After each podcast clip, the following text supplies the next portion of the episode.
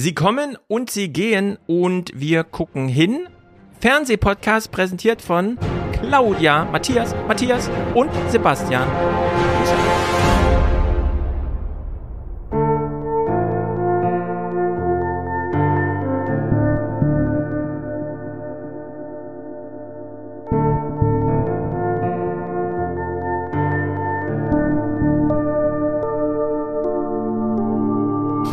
Wir an dieser Stelle einen Punkt. Wir fragen später nochmal Herrn Lauterbach. Nein, wir fragen ihn nicht nochmal. Er wird dazu nichts mehr sagen. Angela Merkel hat wirklich in Jahren gezählt eine lange Ära geprägt. Sebastian Kurz war nur das typische Kind der Mediendemokratie mit perfektem Marketing. Im Moment Gut. ist es halt so, dass wir eher eine zu niedrige Inflation sehen. Eine zu niedrige Inflation. Ich schließe mich dem ausdrücklich an, was Helge Braun und Norbert Röttgen gesagt haben. Da kann ich anschließen, was, was Norbert Röttgen gerade gesagt hat. Liebe Ampelkoalitionäre, nicht nur, weil gerade der Winter kommt, sondern weil wir Druck machen. Ihr könnt euch richtig warm anziehen. Impfzentren zu stecken. Buschmann, der erste, nee, das ist nein. So, Sie, so nein, können Sie mit mir hier nicht reden. Nein, also wenn mir nee, jemand kommt nein, aus also Berlin und mir irgendwas über äh, nee, Geld bezahlt des Bundes, da ist Schluss. Erstens. Nee, Zweitens, ich habe Ihnen gerade etwas. Sie sich am ich hab, ein Motorstart, eher ein Konzertbeginn.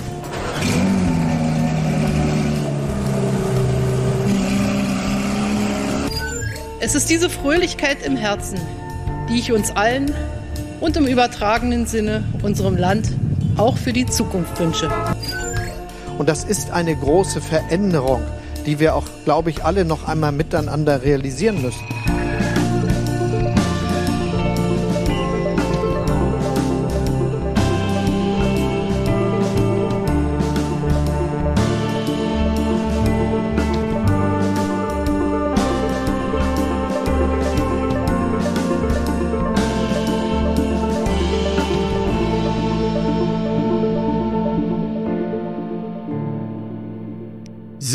Da ist er wieder, der Fernsehpodcast nach einer ausgefallenen Woche. Diesmal mit Sean Philipp. Moin. Hi, Leute. Und wo eigentlich? In Berlin? Bist du hier so jemand, der aus Berlin hier kommt und irgendwelche Ansagen macht? Schlimmer vielleicht, Düsseldorf. Düsseldorf. Düsseldorf. Die das Bonsenstadt. Sagt man immer so schön. Sehr gut. Wir verraten niemanden, wie wir diesen Podcast gerade technisch hin improvisieren. Man hat es im Intro schon kurz gesehen. Du warst kurz eingeblendet statt das Intro. Ich habe es noch kurz gerettet. Äh, und Ton ist heute auch wieder, naja, sagt Bescheid, falls euch irgendwas stört im Chat. Ich kann da nichts ändern, aber ich weiß zumindest Bescheid. Gut, äh, Jean-Philippe, du bist hier, ich freue mich sehr. Und ich habe allerdings auf Instagram gelesen, deine Resttour für dieses Jahr ist ausgefallen. Ja, ja, ja, ja, ja. Also das sind auch, das ist teilweise meine Entscheidung, teilweise nicht. Das entscheidet ja jede Location in Deutschland einfach so ganz individuell. Ja. Beispielsweise in Erlangen hat der Laden einfach zugemacht. Die haben einfach gesagt, es bringt hier überhaupt nichts mehr, äh, im Dezember irgendwas äh, zu veranstalten. Und das hat dann gar nicht so viel mit irgendwelchen Verordnungen zu tun, sondern in erster Linie mit den Vorverkaufszahlen. Ne? Also wenn dann halt irgendwie so eine Stimmung ist, dann kommen die Leute einfach nicht mehr. Ja. Wären das denn Veranstaltungen gewesen, die richtig so 2G plus teilweise auch oder hätte da 2G gereicht oder sogar 3G oder wie ist das? Es wäre also teils, teils, ähm, zum Teil noch 3G sogar gewesen, angekündigt mhm. sozusagen. Ähm, aber ich habe dann jetzt irgendwie, es fielen dann von Location-Seite aus vier von sieben Veranstaltungen fielen flach. Die restlichen zwei, äh, die restlichen drei, da waren zwei dann in Österreich. Das ist ja, erklärt sich von selber, warum das nicht stattfinden kann. Und dann habe ich die eine Veranstaltung jetzt noch selber abgesagt, weil ich auch so das Gefühl hatte, das bringt jetzt dann einfach wirklich auch nichts mehr in der Zeit, dann ja. einen Termin irgendwie noch in Lörrach, weißt du, halt äh, irgendwie da runterzufahren für den einen Termin und habe es dann einfach alles in den Frühling geschoben. Ja. Meine Vermutung ist so ein bisschen, und ich versuche jetzt mal einen Transfer aus dem Einzelhandel, weil da weiß ich so ein bisschen auch nicht besonders. Ich bin, wie gesagt, nicht vom Fach, also ich bin auch selten im Einzelhandel, aber da gibt's ja viele, die sich gerade eine Betriebsstilllegung wünschen, weil die nämlich auch darunter leiden, dass sie eigentlich arbeiten dürfen, aber es kommt halt keiner. Dann ist es ja sozusagen unternehmerisches Risiko oder der Businessplan ging nicht auf, wie auch immer, und dann ist es sehr viel schwerer, das unterstützt zu bekommen. Und das hört sich ja bei dir jetzt Richtig, auch so an also in der Veranstaltungsbranche. Genau, das ist auch das große Argument der Clubs und äh, der äh, Kulturzentren und Locations, die halt eben einfach sagen, naja, wir haben jetzt hier quasi so Marktbedingungen, die eigentlich unter aller Sau sind. Also die Leute ja. wollen dann eben nicht mehr in das kleine Theater und sich da irgendwie eng nebeneinander setzen. Deswegen sagen entweder wir die Veranstaltungen ab oder der Künstler, die Künstlerin sagt die Veranstaltung ab, weil die Vorverkaufszahlen eben scheiße sind, weil eben gerade niemand kommt. Aber das wird dann natürlich nicht kompensiert. Also da zieht sich der Staat dann schon irgendwie hinter diese Regelung so ein bisschen zurück, habe ich so den Eindruck. Voll. Ja, und auf so einem, wenn man es jetzt einfach zusammenfasst, auf so einem äh, Eskalationsdrama-Level 0 bis 7, wo sind wir da gerade angesiedelt? Traue ich mich eigentlich gar nicht, das so, so, so, so global zu beantworten. Mein eigenes Level ist, glaube ich, bei so einer viereinhalb, fünf, weil es Ey, was ist hier los? Wieso höre ich dich jetzt nicht? Zoom! War, oh, jetzt höre ich. Das war jetzt so eine Basswelle gekriegt. Ich weiß auch nicht. Es ist ganz komisch. Naja, Krass, du hattest gefragt, was die Belastung ist. Also bei mir ist es so eine viereinhalb von sieben, würde ich mal sagen. Aber das liegt auch einfach Aha. daran, dass ich ehrlich bin, ich hatte diese Pause jetzt ganz dringend nötig, auch im Dezember, weil mhm. dann fing ja an und äh, alles war eng getaktet, weil der ganze Herbst 2020 in den Herbst 2021 gerutscht ist. Man da natürlich auch als Agentur in meinem Fall überhaupt nicht äh, vernünftig geografisch planen konnte. Das heißt, du hattest Shows irgendwie, du fährst von Berlin nach Erlangen und dann wieder nach, keine Ahnung, Erfurt hoch, so völlig gaga. Und äh, das war einfach auch so eine Belastung im Touralltag, die viel zu viel war. Von daher, ich genieße diese Pause jetzt gerade, aber ökonomisch ist es natürlich äh, durchaus sehr scheiße, ganz klar, ja. Und ich glaube allgemein, warten eigentlich alle darauf, bis die neue Ansage vom Bund kommt. Was ist jetzt eigentlich, was ist jetzt quasi so die Ausfallidee? Kommt noch eine oder versteckt man sich jetzt wirklich hinter den, äh, hinter den äh, 2G Plus Konzepten sozusagen? Na. Francesco hier im Chat, ihn hat man ja auch schon mal in einer äh, Politikfreifolge, sagt eine 7. Es ist die 7. Mhm. Es ist äh, hochdramatisch und ich würde sagen, wir haben auch ein ernsthaftes Problem damit, dass wir eigentlich wissen, es sind die Ungeimpften. Wir haben diese neue Modellierung von Brockmann bekommen. An 90 Prozent des Infektionsgeschehen ist jemand ungeimpft beteiligt als Sender oder Empfänger des Virus. Das heißt, zwei Geimpfte, die 2G-Regelung würde den R-Wert ins Tal stürzen und 90 Prozent des Pandemiegeschehens rausnehmen, sowohl an Infektiosität, Inf Virus äh, vorhanden sein und Krankenhausbelastung. Und das einzige Problem, was wir juristisch haben, wir können den einen Fall, da könnte jemand infektiös gewesen sein und an, auf der anderen Seite der Welt sozusagen die ausgefallene Veranstaltung nicht miteinander so in Verbindung bringen, dass wir eine eindeutige Kette herstellen. Und nur deswegen kriegen wir es nicht auf die Reihe, ähm, wie soll man sagen, ich würde jetzt zweimal Artikel 1 eigentlich in Anklang bringen. Zum einen, zum einen, äh, was die Menschen im Krankenhaus betrifft, die eigentlich ein Krankenhaus brauchen, nicht wegen Corona, aber keins bekommen. Ja. Deren Artikel 1 Menschenwürde wird gerade grandios angetastet. Und zwar von Ungeimpften. Ja. Und in der Veranstaltungsbranche beruflich gesehen ist das auch ein Fall für Artikel 1, finde ich. Äh, das ist einfach nicht mehr feierlich und in der Hinsicht will ich es hier einmal klar markieren, bevor wir uns gleich den Halligalli äh, der deutschen Parteienlandschaft angucken, wie sie im Fernsehen dargeboten wurde. Es ist, dieser zweite Winter ist ein ganz großes Drama. Es ist ähm, eine ganz große Niederlage der Menschheit, dass wir diese zweite Welle mit einem Dreivierteljahr äh, vorhandenen Impfstoffen ja. nicht verhindert haben. Das ist unglaublich. Ja, kann es nicht fassen. Nochmal ganz so kurz dazu, irgendwie so auch aus dem Alltag gesprochen für uns, die auf der Bühne stehen, ist es, glaube ich, auch deswegen so wahnsinnig frustrierend, äh, weil wir natürlich jetzt diesen, diesen Step ins, ins, äh, in die Online-Welt schon einmal gemacht haben, ne? Und irgendwie dann alle hier Streaming und der ganze Shit und so. Das war ja erstmal schon eine große innere Umstellung, gerade für mich, weil ich mit diesen Online-Formaten dann gar nicht so vertraut war und auch weiterhin nicht bin. Das ist nicht meine Welt, das alles zu streamen und so, was ich dann mache. Es funktioniert auf der Bühne, aber im Internet eben nicht. Und jetzt kommt quasi nochmal wieder dieser Schritt, ne? Dass man sich wieder ja doch wieder alles aus? Was macht man, was bietet man dann jetzt wieder für de facto ja kostenlose Formate im Internet an, wenn man nicht noch irgendwie eine Paywall reinbastelt, auf die die Leute aber dann auch keinen Bock mehr haben. Also es ist dann doch wieder, dass man sich jeden Tag hinsetzt und sich denkt, so was für ein unbezahltes Format biete ich dann jetzt doch nochmal im Internet an und das ist einfach Horror. Das ist, ja. also ja, naja. Naja, bleibt uns nur, uns die Politiker anzugucken, denn die nutzen die Bühnen auch gerade ja. ihnen noch bereitet werden. Und äh, wir gucken uns auch das Corona-Stress, äh, den Corona-Fernsehstress an, weil er auch ein bisschen amüsant ist. Das muss man wirklich sagen. Jenseits des Themas, dass es um eine Krankheit geht und so weiter, geht's ja da auch um so Gerangel von Zuständigkeiten und das wird jetzt so personalisiert. Ihr habt im Intro schon diesen Ausschnitt gesehen, den ihr auch schon überall bei Twitter gesehen habt, Buschmann gegen Kretschmer und so weiter. Das war die ganze Zeit so. Und wir sehen jetzt auch, dass ähm, der Spiegel sich wirklich traut, Söder der Maulheld und so in die Überschrift zu schreiben. Ja? Also jetzt äh, wird sozusagen gesagt, nee, es war alles ein schönes es war alles schön Spiel und Simulation, jetzt sind wir in der Realität angekommen und wir müssen einfach sagen, es ist tatsächlich so bescheuert, wie wir immer glauben, äh, dass man es nur im Fernsehen, wenn man ein Drehbuch vorher abgibt, ist. Aber nein, es ist in Realität einfach komplett grotesk und wir fangen aber nicht mit Corona an, sondern mit Merkels Zapfenstreich. Ja. Nur wegen diesem Einspruch, wir haben ihn im Intro schon gehört, ich finde es einfach grandios, wie sie sich verabschiedet. Fast ja. hätte die Kanzlerin hier mitgesungen. Ihr Wunschlied Nummer 1, ein DDR-Schlager aus den 70ern.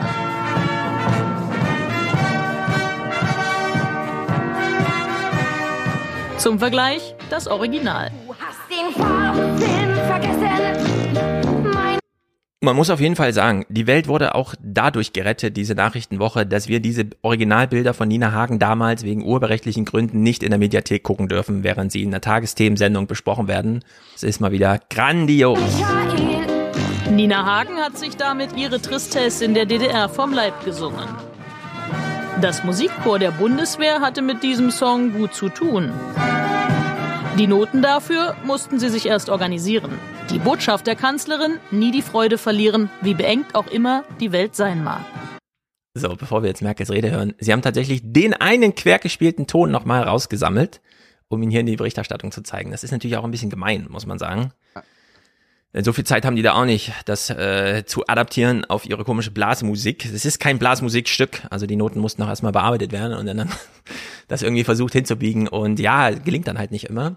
Und es war noch kalt und die spielen in Handschuhen oder so, ja. Also kommt einfach alles zusammen. Aber gut, liebe Tagesthemen, ihr habt euch dran ergötzt. Ich, nicht schlecht. Ja, oder? Jetzt kommt Merkels kleine Rede. Sie hat irgendwie eine halbe Stunde geredet oder so, keine Ahnung. Ich habe es alles nicht im Original. Nee, Scholz hat eine halbe Stunde beim Parteitag gesprochen, habe ich auch nicht geguckt, sondern nur das Nachrichtenaggregat ja. äh, Aggregat sozusagen. Aber der kleine Ausschnitt hier von Merkel, ich finde es grotesk einfach.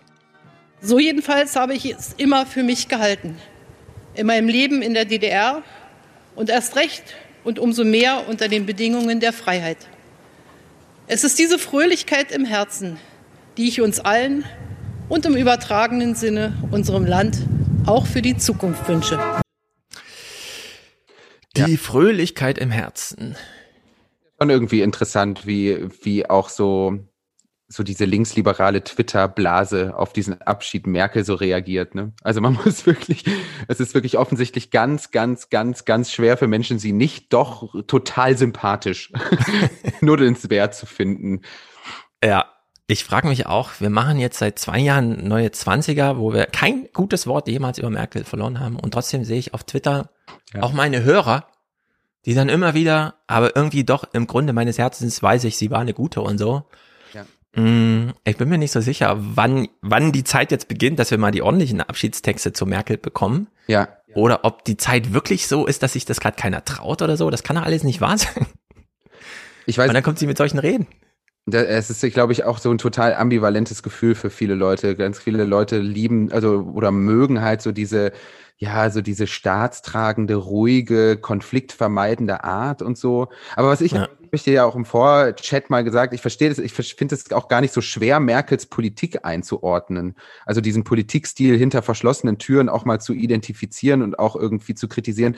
Das ist doch, sie ist doch gar nicht so mega schwer greifbar, wie immer so getan wird, oder? Also, ja. meine, wir haben uns ja auch nochmal dieses Deutschlandfunk der Tag, äh, wer war das denn nochmal, Stefan Detjen oder so, wie er denn noch gesagt hat, so, ja, also er, er, er rechnet jetzt schon fest damit und erwartet eigentlich auch von Angela Merkel, dass sie nach ihrer Amtszeit jetzt dann nochmal die Türen aufmacht für die Journalistinnen und Journalisten. Das sei ja schon ihre Verantwortung. Ja. Wo ich echt so dachte, oh Gott, oh Gott. Genau. Die finden, es gehört irgendwie dazu, nochmal die Memoiren textlich darzulegen wo ich mich auch so ein bisschen frage, der Text. Ja, Journalisten hängen irgendwie am Text, weil das ist ihr Medium, denn den können sie an ihrem Schreibtisch verfassen und dann auf Publikation drücken und dann hoffen, dass er irgendwie gelesen wird. Dass man das jetzt von Merkel verlangt, ich meine, Barack Obama hat ein äh, dreibändiges Ding irgendwie hingelegt, was er noch selbst eingelesen hat. Da hat man gemerkt, da gehört erstens private Motivation dazu. Er wollte das wirklich machen und hat es dann auch so eingelesen, dass man denkt, ja, das ist auch, das, also ich habe es ja auch im 29er mal kurz besprochen, das ist eine, ist ein Ereignis für sich, ihn, also ihn so zu hören, wie er da, äh, wie hieß der Tutu oder so, dieser, dieser südafrikanische Prediger, mit dem er da irgendwie und so gesprochen hat äh, und gescherzt hat. Er war der einige der wenigen, der mit jedem auf der Welt scherzen durfte, einfach, weil klar war, Obama war ein Scherzlaune, durfte man mit ihm scherzen, egal, auch der Papst. Und das nochmal aus Obamas Munde zu hören, das ist eine Sensation. Ich kann mir ehrlicherweise kein von Merkel vorgelesenes Memoiren-Hörbuch vorstellen, in dem sie in ihrer lallenden Art, das wäre auch bei Helmut Kohl völlig undenkbar, so ein Werk vorzulegen. Ja. ja was kann also das Ergebnis sein am Ende, dass Städtchen und Kollegen nochmal so einen Text bekommen, wo sie ihre eigene Realität nochmal abgleichen, um dann festzustellen, es war doch ganz anders die letzten 16 Jahre. Ähm, oder nochmal die große Ehrlichkeit. Genau.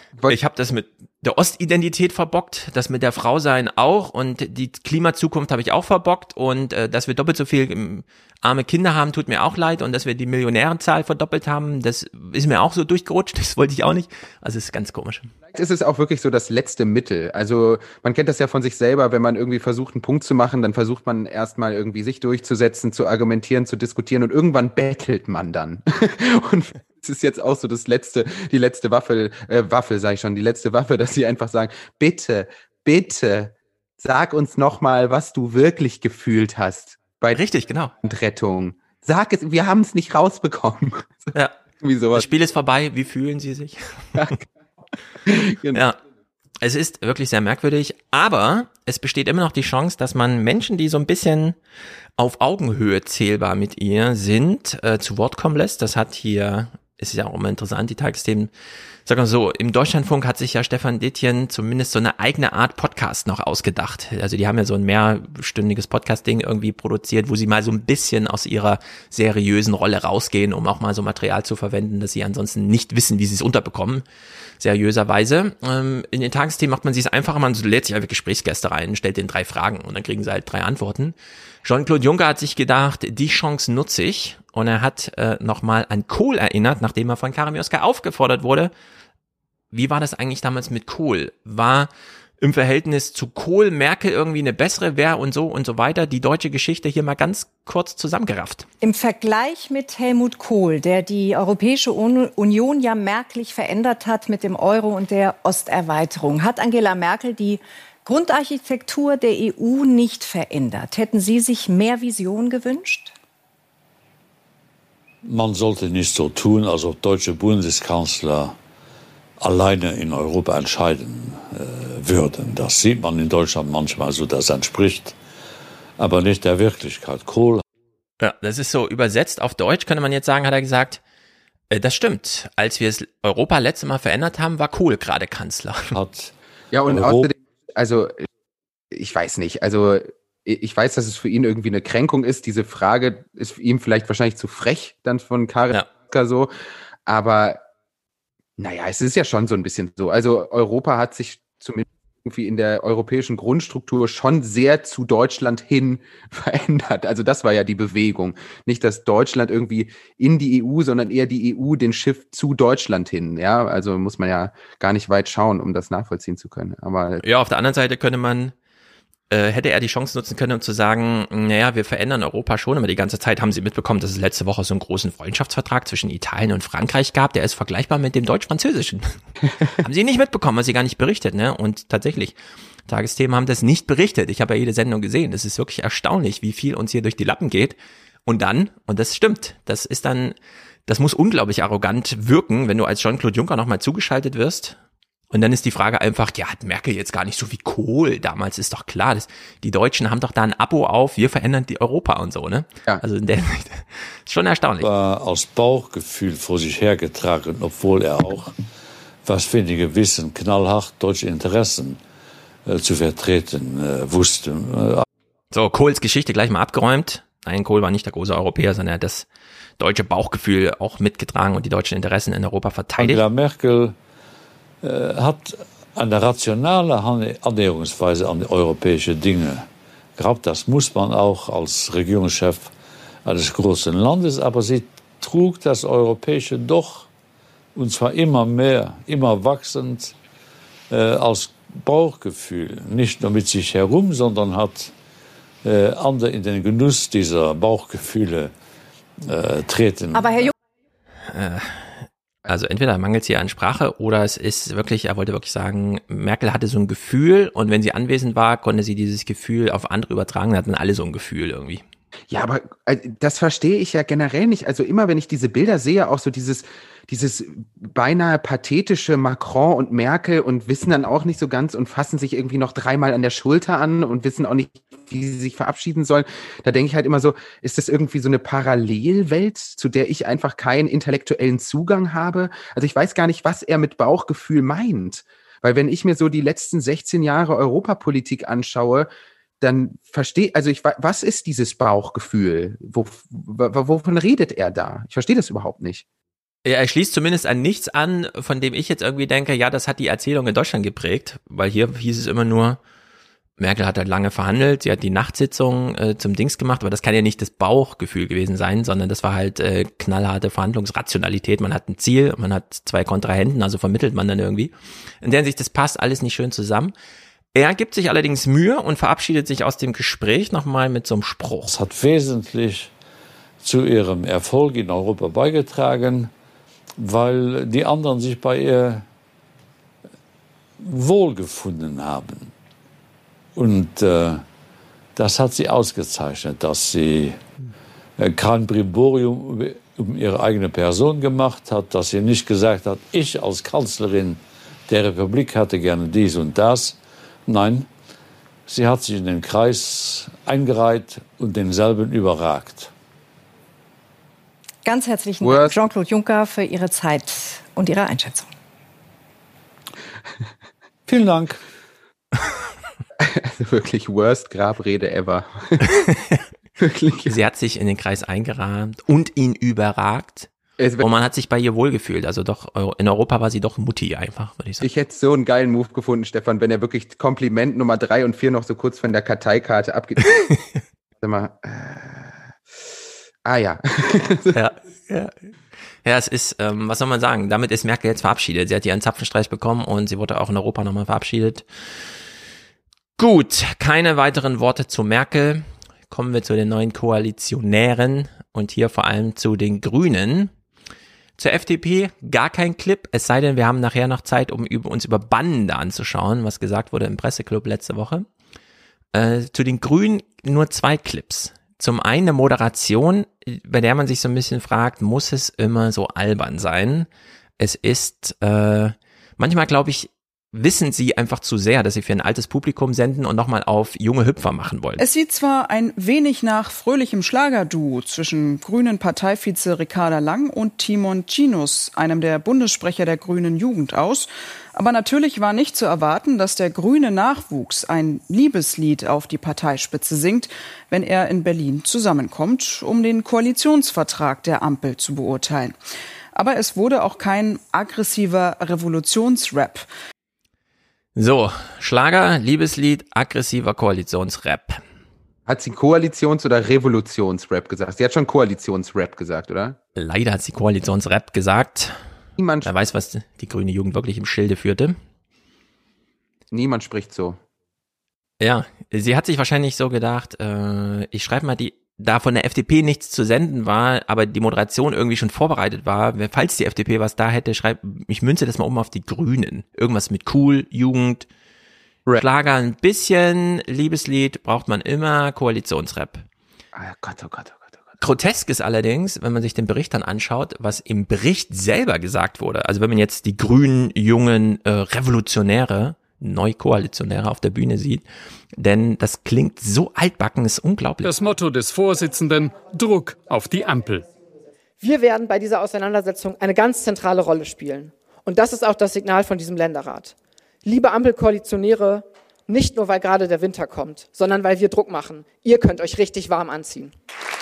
Und so endet der Länderrat mit einer Art Doppelbeschluss. Ja, Zustimmung zum Koalitionsvertrag, aber natürlich Kampf um mehr.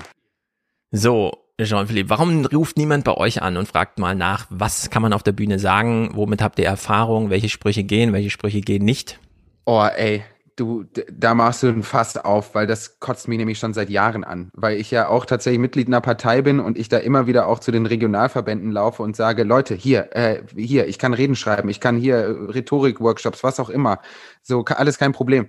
Und dann ist es ja, äh, ich sage jetzt einfach in der Linkspartei oftmals so, dass die Leute dann erstmal gekränkt sind und dann erstmal so sagen, nee, du kannst mal mit Flyern verteilen anfangen. Und ich denke mir dann immer so, also. So. Ja, Ochsendurbel. Sorry, Entschuldigung, aber nee, halt, das ist. Ich bin ja. schlecht im Flyer verteilen, wirklich. Ich fühle mich immer schon unfassbar schlecht, wenn ich jemandem so einen Flyer in die Hand drücken muss. Das ist völlig vergeudetes Potenzial. Ich verstehe das auch nicht so ganz, ehrlich gesagt. Keine Ahnung. Ja. Also ich finde es grotesk. Bei Merkel würde ich sagen, Freude im Herzen. Die hatte sie im Herzen, die Worte, die wollte sie sagen. Also hat sie die auch gesagt bei ihr würde ich auch nicht reinreden. Das hat sie halt mit Steffen Seibert so ausgekaspert, wie diese Rede so aussehen muss. Und die verstehen sich da und verrichten beide Gotteswerk. Und na gut, redet man nicht rein. Aber bei den jungen Grünen, die so auf der Bühne stehen und wissen, an uns hängt's heute irgendwie. Es haben sich die Tagesthemen angekündigt, heute Journal, NTV ist da, Bild TV. Wenn wir jetzt hier richtige Sprüche setzen, ja. dann können wir auch echt was bewegen. Aber äh, sie belassen es bei, wir machen hier eine Abstimmung und verkünden das Ergebnis und geben dann nochmal so einen Schwenker mit. Also das sind echt so krass verpasste Chancen. Ich frage mich immer, warum es so lange dauert, bis die Grünen dann irgendwann feststellen, also manche von denen machen ja wirklich dann irgendwann Karriere, ne? Also die, die später in den Parteien dann oben ankommen, da hat man ja immer die Bilder, wie sie vor 20 Jahren und so weiter, hat man ja von Olaf Scholz auch gerade wieder.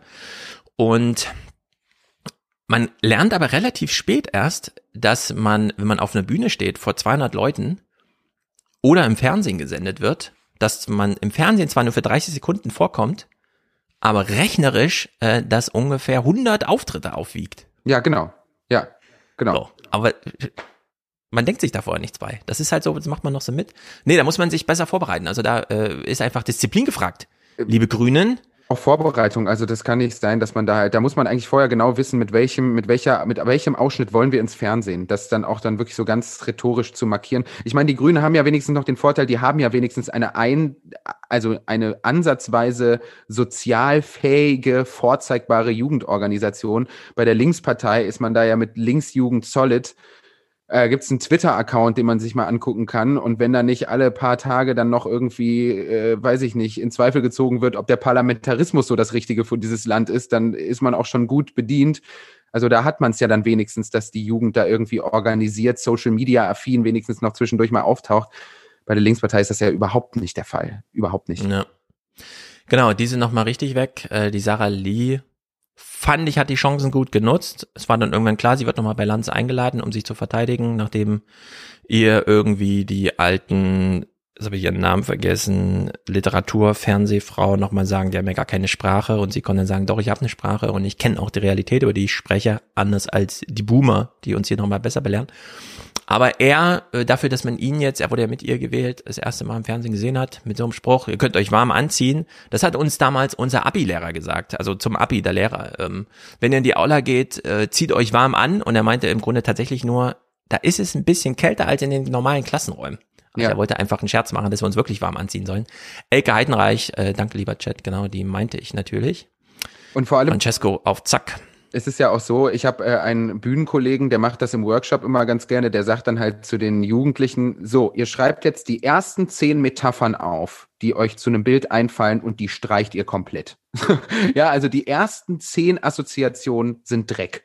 So, und danach kann man darüber nachdenken, was ist vielleicht irgendwie ein gutes Bild. So, und das, was wir hier gerade gesehen haben, ist Idee Nummer eins. Ja. Richtig. Das ist, äh, das ist ja gut. Im Schreiben funktioniert es genauso. Wenn ich irgendwo war, wo auch sehr viel Prosa im Sinne von Gewerkschaftsparteien, politische Prosa, ne, wenn immer so diese Appelltexte geschrieben werden. Ja. Ich muss es gar nicht erst lesen als dein Coach. Nimm einfach die ersten zwei Absätze raus, zeig mir den dritten. Da geht der Text los. Ja. Und es war, es ist einfach immer so. Ja. Es beginnt immer mit so einem, ich denke mich jetzt selber erstmal warm in das Thema, will aber keinen Text verschwenden, also schreibe ich es schon mal auf. Ja. Aber es geht eigentlich erst in äh, Absatz Nummer drei dann richtig los. Gut, gucken wir zu den Neuprofis. Das sind die SPDler. Es ist ja wirklich erstaunlich, wie die sich jetzt mausern. Sagen wir mal so, wir ist zu viel gesagt. Es ist Olaf Scholz. Das ist meine These. Olaf Scholz hat den Laden gerade im Griff in einer Art und Weise, die mir auch ein bisschen ängstigt. Also mich einfach wirklich sehr ängstigt, muss ich sagen, denn äh, er ist ja nicht nur durch dieses ganze Cum-Ex-Zeug so einfach durchgesegelt durch den Wahlkampf mit Schweigen, sondern das zieht sich gerade weiter fort, seine Erfolgs- und Glückssträhne. Also ist ganz erstaunlich. Auch hier sind es wieder die Jusos, die den, äh, die, die Nachrichtenwoche begonnen haben, denn äh, ja, auch die Jusos standen auf der Bühne und mussten dann irgendwas zum Koalitionsvertrag sagen. Die haben sich ein bisschen was getraut. Ich lese, dass sich die Ampel eine große Rückführungsoffensive vorgenommen hat. Ich habe echt lange überlegt, ob ich das hier irgendwie diplomatisch formulieren kann oder als konstruktive Kritik, aber nee, ich finde das einfach nur scheiße. Auch die beschlossene Verstärkung der EU-Grenzkontrolle Frontex finden die Jusos inakzeptabel worauf im Koalitionsvertrag gesetzt wird, Frontex. Frontex soll zu einer EU-Grenzschutzagentur weiterentwickelt werden.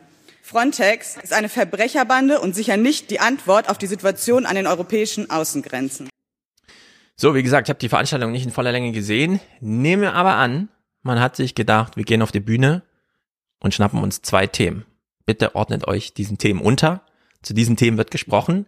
Dann ging intern Wettkampf los, wer macht den krassesten Spruch zu dem Thema. Und damit hat man genau die Eskalationsetage äh, erreicht, bei dem man dann sagen kann, den Rest entscheidet das Fernsehen.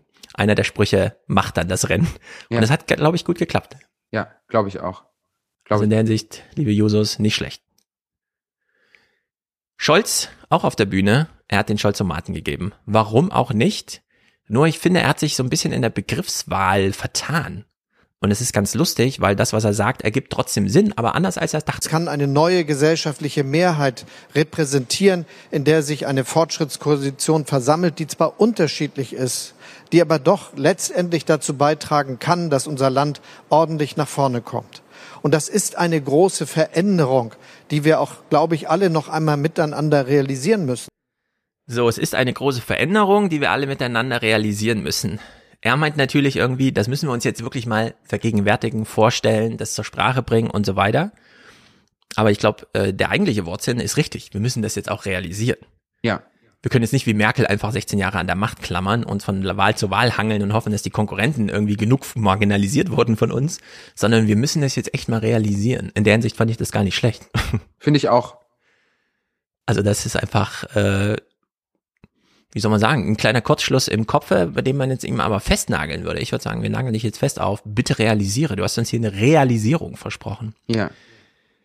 Klaus Kleber moderiert und es ist ganz witzig, denn auch er hat irgendeine Idee im Kopf von Realität und Nicht-Realität, also virtuell, so Nachrichtenthemen, Medienthemen, aber gleichzeitig so Relevanz und Irrelevanz. Und er versucht, diese vier Felder jetzt irgendwie neu zu sortieren. Es ist nicht nur für eine Nachrichtenredaktion schwierig, in so einer Lage rüberzukommen in den politischen Regelbetrieb, ohne zu schleudern.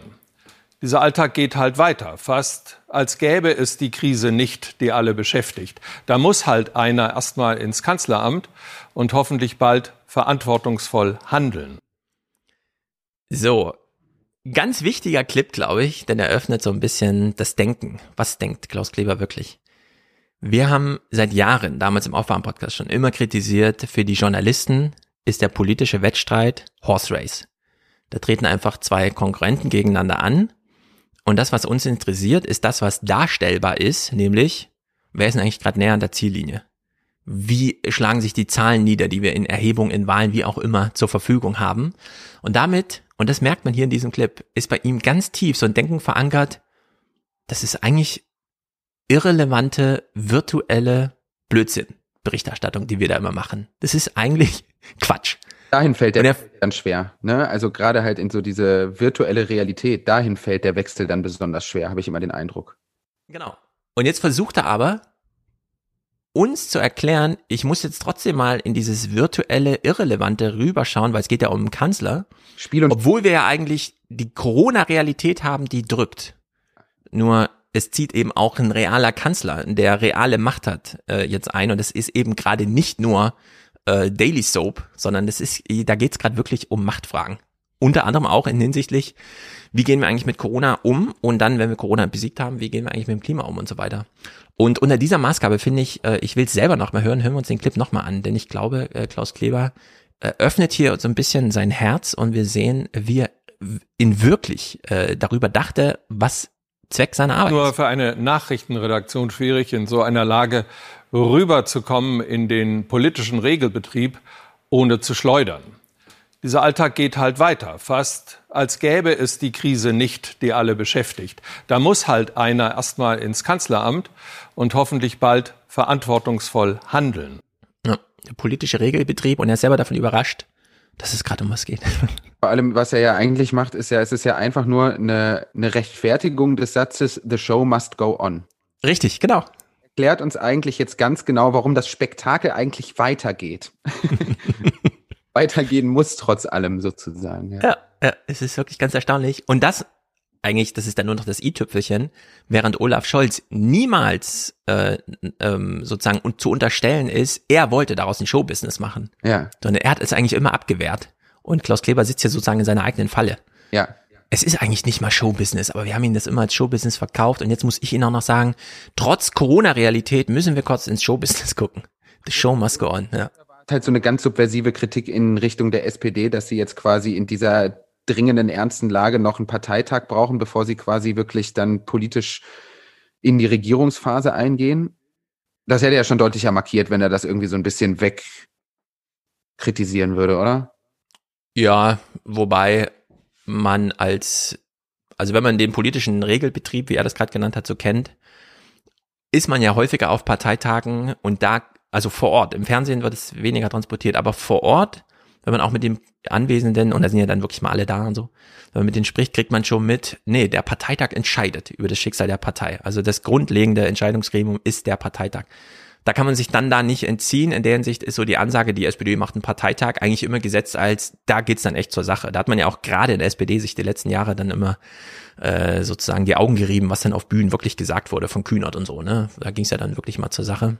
Nicht so wie bei der Grünen Jugend, sondern da hat man dann wirklich mal zugelangt und hat auch wirklich gegen Krokus gekämpft und so.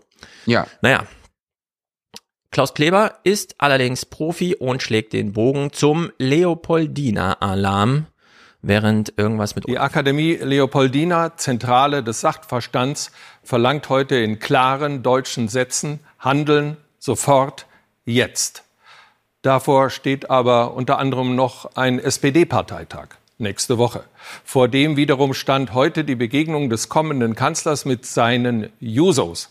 Das sind die, die ihn weder als Parteivorsitzenden noch als Kanzlerkandidaten haben wollten. Aber jetzt brauchen beide Seiten die andere um dort hinzukommen, wohin sie alle wollen, an die Macht. Andreas Künast beobachtet diesen Tanz. So, diesen Tanz. Da ist er schon wieder im Showbusiness. Äh, hat selber gar nicht gemerkt, ich bin schon wieder abgebogen ins Showbusiness. Ging schnell, ne?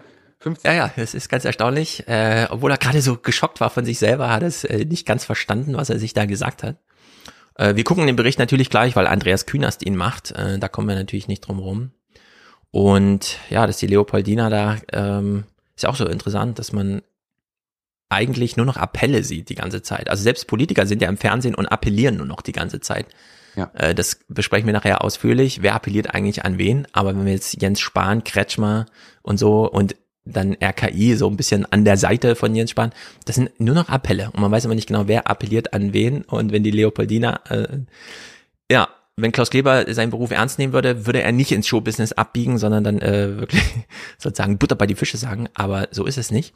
Und erstaunlicherweise hat nicht nur Klaus Kleber, er hat ja auch wieder gerechtfertigt, ja, die Jusos und so. Ähm, Olaf Scholz war selber mal Juso. Der war sechs Jahre lang oder so in den 80ern Vizechef der Jusos. Und sowas wird hier immer ausgeblendet, äh, dass die Jusos auch entscheidend sind als Rekrutierungsgremium, wo heute schon diejenigen, die über 20 Jahren äh, sozusagen die Urteile sprechen, denn der Art und Weise, wie Gerhard Schröder aus der Partei äh, da rausgeekelt wurde, das hat auch sehr viel damit der Geschichte selber zu tun. Also in der Hinsicht wird ja auch über Kanzler gerichtet, wenn Jusos sprechen. Ja. Aber gut, das wird alles ausgeblendet und im Bericht von äh, Andreas Künast auch. Die Geschichte von Olaf Scholz und den Jusos ist sehr lang und sehr wechselhaft. Sie waren ziemlich erbitterte Feinde, als Olaf Scholz SPD-Chef werden wollte. Sie sind ziemlich beste Freunde, seit Olaf Scholz Kanzler werden will. Die Geschichte von Scholz und den Jusos ist die der GroKo, die er wollte und sie bekriegten. Ein Kampf, nach dem die gemeinsame Lust auf die Ampel fast unwirklich wirkt. Ganz herzlich den aktuellen Vizekanzler, nicht mehr lange, aber noch, und den zukünftigen Kanzler der Bundesrepublik Deutschland, Olaf Scholz. Herzlich willkommen, lieber Olaf. Ich würde sagen, Andreas Kühners hat ja auch nur Showbusiness gesucht und er hat aber keins gefunden, denn es gibt gerade den traditionellen Konflikt zwischen Jusos und Parteispitze nicht. Das glaube ich auch. Und was nochmal dazu kommt, ist es sehr erklärbar. Das äh, finde ich, dass die, dass jetzt alle in der SPD da an einem Strang ziehen, sozusagen. Ich glaube, man kann es so ein bisschen erklären, wie mein Therapeut es mir lange Zeit auch beim Verliebtsein erklärt hat. Der sagte nämlich immer zu mir, Herr Kindler, es ist folgendermaßen, wenn Sie verliebt sind, dann versucht Ihr Körper, Sie durch das Ausschütten von Hormonen über offensichtliche Unterschiede zwischen ihnen und ihrer Partnerin hinweg zu täuschen, ja, um die Fortpflanzung zu sichern. Also das war so seine sehr biologistisch-pragmatische Erklärung vom Verliebtsein. Man wird vom eigenen Körper verarscht. Und ich glaube, ja. SPD kann auch ihr Glück noch nicht so ganz fassen. und das stimmt die Hormone sind so derartig ausgeschüttet, dass man da zurzeit gar nicht darüber nachdenken kann, was sind eigentlich hier die Differenzen zwischen den verschiedenen Strömungen und mhm. Gruppierungen der Parteien. Ich glaube, sie sind alle verliebt. Ja, das stimmt. Und in der Hinsicht hätte man das allerdings in die Berichterstattung wieder einbauen können.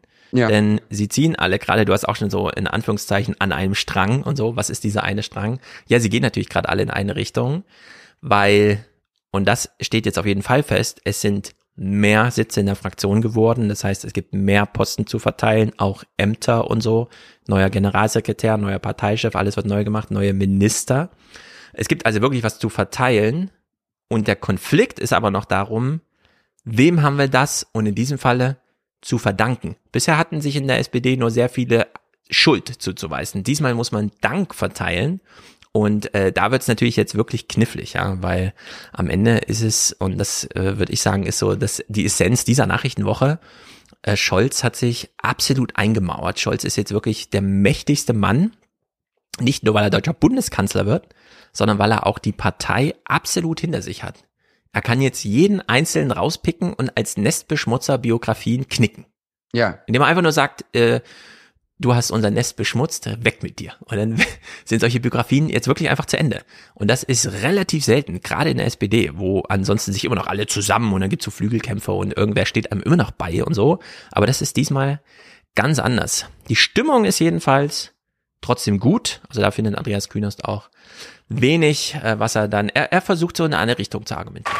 Der liebe Olaf kommt mit einer klaren Vorstellung zum Bundeskongress nach Frankfurt, dass es nie mehr so wird, wie es war. Na, zunächst mal stelle ich mir vor, dass ihr oft begeistert seid über das Regierungshandeln. Die Jusos haben allen Grund zum Lachen heute. Sie sind so stark wie noch nie. So, wenn man sich die jüngste Geschichte der CDU anschaut, weiß man, diejenigen, die als jungen ähm, Unionisten, Sozialisten, wie auch immer, junge Grüne, ähm, die dann noch Wahlplakate hängen müssen, wenn die ganze Stimmung des Volkes nach acht Jahren, das ist der Kanzler, ich bin enttäuscht, so ist es ja immer am Ende, äh, ja, und die sitzen gerade da unten und sollen sich jetzt aufs Regierungshandeln freuen, im Sinne von, er freut sich darauf, dass er jetzt Regierungshandeln hat. Die da unten haben nichts davon. Also die Users regieren ja nicht mit. Und äh, die Users haben jetzt den schweren, schweren Auftrag, Opposition gegen die eigene Partei machen zu müssen. Ähm, weil das zum einen das Erfolgsmittel war, das sie überhaupt dazu gebracht hat, jetzt dahin zu kommen. Äh, dass jetzt eine GroKo völlig ausgeschlossen ist und so. Das hat ja auch viel mit Kevin Kühnert und so zu tun. Absolut. Nur die ähm, äh, müssen halt gucken, dass sie jetzt echt nicht untergehen. So wie die junge Union jetzt gerade äh, völlig die dachte, das wäre einfach so ein Rekrutierungsapparat, dass sie alle nur lange dabei sein müssen und sich immer mal melden, wenn irgendwelche Tagungen stattfinden. Aber jetzt sehen sie gerade, dass die Straßen einfach alle zu Ende sind in ihrer Biografie. Und das wird bei den Users hier auch so sein. So ist es. Und wir sehen ja gleich noch einen Clip, äh, wo Olaf Scholz dann auch so seine eigenen Wünsche sehr, sehr ehrlich mal präsentiert, welche Strategie er sich von der eigenen Jugendorganisation wünscht, nämlich eigentlich eine sehr zurückhaltende.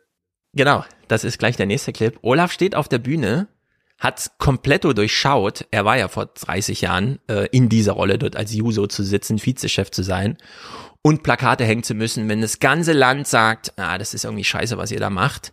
Äh, und jetzt sagt er, aber bitte keine Opposition gegen uns. Scholz zählt alles auf, was die SPD als Erfolg verbucht. Mindestlohn, Wohnungsbau und bittet die Jusos, ihre Kritik nicht auf die drei Ampelparteien zu richten. Es soll ja was Gemeinsames gelingen. Und deshalb glaube ich, macht es schon noch Sinn, dass man sich mehr mit der CDU beschäftigt, mit den Alternativen, die dort formuliert werden, als mit denen, mit denen wir hier diesen Aufbruch jetzt gemeinsam wagen wollen. Nur ein kleiner Tipp von mir. Ja, also er wünscht sich, macht Opposition gegen die CDU. Ich finde es eine Frechheit. Muss ich Ganz wenig gegen FDP und Grüne und erst recht nicht gegen mich. Ich finde es total frech. Ich finde es wirklich ja. absolute Frechheit. Er sagt ja nichts anderes als, eigentlich brauchen wir euch nicht mehr. Richtig. Weil dafür ist doch eine Jugendorganisation da. So diese innere Opposition, so diesen Abstand zu sich selbst als Partei immer noch gewährleisten zu können. So diese, diese Perspektive. Und dass er sich da, also dass die ihm da nicht auf die Bühne geschissen haben, ich weiß auch nicht genau. Also ich, ich wäre rausgegangen, weil ich ja. Verschämtheit, ohne Scheiß. Also, dass das auch nicht noch im Bericht weiter vorkommt, das ist ja ein Unding. Also, mhm. ja. Ja, ich finde auch, äh, der Modus muss immer sein, dass die Jungen, wenn die Alten regieren, dass die Jungen des eigenen Ladens ein neues Grundsatzprogramm anstreben und es auch wirklich schreiben. Hm. Äh, es war ja auch bei AKK, sie kam ja auch in die CDU 2018, also sie kam in die CDU im Sinne von, äh, ich bin jetzt hier Chefe und muss mich bewähren gegen die Kanzlerschaft, gegen das Kanzleramt, gegen das Regieren. Und hat gesagt, ich starte jetzt ein Grundsatzprogramm. Dazu kam es dann nicht, sie wurde einfach äh, weggecancelt. Ähm, das ist aber jetzt der Auftrag in der SPD. Wir haben das ja von äh, Dings schon gehört. Sie möchte Chefin bleiben, Esken, und den Grundsatzprogramm anstreben. Und da müssen sich die Jusos jetzt wirklich äh, reinhängen, dass sie da in Opposition zur Regierung einfach sagen, zack, so machen wir das jetzt. Und dass Olaf Scholz hier so auf der Bühne steht und sich ähm, Ruhe und Beinfreiheit erbittet. Also mit diesem Beinfreiheitsding ist ja damals äh, Steinbrück wirklich auf die Fresse gefallen. Ne? Das hat man ihm ja auch immer in allen Texten, ja, ja, ist an der Partei gescheitert, er wollte Beinfreiheit, hat sie nicht gekriegt. Er, Olaf Scholz macht das hier auch und diesmal hört man gar nichts dazu. Weder von den Users noch von den Journalisten noch sonst irgendwie. Also in der Hinsicht schon erstaunlich, die Machtfülle, die er hat. Und hier spielt er sich jetzt, glaube ich, richtig aus. Diese zwei sind nicht gerade die dicksten diese zwei und eingeblendet werden Kühnert und Scholz. Freunde. Der eine links, Kevin Kühnert, der andere rechts, Olaf Scholz. Und dazwischen viel Luft und die Erinnerung, dass Scholz auch seinetwegen nicht Parteichef geworden ist. Nun ist Scholz bald Kanzler und soll die Regierung managen und Kühnert die Partei als Generalsekretär. So will es der Vorstand und wahrscheinlich wird der Parteitag dazu Ja sagen in acht Tagen. Ich finde es eine grandiose äh, Personenkonstellation. Olaf Scholz im Kanzleramt und Kevin Kühnert, der bei jedem inhaltlichen Vorstoß, den er machen wird, Widerspruch von Lars Klingbeil bekommt, weil der immer sagen wird, ich bin Parteichef. Und Lars Klingbeil wird so in die Enge getrieben sein, dass es eine, eine Automatismus-Opposition gegen die Jusos gibt von ihm, während Olaf Scholz sich das aus dem Kanzleramt so anguckt und denkt, ich flieg mal eben nach Washington, ich mach mal Politik. Also armer Lars Klingbeil, das tut mir echt ein bisschen leid. Das wird Schachmatt, würde ich sagen. Ja. Es ist wirklich grotesk, wie erfolgreich Kühnert hier ist. Naja, und dann äh, Finale sozusagen. Scholz hat sich hier wirklich äh, butterweich einbetten lassen. Daumen hoch für Olaf Scholz. Am Ende des SPD-Parteitages heute in Berlin steht ein strahlender, designierter Bundeskanzler. Von knapp 99 Prozent der Delegierten gab es heute ein Ja zum Koalitionsvertrag. Und jetzt muss nur noch die FDP zustimmen morgen und bis Montag die Grünen. Dann steht die Ampel. Ich würde sagen, das war's. 99 Prozent. Ich meine, man kann in der SPD mit 100 Prozent zum Kanzlerkandidaten gewählt werden. Das Volk sagt, nee, ciao. Ja. Aber wenn du einmal Kanzler bist und holst dir dann noch 99 Prozent für den Koalitionsvertrag und wir haben eigentlich von Olaf Scholz die letzten vier Jahre nichts anderes gehört öffentlich als steht im Koalitionsvertrag und deswegen machen wir das. ich meine, der ja, ich ist ja, ja völlig abgesichert jetzt. Ich sag ja, das sind die Hormone. Das Das ist alles nicht die Realität. Olaf Scholz schwimmt in Hormonen. Ich glaube, er kann es selber nicht ganz fassen. Das ist es, das ist es nämlich ganz genau. Also man findet ja dann auch, wenn man selber verliebt ist, dann findet man ja auch gar nicht die Sprache. Man will irgendwie so diese Steigerung, die sich in einem ja immer weiter abspielt, versucht man dann in Sprache zu gießen und muss dann notwendigerweise dran scheitern, weil es dafür einfach, also weil unsere Sprache nicht so beweglich ist, um das irgendwie mitgehen zu können. So ist es hier auch. Ja. Es ist, wenn man sich das Jahr mal anschaut, 2021, ne? Wir alle, oh, krasseste Corona-Welle, 40.000 Tote in zwei Monaten, nichts funktioniert, Impfung, dauert noch ein halbes Jahr, bis du dran bist, alle leiden, Schulen sind zu, dann denkt man so, März ist vorbei, nein, kommt noch mal eine Aprilwelle, die noch mal das andere toppt und so. Olaf Scholz wacht morgens auf, Söder tritt nicht gegen mich an, okay, gut. Ja. Ah, Habeck tritt nicht gegen mich an, gut. Was hat Baerbock mit ihrem Buch gemacht? Wo ist die Welle, die jetzt nicht bewältigt werden konnte, die Flutwelle? Ach, bei Laschet im Land. Hm, sehr gut. Ja. Und, so, und segelt so durch das Jahr, ja, ins Kanzleramt rein.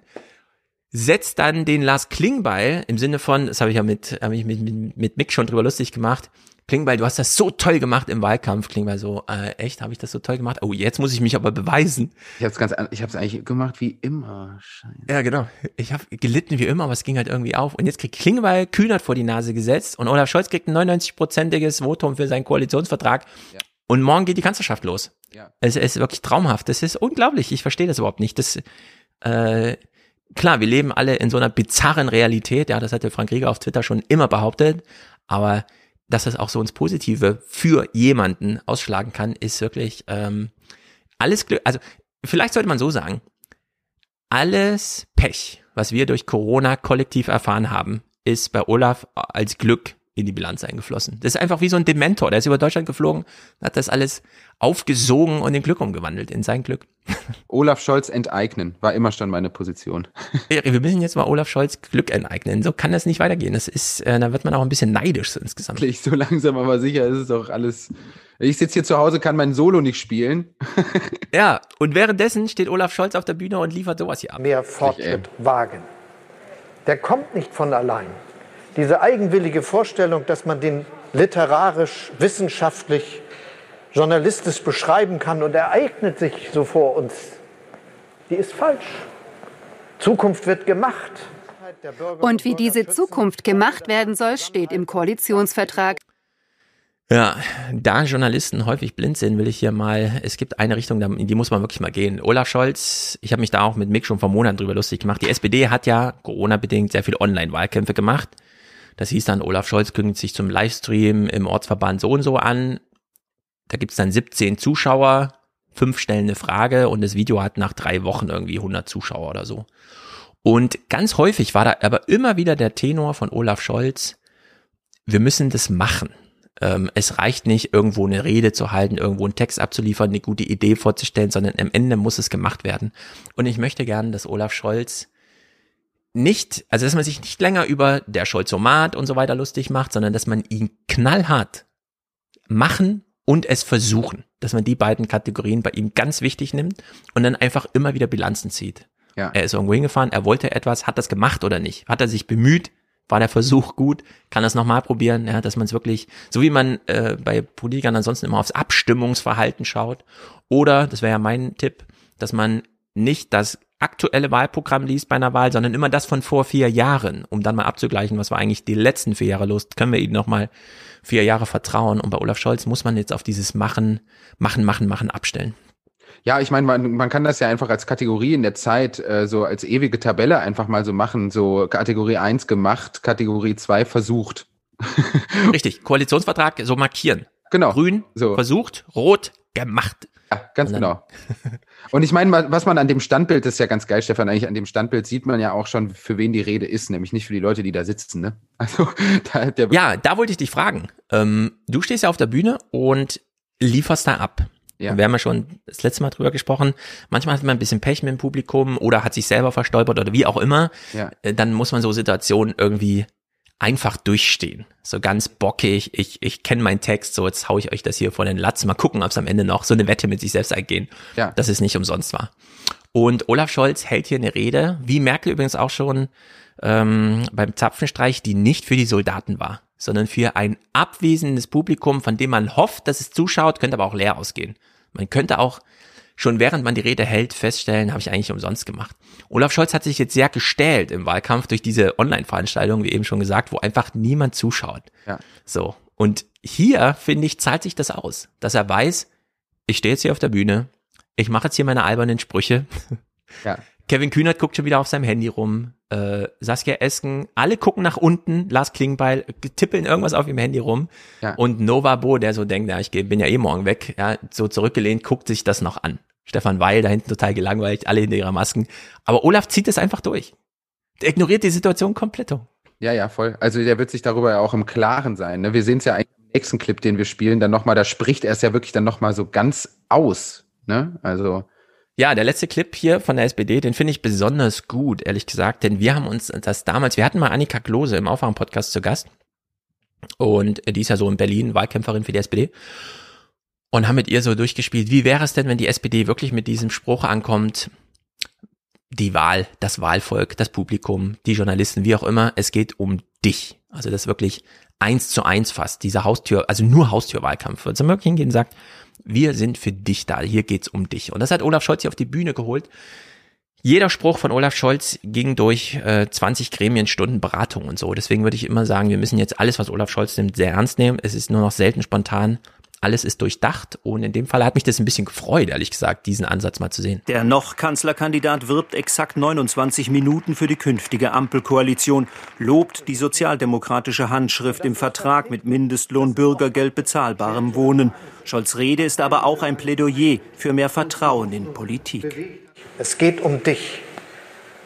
Dafür findet die Politik statt, dass du ein besseres Leben führen kannst. Und die Politik kümmert sich darum. Und es ist ziemlich wichtig, wer regiert. Das ist das, was hier rauskommen soll bei dieser Regierung. Sehr hohe Hürden, die er sich da stellt. Boah, und weil ich irgendwie rein formal nicht verstehe, also wenn es dann an mich adressiert ist sozusagen, ne, an mich, der das irgendwie auf dem Fernsehbildschirm schaut, warum guckt ja. er mich nicht an? Also warum sagt er denn quasi, er guckt Kevin Kühnert an und sagt, es geht um dich, meint aber mich am Fernsehbildschirm und Kevin Kühnert denkt sich so, warte, bin ich gemeint? Ja. Also es könnte, ich habe mir vorgestellt, er guckt Mütze nicht an. Er versteht sich ja nicht besonders gut mit Mütze nicht, musste ihm auch erklären, du kannst leider nicht Außenpolitiker werden, weil du bist einfach ein zu guter Mensch, du willst keine Kriegswaffen äh, für Länder, die in Jemen Krieg machen und so, das geht nicht. Äh, und er guckt zur Mütze nicht an, sagt, ich mach für dich. Ne? Ja. Ich habe mich auch gefragt, ob er hier nicht, er guckt ja wirklich runter ins Publikum, anstatt sich eine Fernsehkamera zu suchen. Das wäre ein guter Moment gewesen. Allerdings wusste er in dem Falle auch, es ist kein Fernsehstudio. Also das hat ja Hubertus Heil bei Anne Will letzte Woche, vor zwei Wochen ganz gut gemacht, dass er dann wirklich mal in die Kamera gesagt hat, lassen Sie sich impfen und so. Das sind dann starke Momente. Vielleicht hätte es auch zu artifiziell äh, ausgesehen, wenn er jetzt wirklich so in die Kamera geguckt. Ja, aber so ist aber, es gar einfach, ne? Und es ist halt auch so, also das ist halt, ich finde das auch das ist ja so durchgestaged und durchgescriptet, das hört man wirklich auch sofort, auch als Laie, dass das irgendwie, ja. Genau, aber ich hänge erstmal am Wortlaut und würde sagen, ich finde es mutig, so zu machen, denn hiermit stellt man sich wirklich, also um es mal ganz hart zu sagen, in Amerika, ich habe es schon mal betont, äh, in Amerika haben die jetzt fünf Billionen Dollar oder so ausgezahlt. Trump hat eine Billion Steuervergünstigung für die Reichen gemacht. Pandemiehilfe, die Leute haben Schecks nach Hause bekommen. Und trotzdem fragen sich die Politiker, warum hassen die uns so? Warum hat der Kongress nur eine Zustimmungsrate von 16 Prozent, was die Arbeit angeht? Warum äh, ist jetzt ähm, Biden auf dem Niveau von Donald Trump? Warum mag keiner die, was soll man denn noch alles machen, als ihnen fünf Billionen schenken einfach, ja, also wirklich mit Schecks in den Briefkasten. Jeden Monat 1000 Dollar und so. Und äh, das ist halt die Hürde, die auch für Olaf Scholz hier gilt, ja.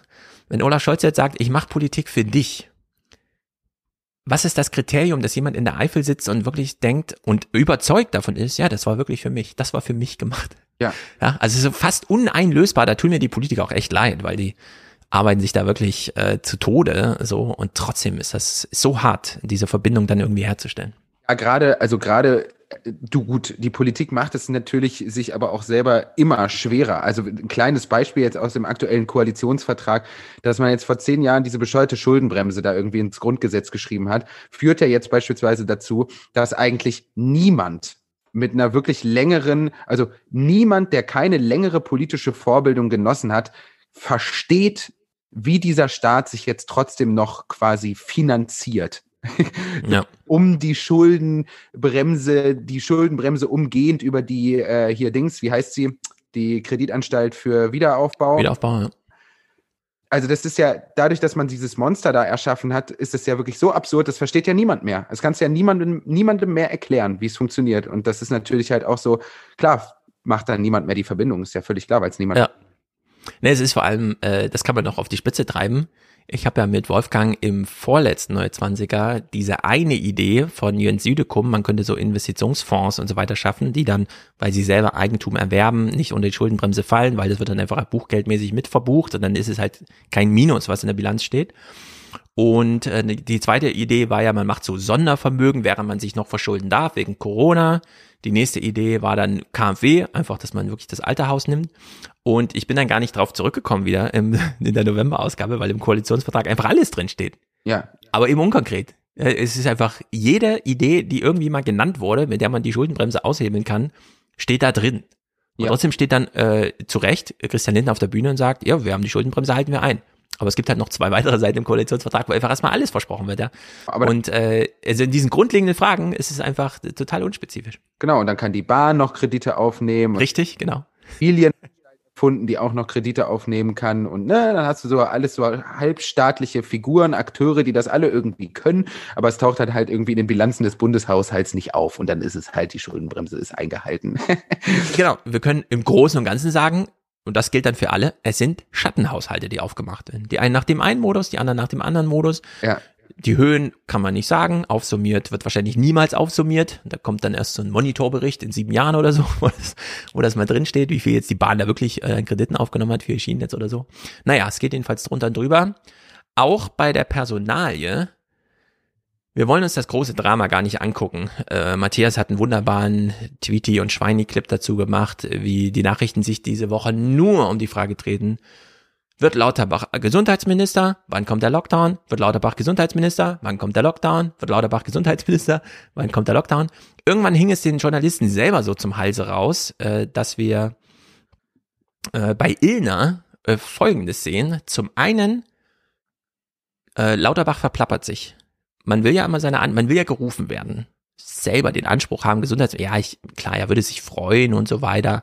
Aber nee, ich stecke gerade nicht in einem harten Kampf. Ich muss halt warten, bis Olaf mich ruft. Weil das Volk irgendwie sagt, das wäre doch nicht schlecht. Und hier hat er sich ein bisschen verplappert. Herr Lauterbach überlegt sich immer noch, ob er unser Gesundheitsminister wird. Und zwar der der Herzen. Andrea Nahles könnte es werden. Dieses Gerücht gab es, Herr Lauterbach? Ich möchte das nicht kommentieren. Also ich, ich weiß nur so viel. Der SPD, Aber sie könnte es werden? Die SPD, wird, ich, will, ich will es einfach schlicht nicht kommentieren. Aber ich bin zuversichtlich, dass die SPD das Amt äh, äh, also sehr kompetent besetzen kann. Selbst Herr Merz wünscht sich jetzt Sie schon als Gesundheitsminister. Ja, und Herr Söder. Das, ich wollte gerade sagen, ja. das ist, das ist, vielleicht ist das nicht, die, das, das schmeichelt mir, aber vielleicht ist das nicht die Hilfe, die ich jetzt. Also die Sie brauchen. Sie haben die, auch die, das sehr diplomatisch ausgedrückt. Es ist nicht die Hilfe, die ich jetzt brauche. Also er kämpft. Das hat man jetzt hier gesehen. Ja. Äh, und ja, so wird es natürlich nicht funktionieren. ein geiler Spruch. Also wenn er, wenn er ihn so richtig durchziehen würde, wäre es ein richtig geiler Spruch, finde ich. Ja, und dann könnte man ihn aber auch drauf festnageln. Ah, das ist also nicht was sie, was brauchen sie denn, damit sie noch und so weiter. Haben sie nicht schon eine öffentliche Zustimmung? Genau. Äh, Maybrit Illner, wir gucken es uns stellvertretend für eigentlich alle Journalisten an, nur Maybrit Illner hat dann kurz die Selbreflexion mal gewähren lassen. Und dann machen wir an dieser Stelle einen Punkt. Wir fragen später nochmal Herrn Lauterbach. Nein, wir fragen ihn nicht nochmal. Er wird dazu nichts mehr sagen. Wir werden es hoffentlich bald wissen. Ja, die Show must go on, aber selbst das ist mir jetzt zu albern. Also Wirklich, also vor allem in der Abmoderation dann nochmal, wo man doch eh weiß, so jetzt ist die Sendung vorbei. Was soll er denn jetzt noch sagen? Soll er jetzt noch in acht Sekunden kurz sagen, okay, also folgendes. ich weiß auch nicht, was sie sich da vorstellen. Es ist einfach grotesk. Ich glaube, sie konnte es einfach nicht lassen. Ja. Naja, sie hat wahrscheinlich auch diesen Knopf im Ohr. Fragen Sie nochmal, fragen Sie nochmal, fragen Sie nochmal, wir brauchen hier eine Antwort. Äh, vielleicht verplappert er sich nochmal, er war schon kurz davor. Ja. Ähm, dritten Lauterbach-Clip gönnen wir uns trotzdem. Äh, die Delegierten am Samstag, das war jetzt am Donnerstag. Am Samstag, da ist man zu diesem Parteitag zusammen. Da hatte man schon gewusst, okay, am Montag wird's entschieden. Selbst da hatten die Journalisten nur eine Frage an alle. Über Personal wurde heute nicht offiziell gesprochen. Das will man am Montag tun. Beim Thema Gesundheit wünschen sich viele in der Partei nur einen. Karl Lauterbach. Und ganz ehrlich, wer glaubt, dass dieser Mann nicht teamfähig ist, der hat keine Ahnung. Also ich habe Lauterbach ja auch einmal getroffen damals bei einem SPD-Parteitag und ähm, wenn man sagen würde, nennen Sie mir einen nicht teamfähigen Politiker, dann würde man sagen Karl Lauterbach. Ja, also es ist einfach grotesk, ihn unter teamfähig hier zu verbuchen, weil das ist einfach echt nicht gegeben. Das kann man auch bei bestem Willen nicht. Lauterbach drückt seine Linie durch, der kennt da gar nichts, äh, der lässt sich da auch nicht reinreden oder so, sondern wenn die Studie sagt, das Infektionsgeschehen ist so und so, dann ist das halt so und so. Da wird da auch keine Rücksicht auf Olaf Scholz genommen oder sonst irgendwas. Also da ist es völlig undenkbar. Stefan, reagiert sie doch auf genau diesen Vorwurf? Also der scheint ja durchaus auch in der Partei einer zu sein, der regelmäßig formuliert wird, weil sie verteidigt ihn ja hier sozusagen gegen diesen Vorwurf, oder? Ja, äh, genau. Äh, also innerhalb der SPD ist für alle klar, Olaf, kann, äh, also wir können eigentlich nicht Karl Lauterbach zum Minister machen, weil der, mit dem kann man nicht reden. Äh, die Art und Weise, wie der uns damals auch im Gespräch so richtig, Sie wollen mit mir reden? Hören Sie mal, ich bin Professor in Harvard. Was würden Sie jetzt mir für eine Frage stellen? Für was? Für so ein Internetformat und so? Also da ist er, der schwebt da völlig über den Ding. Äh, man sieht ja, wie sehr er sich jetzt diszipliniert, um im Fernsehen irgendwie ein bisschen sympathisch rüberzukommen, macht dann noch bei Brigitte TV mit und redet über seinen äh, persönlichen Liaisons und so. Und es ist äh, mir ein bisschen auch zu verkrampft, ehrlich gesagt, ihn da so zu sehen. Gehst, geht zu Caroline Kebekus und singt da irgendwie, spricht da irgendwie stoisch den Refrain ein beim Corona-Lied. Er gibt genau sowas. Das ist einfach nicht besonders gut. So, ähm, wir gucken mal kurz zur Ampel, denn ich fand das doch ganz lustig, was im Presseclub lief. Und da wir die FDP, ich weiß nicht genau, warum die FDP jetzt so richtig untertaucht. Wahrscheinlich hat äh, Christian Lindner gesagt, ich habe Olaf so gelobt äh, bei der Vorstellung des Koalitionsvertrags, ich tauche jetzt unter und gebe ihm die Bühne. Äh, ich will hier auch nichts Falsches sagen. Äh, ich bin mir nicht ganz sicher, warum der VLC-Player, also es ist heute alles runter und drüber, mein Clip hier nicht will. Ich starte ihn jetzt einfach als und so, blende die dann ein. Aber wir beginnen mal bei Eva Schulz, die junge äh, Journalistin, Deutschland 3000 und so weiter, die durchaus Gutes im Ko Koalitionsvertrag vor allem für die jungen Menschen sieht. Ihre Eingabe konnte nicht geöffnet werden, weil keine Ahnung, warum nicht. Schade, schade, schade. Na, dann ähm, müssen wir doch ohne Eva Schulz auskommen. Schade. Nehmen wir einen anderen Eva Schulz-Clip. Ähm, sie sagt nämlich, nachdem sie und das ist der Inhalt des Clips, gesagt hat, ja, die Jungen können jetzt kiffen und das ähm, alles ist so ein bisschen gut. Neue äh, Familienmodelle, das ist ja auch nicht schlecht, das werde ich im Salon mit Wolfgang ein bisschen besprechen.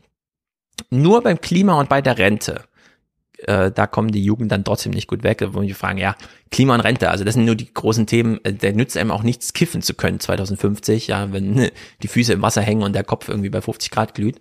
Aber gut, äh, nur Klima und Rente. Und dazu hat sie dann gute Widerworte von Ulrike Herrmann gesagt äh, bekommen, die das allerdings sehr sympathisch Also das ist alarmierend, insbesondere weil diese Koalition natürlich weiß, dass spätestens 2025, wenn die ganzen Boomer in Rente gehen, dieser Generationsvertrag aber sowas von ins Wanken geraten wird. Und das ist, ich finde, da zeigt sich am deutlichsten dieses Ungleichgewicht, das wir auch unter den Wahlberechtigten haben. Das waren 8,6 Millionen unter 30 und über 20 Millionen über 60. Natürlich kann man denen nicht sagen, wir müssen an einem dieser Hebel ansetzen, also entweder Rentenalter hoch oder ähm, mehr ähm, das Rentenniveau senken, weil das zu alarmierend wirkt auf diese ältere Wählerschicht. Aber dass das junge Wähler alarmieren sollte, haben die auch äh, längst alle mitbekommen und finde ich sehr tragisch, weil es ist gut, was die FDP da jetzt einbringen konnte, diesen kapitalgedeckten Ansatz, aber eben auch nicht in dem Ausmaß. Also das wird nicht der Wurf sein, vor allem nicht mit diesen 10 Milliarden. Frau Herrmann findet es sogar noch schlimmer.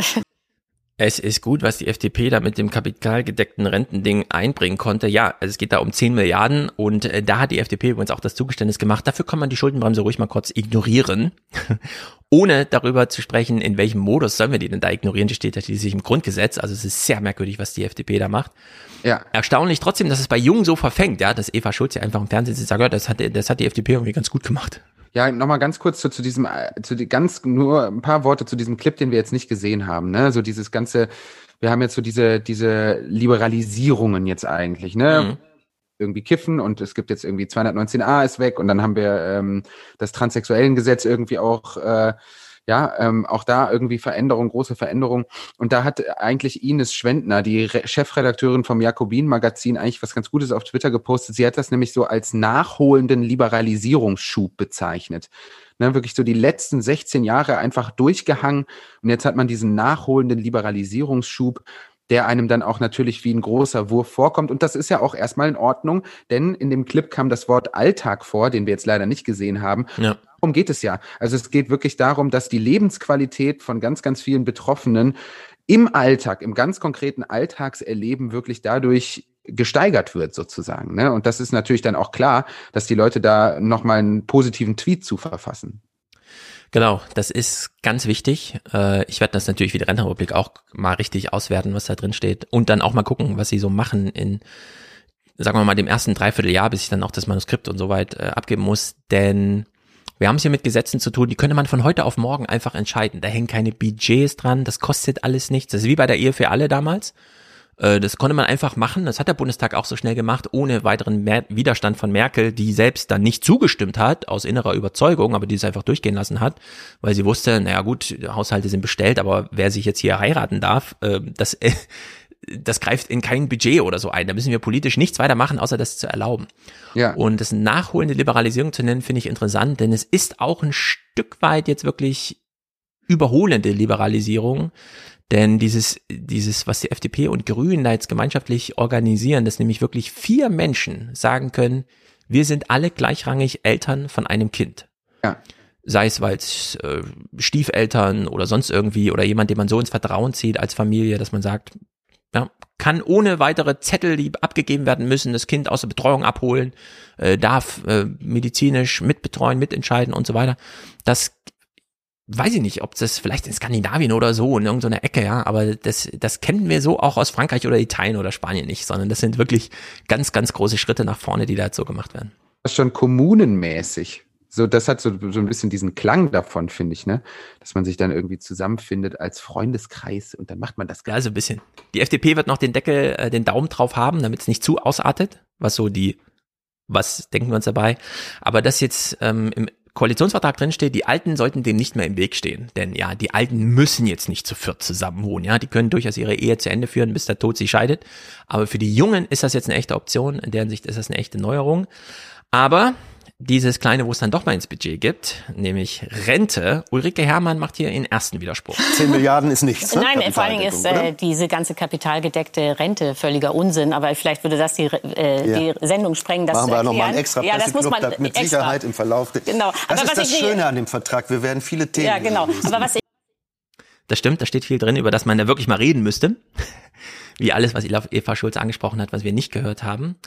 Aber Ulrike Herrmann hat ein Gegenangebot. Statt, dass wir jetzt einfach sagen, das sind aber so wenig Junge, äh, die können ja die Rente gar nicht mehr bezahlen und so weiter. Wir brauchen jetzt, dass diejenigen, die es bezahlen können, sich selber privat nochmal abdecken. Also wir nehmen sozusagen, wir entsolidarisieren das System. Sagt jetzt Ulrike Herrmann, nö, wir könnten es auch nochmal hypersolidarisieren mit folgendem Vorschlag. Tragischerweise, und das war die FDP, hat man jetzt gleichzeitig aber den Minijobsektor wieder ausgeweitet, äh, indem man da die Grenzen hochgesetzt hat.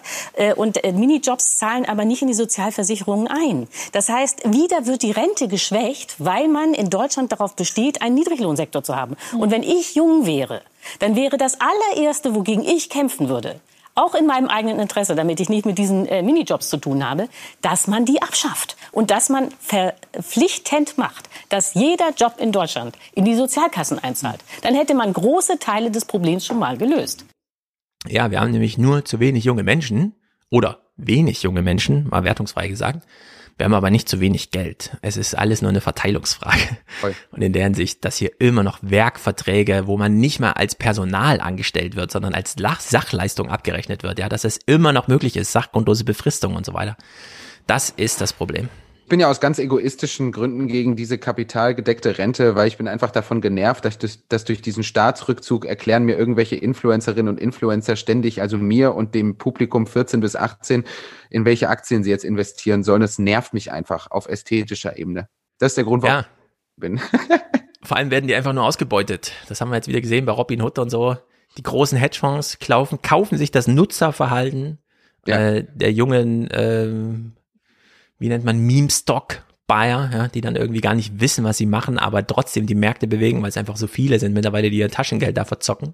Ja. Und dann äh, wird da einfach gegen die gespielt und die verstehen das gar nicht, sondern denken, ah, ich habe ja hier 20 Prozent Gewinn gemacht oder so in einer Woche. Ja. Was ja durchaus mal vorkommen kann und dass man da irgendwie zu den Gewinnern gehört. also ganz, äh, so ganz ehrlich gesagt, dass, dass viele Menschen, also auch viele junge Menschen, die dann halt in dieser ganzen InfluencerInnen-Bubble aufwachsen, bla bla bla, die kommen ja dann quasi in so eine Logik rein, werden in so eine Logik reingeschmissen, wo, wo der Staat auch überhaupt gar keine Rolle mehr spielt. Ne? Also wo man sich gar nicht die Frage stellt, wie organisiert der Staat eigentlich mein Ableben sozusagen, sondern ja. Anfang an ist es so dieses, nee, du musst es schon selber. Meld dich jetzt mal an und mach dir hier mal was auf und organisier das mal und so, du musst es selber machen. Und das finde ich schon krass, dass ja auch diese ganze Twitch-Generation damit so total aufwächst. Ja, das ist sehr wichtig. Das wird auch für die Rentenrepublik ganz entscheidend sein. Wir haben eine junge Generation, dem man im Grunde sagt, hast du dir mal die Demografie angeguckt? Das wird nie was mit dir und dem Staat. Ja. Und dann geht das so plätschert so die Gesellschaft dahin und irgendwann ist Pandemie und dann heißt es, ja, jetzt impf dich mal, hat der Staat gesagt, aus Solidarität. Und jetzt, äh, was, der Staat will irgendwas von mir? Wer? Der Staat? Und dann sind alle, machen große Augen und können gar nicht glauben, was sie da hören. Ja, das ist also ein ernstzunehmendes Problem. Da schlägt sich's nieder. Wir gucken noch einen Club, äh, Clip aus dem Presseclub. Jan Fleischhauer kriegt einen Anruf was halten Sie eigentlich von Annalena Baerbock und so weiter? Und er macht eine ganz interessante Antwort. Ich habe eine Frage in die Runde und zwar zur Außenpolitik. Die wurde gar nicht angesprochen bislang, meine ich. Und da schert sich ja heraus, dass Frau Annalena Baerbock äh, Außenministerin der Bundesrepublik wird. Da hätte ich gerne eine Einschätzung von der Runde, vielleicht gerne von Herrn Fleischhauer, da erwarte ich eine pointierte Antwort. Und äh, ja, wie schätzen Sie das ein? Und äh, ich bin da sehr skeptisch, um es mal höflich zu sagen. Vielen Dank. Dankeschön, Herr Körs, und Ihnen einen schönen Tag in Berlin. Äh, ich fürchte, ich muss Sie enttäuschen. Also ich habe jetzt gelesen, das wird furchtbar mit Annalena Baerbock als Außenministerin. Alle machen sich lustig, jeweils in einem Teil sozusagen des politischen Spektrums. Hahaha, ha, ha, da hält sich der Putin schon den Bauch. Also wenn's, also ich bin ja nicht bekannt als Grünen-Freund, aber wenn es einen Teil gibt, wo ich fand, dass die Grünen eigentlich immer ganz gut lagen, das war in der Außenpolitik. Also die haben noch den klarsten Blick auf Diktaturen äh, wie Russland äh, und China. Äh, und äh, wenn man vor 1989 in die DDR fuhr, dann war es die einzige Partei, deren Vertreter nicht nur Herrn Honecker die Hand geschüttelt haben, sondern anschließend noch einen Abstecher bei Frau Bohley gemacht haben, um den Bürgerrechtern guten Tag zu sagen, als auch als Demonstration. Und dieser Teil, ich glaube, hat sich im Grünen, in der grünen Außenpolitik gehalten. Und insofern glaube ich, wenn Frau Baerbock einem so ein bisschen, dem ein bisschen treu bleibt, dann ist das jeweils eine Außenpolitik, mit der ich mich eher anfreunden kann, als jedem Diktator zu sagen, ja, ja, komm, klar, du hast da eine Million irgendwie Leute in Lagern, aber wir machen doch schöne Geschäfte. Das war eine sehr aufwendige Antwort, ein bisschen raffinierter wäre gewesen. Haben Sie mal Heiko Maas gesehen die letzten Jahre? Wer soll das denn schlechter machen? Ja, es ist wirklich so. Und ich meine, Annalena Baerbock hat ja jetzt auch die ersten Takes zu China schon rausgehauen. Das kann man ja nicht anders sagen. Also sie hat ja auch nochmal gesagt, so, nee, wir können ja mal über so ein Importverbot von Produkten äh, da nachdenken halt so. Und dann hat sie auch nochmal gesagt, ja, Olympische Spiele müssen wir mal gucken, müssen wir mal ganz genau hinschauen. Also ich finde, da bringt sie sich ja schon in Stellung. Ja, ich, klar, die feministische Außenpolitik hat sie in Koalitionsvertrag geschrieben. Äh, also eine soziale Schiene scheint es ja da zu geben in ihrem Anliegen. Und mal sehen, wie es dann wird, äh, also ich meine, Heiko Maas hat selber nicht glauben können, dass er der Erste ist, der nicht als der beliebteste Politiker, selbst Guido Westerwelle ist das gelungen irgendwie, ja. als Außenpolitiker der beliebteste zu werden. Und er tauchte teilweise ja nicht mal in den Top Ten überhaupt auf, die das CDF da befragt hat im Apropos Politbarometer. Beliebt, das fand ich wirklich das, das Dümmste, was ich, es ist jetzt bei den Clips nicht dabei, ich habe es extra gesucht, das ist das Dümmste, was ich diese Nachrichtenwoche gesehen habe, dass die ARD wirklich nochmal ähm, eine Kurve eingeblendet hat, wo man die Zufriedenheitswerte von Angela Merkel gesehen hat. Ne? Und dann hat man nochmal gesagt, so, also in über der Hälfte der Fälle, als wir gefragt haben, war sie die beliebteste. Und dann, die, die, die, ja. Ich dachte wirklich, das ich, kann nicht sein. Das ist so dumm. Der Abschied ist äh, für alle traurig auch. Oh. Ist, die Konstante ist jetzt weg. Die Taz hat ja einen guten Titel gehabt äh, Merkel-Variante hat sich durchgesetzt und daneben so ein großes Olaf Scholz-Bild. Das fand ich ziemlich gut. Das ist auch so. Ja. so, bevor wir Pause machen, zwei kleine Clips zur CDU, denn sie gibt es auch noch. Allerdings ist es so lame, dass es wirklich unglaublich ist, wie langweilig die CDU mittlerweile ist. Karin Mioska versucht ja nochmal das Beste rauszukitzeln. Drei Männer, ein Gedanke, wie es scheint. Bloß nicht die Raute machen in der Nachfolge von Angela Merkel. Es ist nicht zu übersehen, wie schwer es der CDU fällt, sich neu aufzustellen, anders als in den letzten zwei Jahrzehnten. Helge Braun wird es versuchen, Norbert Röttgen und Friedrich Merz. Es kann nur einen geben als Parteichef, der die CDU wieder regierungsfähig machen soll. Ab Samstag entscheiden die Mitglieder, wem sie das zutrauen. Und heute Abend war das gemeinsame Vorstellungsgespräch. Mhm. Und wie lief es da so? Ich schließe mich dem ausdrücklich an, was Helge Braun und Norbert Röttgen gesagt haben. Da kann ich anschließen, was, was Norbert Röttgen gerade gesagt hat. Röttgen ist das wohl zu harmonisch. Er schaltet als erstes auf Attacke um. Vorsichtige Seitenhiebe beim Thema Klimaschutz. Merz und Braun setzen auf Forschung und Entwicklung. Alle diejenigen, die schlauen Forscher und Entwickler in Deutschland, die gute Ideen haben, die unterstützen wir. Wir könnten einen Beitrag leisten zur Lösung des globalen Problems, wenn wir in Deutschland wieder ein Land werden mit modernsten Technologien. Röttgen kontert. Also wir haben ein Ziel, das heißt 2045 Klimaneutralität. Ja, die CDU ist da völlig auf dem falschen Dampfer. Merz deutet das so ein bisschen an. Wir könnten ja die Welt irgendwie retten. Äh, Im Presseclub, dieser Clip lief leider auch nicht im VLC-Player. Aber da saß ja auch nochmal Ulrike Herrmann gesagt, also wenn es einen gibt, der gerade an der Seite der Grünen steht, dann ist es der Bund der deutschen Industrie denn die wollen die 250 Milliarden haben. Ich habe das ja auch im 29 ausführlich besprochen. Es ist unglaublich, dass wir das immer noch nicht verstehen, ja, und dass die CDU da mit so vielen alten Leuten, die das nicht verstehen wollen, denen sie das auch nicht zutrauen und so, wo das Wachstumsversprechen ist, dass konservativ sein eigentlich Vermögen bewahren bedeutet. Ja. Es ist einfach grotesk, was da abläuft in der CDU. Völlig Banane. Die große Frage, die sich die CDU ja eigentlich so wirklich stellen muss, ist jetzt eigentlich, wie macht man Politik für ein Wählerklientel, was zu 95 Prozent die Krisen nicht erleben wird, um die es heute geht. Ja. Und auch die alten Krisen nicht erlebt hat, denn ja. man hat nie einen Flüchtling gesehen. Ja. Die Griechen, was? Die sind irgendwie alle auf der Straße gestorben, haben wir auch nicht gesehen. Wir sind dann nämlich nicht in Urlaub gefahren, wir sind woanders hingefahren. Äh, das ist ja, es ist grotesk. Äh, ja, aber sie sind die Alten halt, ja. Also das, für die Rentenrepublik ist es super. Äh, an, der CDU kriege ich genau das Anschauungs Anschauungsmaterial, ja. um nicht nur so über den Wolken zu schweben, sondern einfach zu zeigen, das ist die Realität. Ja. Aber die müssen das halt jetzt wirklich, die, also für die ist das ja der Teig, in dem sie jetzt irgendwas backen müssen, ja. ja.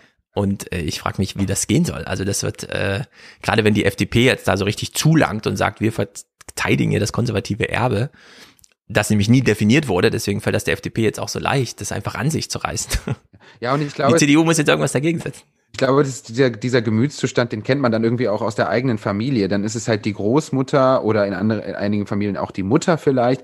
Und dann, das sind dann so Leute, die finden das irgendwie ganz putzig, dass die Enkel da jetzt, die gehen da irgendwie so freitags, weiß ich nicht, nicht genau verstanden. Günther, weißt du es genau, was die da machen? Und dann denkt man sich aber schon so, naja, aber man will dann schon auch eigentlich unbehelligt bleiben. So, man, genau. Ne? Also das ist ja schon das so, äh, bitte nach mir. So, ja, also wenn ja. ich wirklich unter der Erde liege, dann kann es losgehen. Aber selbst da hat Olaf Scholz das überzeugende Angebot für sie gemacht. Genau. Klimawandel ist ganz wichtig. Genau. Aber mit mir wird es auch, wir verlassen die Komfortzone hier nicht, liebe Rentner. Also in der Hinsicht, äh, die CDU ähm, auf verlorenen Posten, würde ich sagen, aber das Spektakel kann man sich dann gerne anschauen. Das wird ja gut dokumentiert. Die haben sich allerdings noch sehr viel Ärger eingehandelt, weil sie hier eine eigene Veranstaltung mit eigenem Medienteam gemacht haben und Phoenix nur die Bilder übernommen hatte, ohne das klar zu kennzeichnen. Und auch in den Tagesthemen war das mir erstmal nicht ersichtlich, äh, dass hier keine eigene Kameraarbeit vor Ort CDU hat gesagt, ja, das ist wegen Corona, wir können ja nur unsere Kameraleute hinbringen. Äh, aber es war, also das ist dann immer so ein bisschen grenzwertig, finde ich, wenn sowas äh, stattfindet. Und wenn die Tagesthemen meinen, wenn wir hier nicht rein dürfen, senden wir trotzdem was, und zwar das Material, was die uns liefern. Also das finde ich dann immer so ein bisschen Banane, da muss man das auch mal kurz zum Thema machen. Wurde aber nicht gemacht. Ja. In der Hinsicht auf vielerlei Ebene einfach unterirdisch dieser Partei. Naja, wir machen eine kleine Pause. Ich versuche noch ein bisschen Ton zu reparieren. Vielleicht klappt's. Und dann gucken wir uns das ganze Corona-Chaos an. Es ist grotesk, aber war auch sehr augenöffnend, würde ich sagen. Also bis gleich. Und das ist unser kleiner Moment für Dankbarkeit. Letzter Aufruf für den Alias Express. Die Fahrkarten bitte. Claudia, eine weibliche Präsentatorin, endlich mal wieder sehr gut. Sie schickt 100 Euro Weihnachtsgeld alias Podcast und nächste Woche steht sie auch hier als NFT mit im Video. Denn diesmal waren die drei Plätze schon weg für die Präsentatoren, die schon letzte Woche in den Fernsehmomenten eine Rolle spielten. Matthias schickt spektakuläre Grüße. Noch ein Matthias sagt alles Liebe von Melanie und Matthias. Oh, noch eine weibliche Unterstützerin. Ähm, Grüße oder GM an die Link Marines. Wer auch immer sie sind, wenn ich das richtig vorgelesen habe, denn hier sind wieder Leerzeichen reingerutscht. Und Sebastian ist heute auch Präsentator. Längst überfällig, woraus die Banken machen, langst überfallig. Mein Beitrag für eure Arbeit. Vielen Dank. Sehr gut. Drei Präsentatoren, Matthias, Matthias und Sebastian. Und nächste Woche dann auch mit im Video vermerkt Claudia. Spektakulär. Ich freue mich. Ute ist Produzentin mit 50 Euro. Sie war die letzten Monate sehr treu und äh, diesmal ist es das letzte Mal, zumindest was äh, in der PayPal-Mail stand. Liebe Ute, verlass uns nicht. Nein, du bist natürlich hier trotzdem an Bord und gebucht. Sehr gut, Grüße an dich. Merci für den Fernsehpodcast, schreibt Tobias für 30 Euro. Damit schon kein Produzent mehr. Aber hier ein Unterstützer. Und die Unterstützerliste ist zum Monatsbeginn natürlich immer sehr gut. Sie besteht heute aus Martin, Monatsbeitrag für Medienaufklärung. Springend klingt die Münze. Wir nehmen uns kurz die Zeit. Ich rufe es auf. Alles kein Problem. Zack, zack, zack. Noch einmal kurz bestätigen und bam. Es muss natürlich ein bisschen laden. Es ist alles noch HTML, was das angeht. Na? Let's go. Wohlan, Kutscher. Spanne er die Pferde ein und spute sich, denn springend klingt die Münze. Anna ist hier auch dabei mit monatlichen Dank. Und sie ist auch im Salon, schickt sie noch hinterher. Liebe Grüße. Sehr gut, wir begrüßen dich hier auch im Salon. Wir sind schon 3000 im Salon. Julian hat ein Monatsticket. Sabine hat einen Beitrag für den November mit einem Danke hinterher geschickt.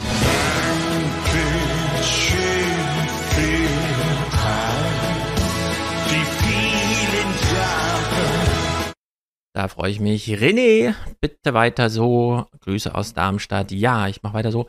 Markus hat unterstützt den Alias Podcast. Tino ist dabei. Tanja mit Grüßen aus Österreich. Ich drücke mal auf meine Zufallstaste. Ich danke Ihnen. Vielen Dank für die Möglichkeit. Da ist er, der jetzt nicht mehr ist. Mike sagt Dankeschön, genau wie Peter und Björn, der macht zivilen Ungehorsam. Dankeschön, das möchte ich dir sagen. Dankeschön. Und Johanna hat ihren Platz im Raumschuf, Raumschiff gebucht. Das hatten wir doch alles schon. Mal noch was anderes probieren? Dankeschön. Ich sag Dankeschön. Marius, Robert, Christian, guter Podcast, sachlich, neutral, unabhängig und, ganz wichtig, angenehm. Wir kennen ja die Gütekriterien oder wie es auch immer hießen von Habermas. Das ist auch wichtig. Andreas hat ein Monatsticket für den Alias Express. Er möchte noch schneller sein. Mitya grüßt aus Niedersachsen. Jessica, Türchen Nummer 6 für Martin von Jui, der sich über eine Spende an Stefan freut. Sehr gut. Äh, Martin, sehr gut. Äh, Jessica hat mich zum Türcheninhalt bei dir gemacht. Türchen Nummer 6, das ist ja morgen. Nikolaus, sehr gut. Spektak, wir haben es ja schon mal einen Tag früher aufgemacht. Wie es halt so ist. Susanne, sonst wären wir ja viel zu spät. Susanne, Lisa Marie, entgegen dem Wind der Veränderung. Uh.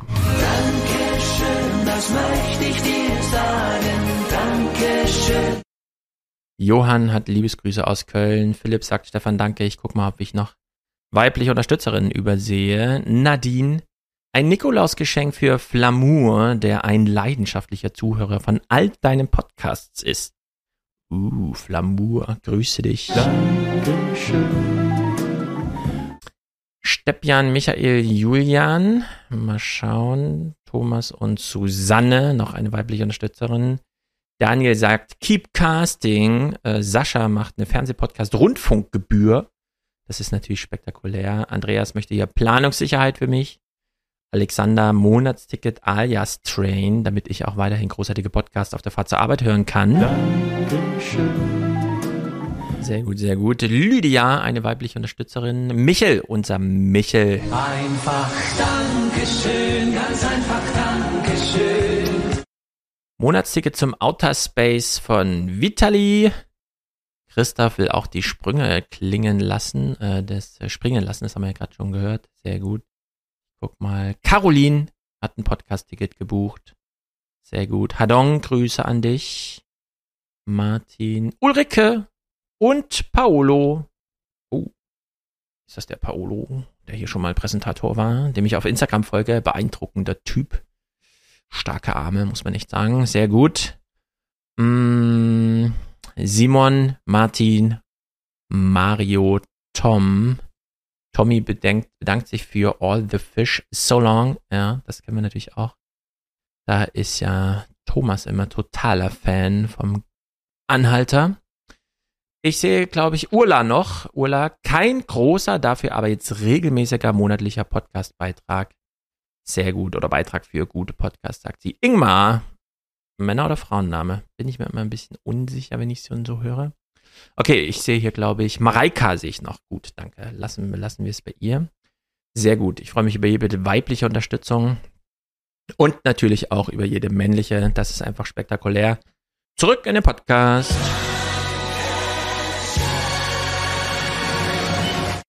Zurück in den Podcast, wie eben schon gesagt, äh, sehr gut. Also wir gucken jetzt die Corona-Nachrichtenwoche. Sie war augenöffnend, wie eben schon gesagt. Und sie beginnt mit dem vollen Stadion in Köln. Ich kann es ehrlicherweise immer noch nicht so richtig fassen. Das volle Stadion hatte ohnehin für Diskussionen gesorgt. Mehr darüber später im Sport. Die Nationale Akademie der Wissenschaften Leopoldina fordert nun eine strikte Reduzierung der Kontakte und wegen der nachlassenden Immunität diese eben auch für Geimpfte, also einen nationalen Lockdown. Ich verstehe das nicht, wie sie hier in ganz ruhigen Ton vor diesem mega breiten Bild volles Fußballstadion sagen kann, ach ja, und im Übrigen fordert die Leopoldina Lockdown für alle. Ja. An einem Nachrichtentag, in einer Moderation, dass man da irgendwann mal feststellen muss, nee, das kann man nicht vermitteln. Wir müssen ihnen das auch sagen.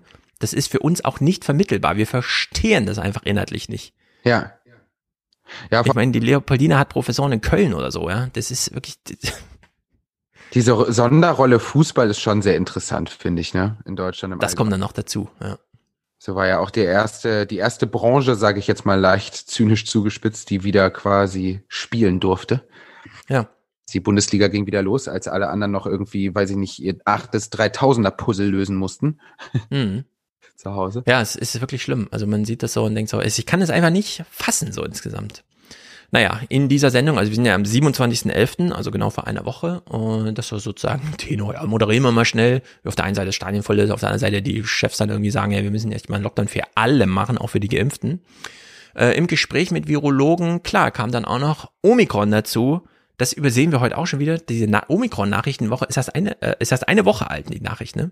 Also wir denken ja schon wieder, wir denken schon wieder in Jahrzehnten irgendwie, weißt du, noch damals Omikron, ja, da war ich noch Kind, hab im Sandkasten gespielt. Nee, das ist erst meine Und Woche. zugeschaltet ist uns per Skype aus Dortmund Professor Carsten Watzel von der Deutschen Gesellschaft für Immunologie. Guten Abend. Schönen guten Abend. Herr Watzel, Alpha, Beta, Delta, jetzt Omikron. Um wie viel gefährlicher ist denn diese neue Mutante? Ganz genau kann man das natürlich noch nicht sagen. Äh, Wir wissen, dass Omikron mehr Mutationen hat, und zwar Mutationen, die wir schon in den anderen Varianten teilweise gesehen haben. Was die jetzt in dieser ganzen Kombination machen, ich glaube, da brauchen wir noch viel mehr Daten zu.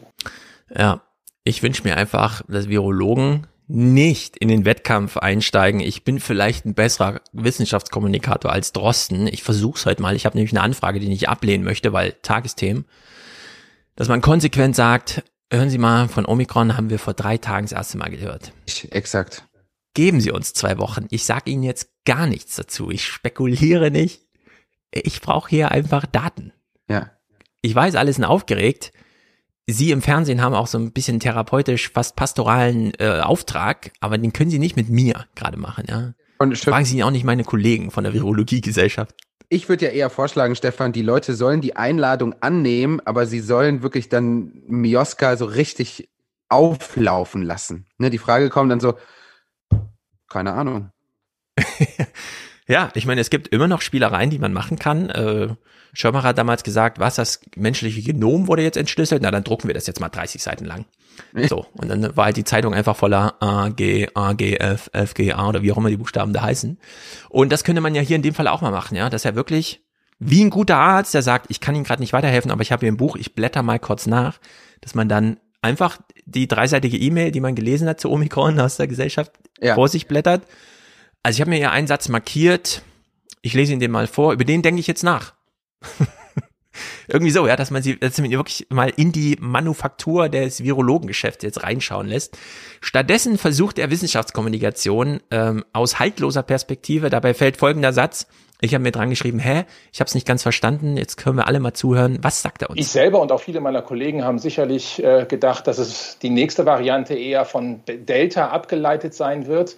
Ähm, das heißt, dass jetzt eine komplett neue Variante aufgetreten ist, ist schon so ein bisschen überraschend. Aber es ist natürlich nicht überraschend, dass es eine neue Variante gibt, weil es war ja nur noch eine Frage der Zeit, wann die nächste kommt.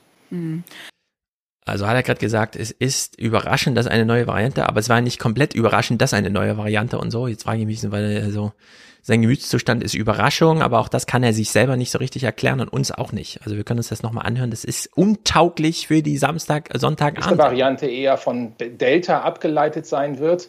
Ähm, Das heißt, dass jetzt eine komplett neue Variante aufgetreten ist, ist schon so ein bisschen überraschend. Aber es ist natürlich nicht überraschend, dass es eine neue Variante gibt, weil es war ja nur noch eine Frage der Zeit, wann die nächste kommt. Mhm. Es, ist halt, es ist halt wie, wenn du jemanden wirklich, wenn du einen Fußballtrainer nach Spielabpfiff fragst, nicht wie war's, sondern wie hätte es eigentlich laufen sollen. Und dann fängt er dann so zu erzählen, ja, wir haben uns das eigentlich so und so vorgestellt und bla bla bla und bla bla bla. Ja, genau. Ewald Lien wird jetzt immer wieder von Lanz eingeladen, um mal vorzulesen, was wirklich auf seinem Zettel steht. Ja. Und dann kann man halt die Taktik nochmal verraten und dann, dass es nicht aufging, hat ja jeder gesehen. Genau, halt so, weißt du? Ja. Ne, So, Abud deckt sich jetzt hier und sie guckt ja schon recht, recht skeptisch. Ich stelle ihm mal eine Frage, die ich mir eigentlich auch alleine beantworten könnte. Gibt es da eigentlich auch so eine Art Ende ähm, der Mutation oder läuft das eigentlich immer so weiter? Äh, ja.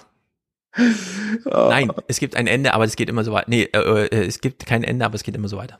Ich fand es so richtig geil, weil ich mich in dem Moment gefragt habe, ist das quasi jetzt wirklich Ihre private Frage oder ist das eine redaktionell erarbeitete Frage, wo die Redaktion gesagt hat, was fragt sich der Deutsche jetzt eigentlich ganz konkret? Und fällt das dann vielleicht in eins? Also ist die Redaktion dann wirklich gleich Bürger X, der jetzt, alle haben so diese Frage, so wann ist jetzt, sorry, jetzt mal so Januar oder wann können wir wieder, was, was ist hier los? Es ist für alle knifflig. Ich würde sagen, Kommunikationsstrategie ist, unten läuft ein Timer, da steht, es ist noch eine Minute 13 Sekunden für dieses Interview übrig. Äh, hört es eigentlich irgendwann mal mh, auf oder Kunstpause, Denkerpause, nochmal drüber nachdenken, hat es irgendwann ein Ende.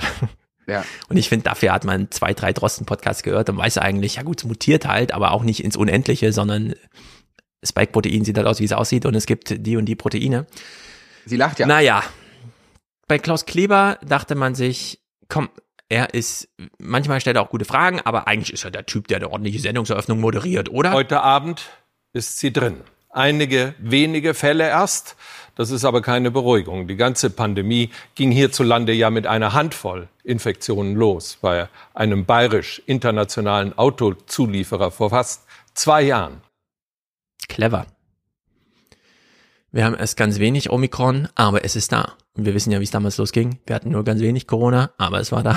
Diese, ich verstehe diese Vergleiche zum Frühjahr letzten Jahres ja generell nie. Also in keinem Format verstehe ich das, wenn man so sagt, so, ja, also vor einem Jahr, bla bla bla, das versucht man dann nochmal irgendwie so dramaturgisch einzusetzen, dieses Mittel, so selbst letztes Jahr war es nicht so schlimm wie dieses Jahr. Aber es sind ja ganz, es sind ja völlig veränderte Parameter jetzt in der Situation. Das macht ja überhaupt gar keinen Sinn aus meiner Sicht. Mhm. Erster Satz, jetzt ist sie drin. Ja, es ist, ähm, also es ist halt sehr herausfordernd, Moderation zu schreiben. Ja. Und die Moderation, also gerade die Sendungseröffnung, die gestaltet sich ja auch sehr danach, was interessiert die Menschen gerade? Im Sinne von, was beschäftigt Menschen ab 10 Uhr morgens und wozu wollen sie 21 Uhr 45 oder wann das kommt, nochmal eine Aufklärung haben, unabhängig davon, was jetzt am Sachstand Omikron wirklich zu vermelden ist, sondern es geht dann wirklich in diese therapeutische Richtung.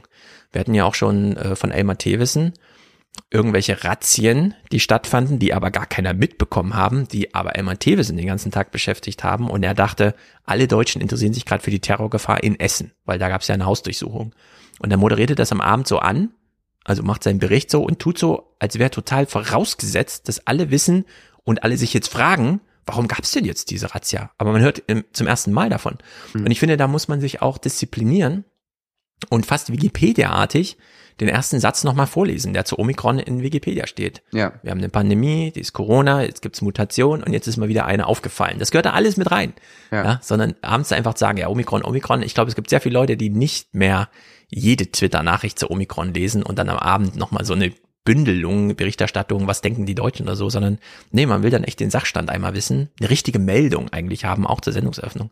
Ist ihm hier nicht gelungen. Also Klaus Kleber war die in der Nachrichtenwoche besonders schlecht, muss ich sagen.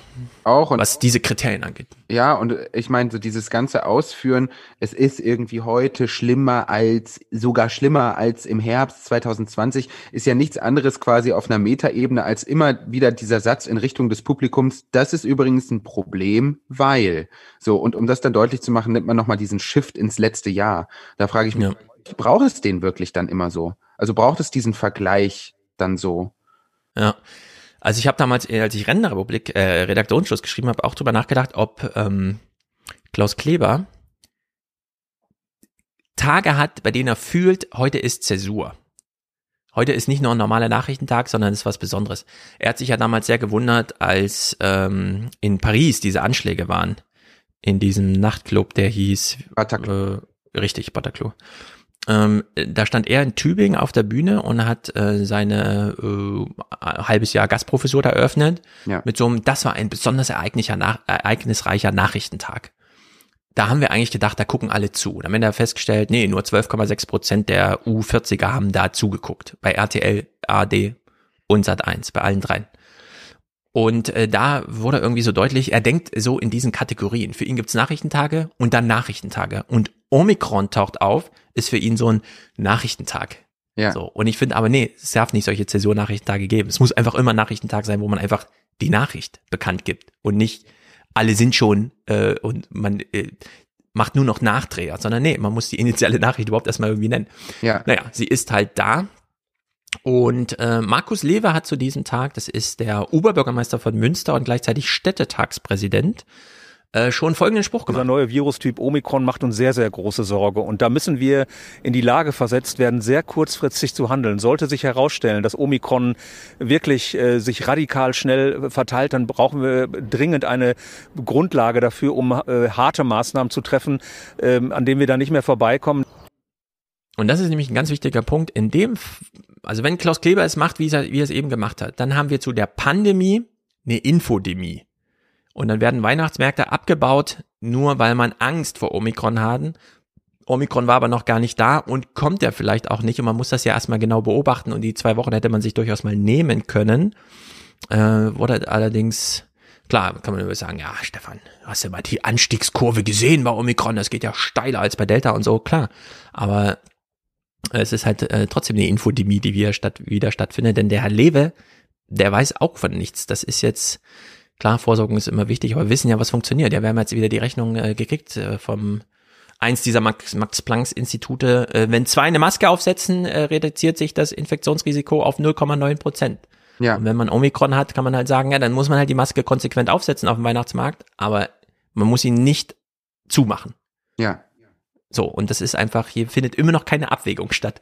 Ich würde jetzt sagen, auf die Spitze getrieben, wir haben immer noch nicht gelernt, mit Corona zu leben. Und das ist, finde ich, ein bisschen schade, ehrlich gesagt. Genau, und ich habe jetzt im Freundeskreis, und da würde es mich total interessieren, was du dazu sagst, ich habe im Freundeskreis wirklich immer mehr Leute, die jetzt diesen Satz zu mir gesagt haben, ach, jetzt so ein Lockdown, das wäre eigentlich Ja. schlecht. Und damit meinen sie eigentlich gar nicht so dieses, nein, es ist ob der pandemischen Lage notwendig, deswegen akzeptabel für mich persönlich, ich muss das aus Solidaritätsgründen machen, sondern so richtig dieses, auch wenn ich jetzt eigentlich, also wenn man mir dann nochmal so ein paar Ausgehmöglichkeiten nimmt.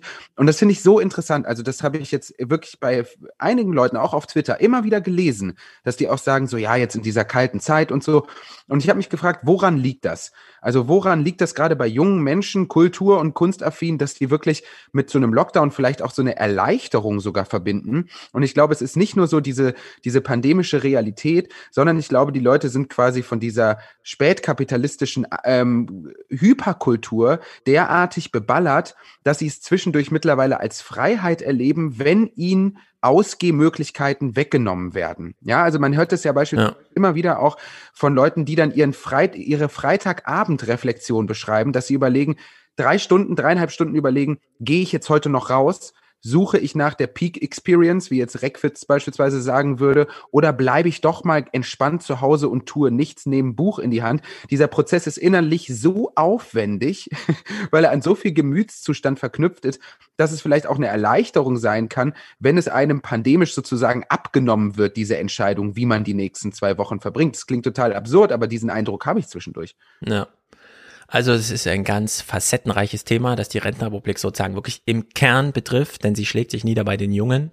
Ja. Ähm, wir haben auf jeden Fall auf äh, Erfahrung der zweiten Welle äh, die zweite Welle hat ja psychisch so richtig reingeschlagen. Diese erste Welle, März, April 2020, dann irgendwie der rettende Sommer und so weiter. Aber diese zweite Welle, dieses monatelang und alle reden nur von Weihnachten, das hat schon sehr viel unter Druck gesetzt mit ähm, Weihnachten, äh, warum ist denen als allen so wichtig? Ach so, wegen Familie. Aber ich habe doch gar nicht eine Familie, die mir so wichtig ist. Und das hat sich dann wieder niedergeschlagen mit diesem Februar, März. Da hieß langsam, im April könnt ihr wieder feiern gehen. Und dann hatte man Angst vor April, ich habe ja gar keine Freunde und ich gehe ja eigentlich gar nicht in Clubs. Ich bin ja gar nicht, ich bin ja eigentlich ein Standardstudent, nur das glaubt man dann immer nicht, dass man eigentlich zur großen Masse gehört äh, von Studenten und Auszubildenden, die eigentlich immer nah an der Depression sind, eigentlich an Einsamkeit leiden. Und wenn man denen sagt, ja, deine Disco hat wieder offen, was soll ich da? Ich kenne ja gar niemanden. Äh, soll ich da Spaß haben? Wird mir das dann verordnet? Und dann fiel man so richtig ins Loch. Ah, und es kann durchaus sein, dass man jetzt wieder entlastet wird, während die Alten und das klingt ja auch immer nur so, immer Freiheit, Freiheit, Freiheit schreien. Ne? Die rennen ja echt durch Sachsen mit dem Fackelzug gerade und sagen Freiheit, Souveränität, äh, Frieden und so. Ne? Das ist ja so der Slogan, mit dem sie irgendwie rumrennen. Und was eigentlich die Leute suchen, ist Sicherheit, Orientierung. Und die wird ihnen durch einen Lockdown gegeben. Da ist einfach klar, Freitag kann ich nicht, weil da ist ja Lockdown. Und damit ist sehr viel kognitive Arbeit den Menschen einfach genommen durch staatliche Vorgaben. Und es gibt ja da auch äh, ein geiles Experiment, was glaube ich vorkommt in Eva Illus, Warum Liebe endet. Das äh, ist ein Experiment aus den USA und die haben wirklich einfach zwei Probandengruppen einfach mal Schokolade probieren lassen. Und äh, die eine Gruppe hatte mehr Sorten zur Auswahl, die andere Gruppe weniger. Und dann mussten sie das irgendwie ranken, was dabei rauskam, völlig egal. Was zählte, war die Belohnung, das Belohnungsangebot quasi von den Forschern, die dann haben dann eben gesagt, Leute, ihr könnt jetzt auswählen, entweder ihr bekommt quasi eure Lieblingsschokolade, die ihr auf Rang 1 einsortiert habt, im Wert von 10 Dollar oder eben 10 Dollar. Und die Gruppe, die mehr Sorten äh, Schokolade zur Auswahl hatte, entschied sich halt immer für die 10 Dollar, für den Geldwert. Und die Gruppe, die wenig Schokolade zur Auswahl hatte, eben dann für den Schokoladen oder für die Schokolade. Und daran sieht man ja, dass so diese Illusion von Überauswahl sozusagen Leute auch total unter Druck setzen kann, dass sie dann einfach gar nicht mehr wählen. Und das ist ja völlig egal, ob man da über Zerstreuungsangebote, Kulturveranstaltungen oder auch SexualpartnerInnen spricht, so, wo Tinder und Bumble und OkCupid uns ja auch die ganze Zeit die Illusion bereit erhalten, es gibt hier Millionen Möglichkeiten, mein Lieber. Choose. Genau. Ne? Darunter leiden viele junge Menschen, das kennt jeder, der schon mal ein WG-Zimmer vergeben hat. Will nicht mehr auswählen. So, naja, also meine Erfahrung war in Bielefeld so, mhm. ist ein WG-Zimmer, drei Leute müssen entscheiden. Mhm. Und dann äh, lädt man sich jemanden ein, noch jemanden, noch jemanden, da sind so drei. Da denkt man so, ja, war schon jemand dabei. Ja, komm, wir machen noch einen vierten, fünften, sechsten, dann kann man sich einkommen, noch einen siebten, der achte ist es bestimmt, nee, der neunte, komm, lass uns mal noch fünf, komm, lass uns mal noch fünf antanzen und irgendwann hat man 25 Leute gesehen. Und dann wird's zu viel, dann wird's unübersichtlich, aber man wollte sich halt nicht festlegen, weil in dem Moment, wo man sich entschieden hat, ist es halt entschieden. Ne? Dann, dann ist es das eigene Risiko, wenn es nicht funktioniert. Äh, meine Erfahrung ist, irgendwann äh, Familie gegründet, übergegangen in Wocheneinkäufe. Nicht mehr jeden Tag einkaufen, gucken, was es gibt, sondern ja. Wocheneinkäufe. Und da habe ich auch eine gute Studie dazu gelesen zum Joghurt. Wenn man einen Wochenendeinkauf macht und für die nächsten fünf Tage Joghurts kauft, kauft man nicht fünfmal denselben, sondern man kauft fünf verschiedene. Das ist ja die Freiheit der eigenen Wahl. Man kann ja alles kaufen. Macht man dann auch. Dann isst man seinen Lieblingsjoghurt am Montag, ärgert sich am Dienstag, dass er schon weg ist, am Mittwoch auch, am Donnerstag auch, und am Freitag fragt man sich, was ist das für ein scheiß Joghurt? Warum soll ich den jetzt essen? Ja. So, und bis man dann irgendwann übergeht, nee, Wocheneinkauf heißt, ich gehe am Samstag los, kaufe mir fünfmal denselben Lieblingsjoghurt und esse den dann jeden Tag. Ja. Das dauert eine Weile, ja. Man muss sich, dass das ähm, Freiheit nicht glücklich macht, sondern diese Einschränkung, dass man sich selber ein bisschen limitiert, das dauert eine Weile. Und äh, die zweite, und das ist dann wirklich, äh, da gibt's große Soziologie zu, wenn man neuer Student ist oder in einer neuen Ausbildung, Riesenfirma und so weiter, und der Chef lädt ein, abends, ja, man darf seine Frau mitbringen, wie auch immer, oder sein Mann, dann hat man Angst, weil man weiß nicht genau, wie verhalte ich mich da, äh, was ist richtig, was ist falsch. Es heißt dann einfach nur, das ist lockeres Beisammensein, alles ist möglich. Da kann man auch mal über die Hierarchiestufen weg mit dem Chef reden. Ah, Angst, keine Ahnung, wie verhalte ich mich da? Am Ende ist man enttäuscht vom Abend, weil man weiß, irgendwelche Gelegenheiten waren da, aber ich habe sie nicht genutzt. Scheiße. Ja. So.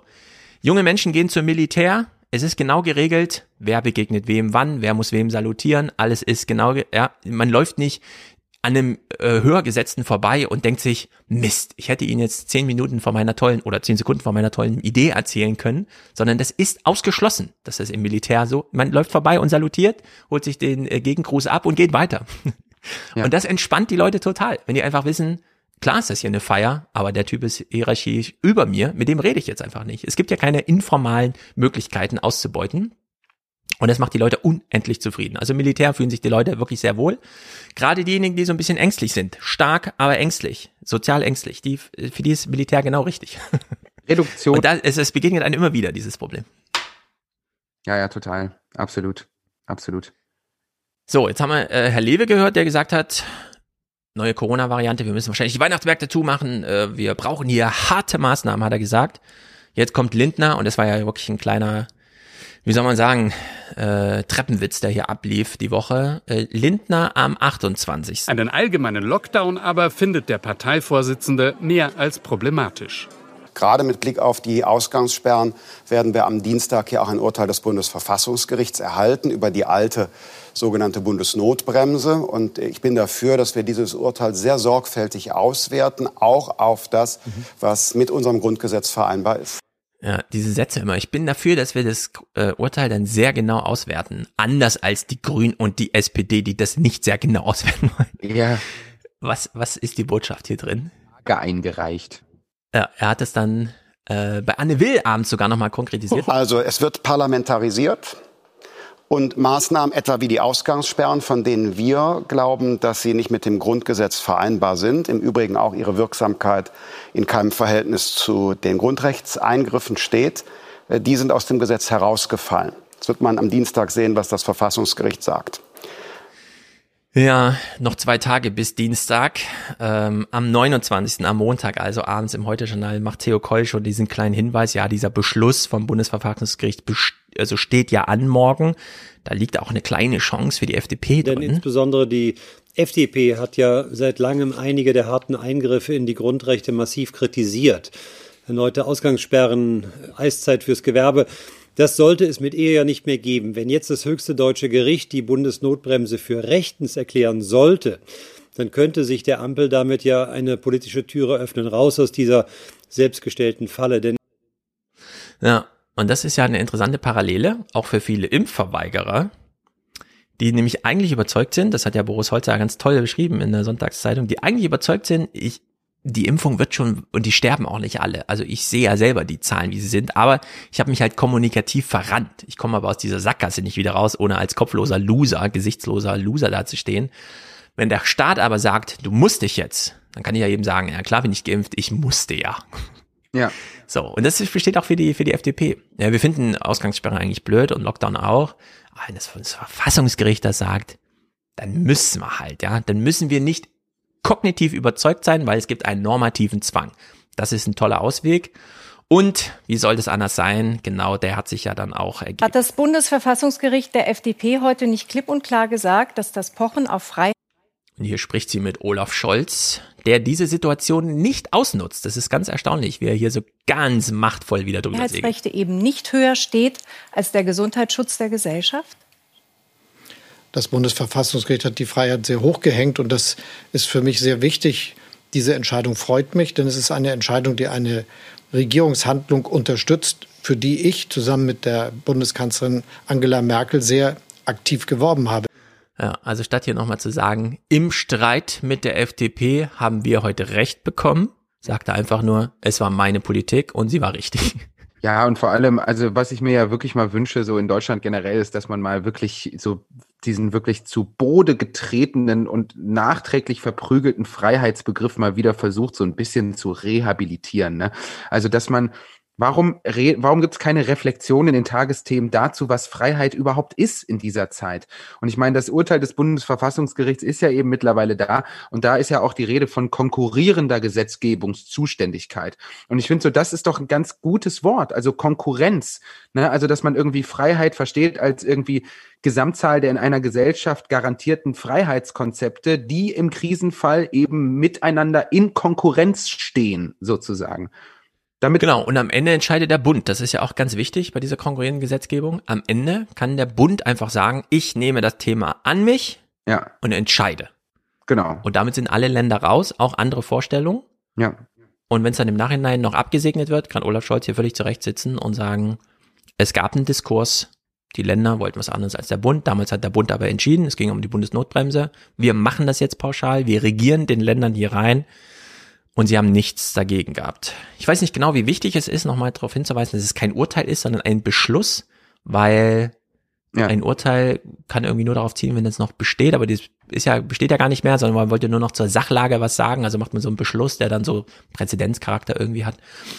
Ganz merkwürdig, kleine Feinheit, aber äh, für irgendwen ganz entscheidend. Marco Buschmann sagte sich dann jedenfalls im Heute-Journal, ja, äh, ich nehme das Angebot von Theo Koll an, jetzt wo das Bundesverfassungsgericht das sagt, gestehen wir die Niederlage ein. Corona-Notbremse war rechtens, die Liberalen, die dagegen geklagt hatten, enttäuscht. Wenn das höchste deutsche Gericht eine Entscheidung getroffen hat, dann respektieren wir diese Entscheidung selbstverständlich. Das ist für uns völlig klar. Ja, als angehender Justizminister ist das ein ihm diktierter Satz, den er natürlich genauso wie von dem Schicksal vorgegeben davor getragen hat. gesagt, äh, finde ich auch immer, dass man, das ist jetzt wirklich ein Hot Take sozusagen, glaube ich, äh, vielleicht lege ich mich damit auch auf die Schnauze, aber egal, sei es drum, Risiko. Ähm, ich glaube auch, dass man der FDP zumindest in Teilen schon auch den Vorwurf machen kann, in den letzten 10 bis 20 Jahren auch einen Freiheitsbegriff in die Hirne geprügelt zu haben, der sich immer und ausschließlich am Individuum orientiert und der über ja. gar kein Verständnis mehr von einem Kollektiv hat, ja, wie funktioniert eigentlich ein Freiheitskonzept innerhalb von einer Gruppe, innerhalb eines Kollektivs? Dadurch, dass man sich in dieser neoliberalen Ideologie, in diesem meritokratischen Leistungsdenken ständig am Individuum und jeder ist seines Glückes Schmied und American Dream mäßig orientiert. Ja, also welches Freiheitskonzept sollen die Leute denn dann auch haben? Wenn wir hier seit ungefähr 30, 40 Jahren dieses Freiheitskonzept eigentlich zugrunde legen für alles Mögliche. So, du bekommst, weil du irgendwie ein freies Individuum bist, natürlich deine Hartz-IV-Sanktion etc. pp. oder du bekommst eben dein Reichtum. Das ist ja immer dieses Freiheitskonzept des Einzelnen. Mhm. Ja, ich kann jetzt gerade erspüren, wie frustriert die Grünen sind, denn ich war ja auch hier in Frankfurt bei diesem äh, kleinen Wahlkampfauftritt, den sie gemacht haben, eine der wenigen Städte, wo sie beide waren, äh, also hintereinander gesprochen haben, Baerbock und Habeck. Baerbocks Redethema war und das einzige Redethema, abgesehen von den Appellen, die könnte man jetzt mal wählen und so, war, das konservative Erbe ist eigentlich Wohlstand sichern. Wir müssen das Klima retten, um den deutschen Wohlstand zu sichern. Und Habecks zentrales Thema war, die Freiheit und zwar nicht in diesem individuellen Sinne, wie wir es äh, von der FDP vulgär vorgelegt haben, äh, die 20, äh, letzten 20 Jahre, sondern wieder Anschluss an diese alten Rosa-Luxemburg-Ideen und äh, wie sie alle heißen.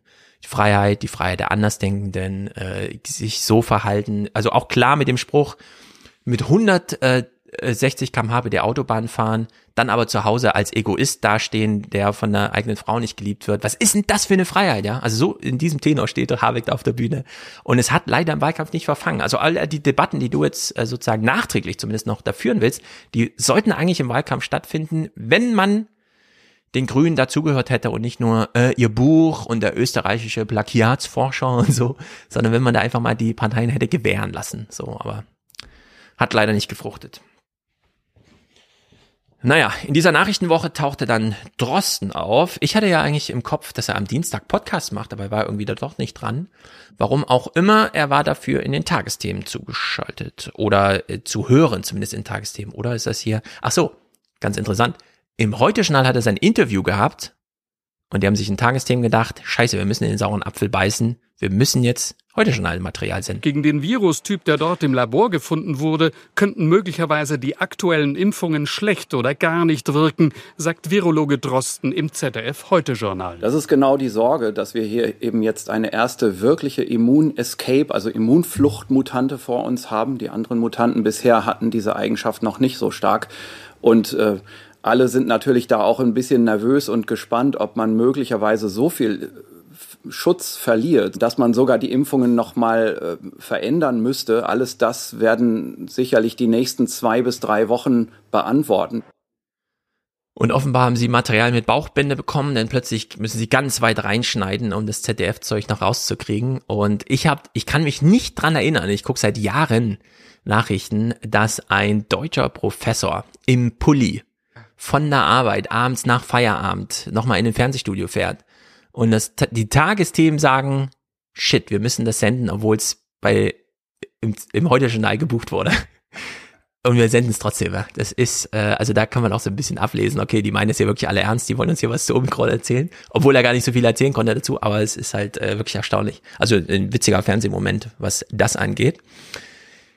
Schalten wir also ins Heute-Journal zu Klaus Kleber. Er hat das Interview auf eine Art und Weise geführt, wo ich denke, nee, das, es ist einfach, nee, nach anderthalb Jahren Pandemie und so, das ist mir zu viel. Kann diese Omikron-Variante die Sache nochmal deutlich schlimmer machen?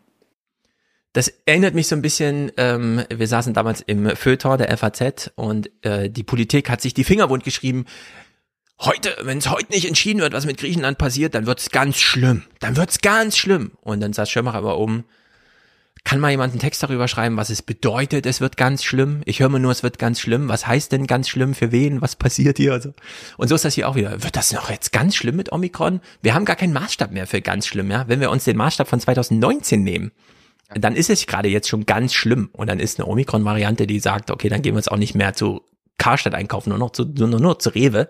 Ja, was ist dann noch für, das ist noch mal schlimmer dann oder was? Also wir sind eigentlich schon bei ganz schlimm, ja, Level 10 von 10. Aber wie schlimm wird's denn jetzt? Ja, leider. Also wir wissen tatsächlich nicht allzu viel darüber.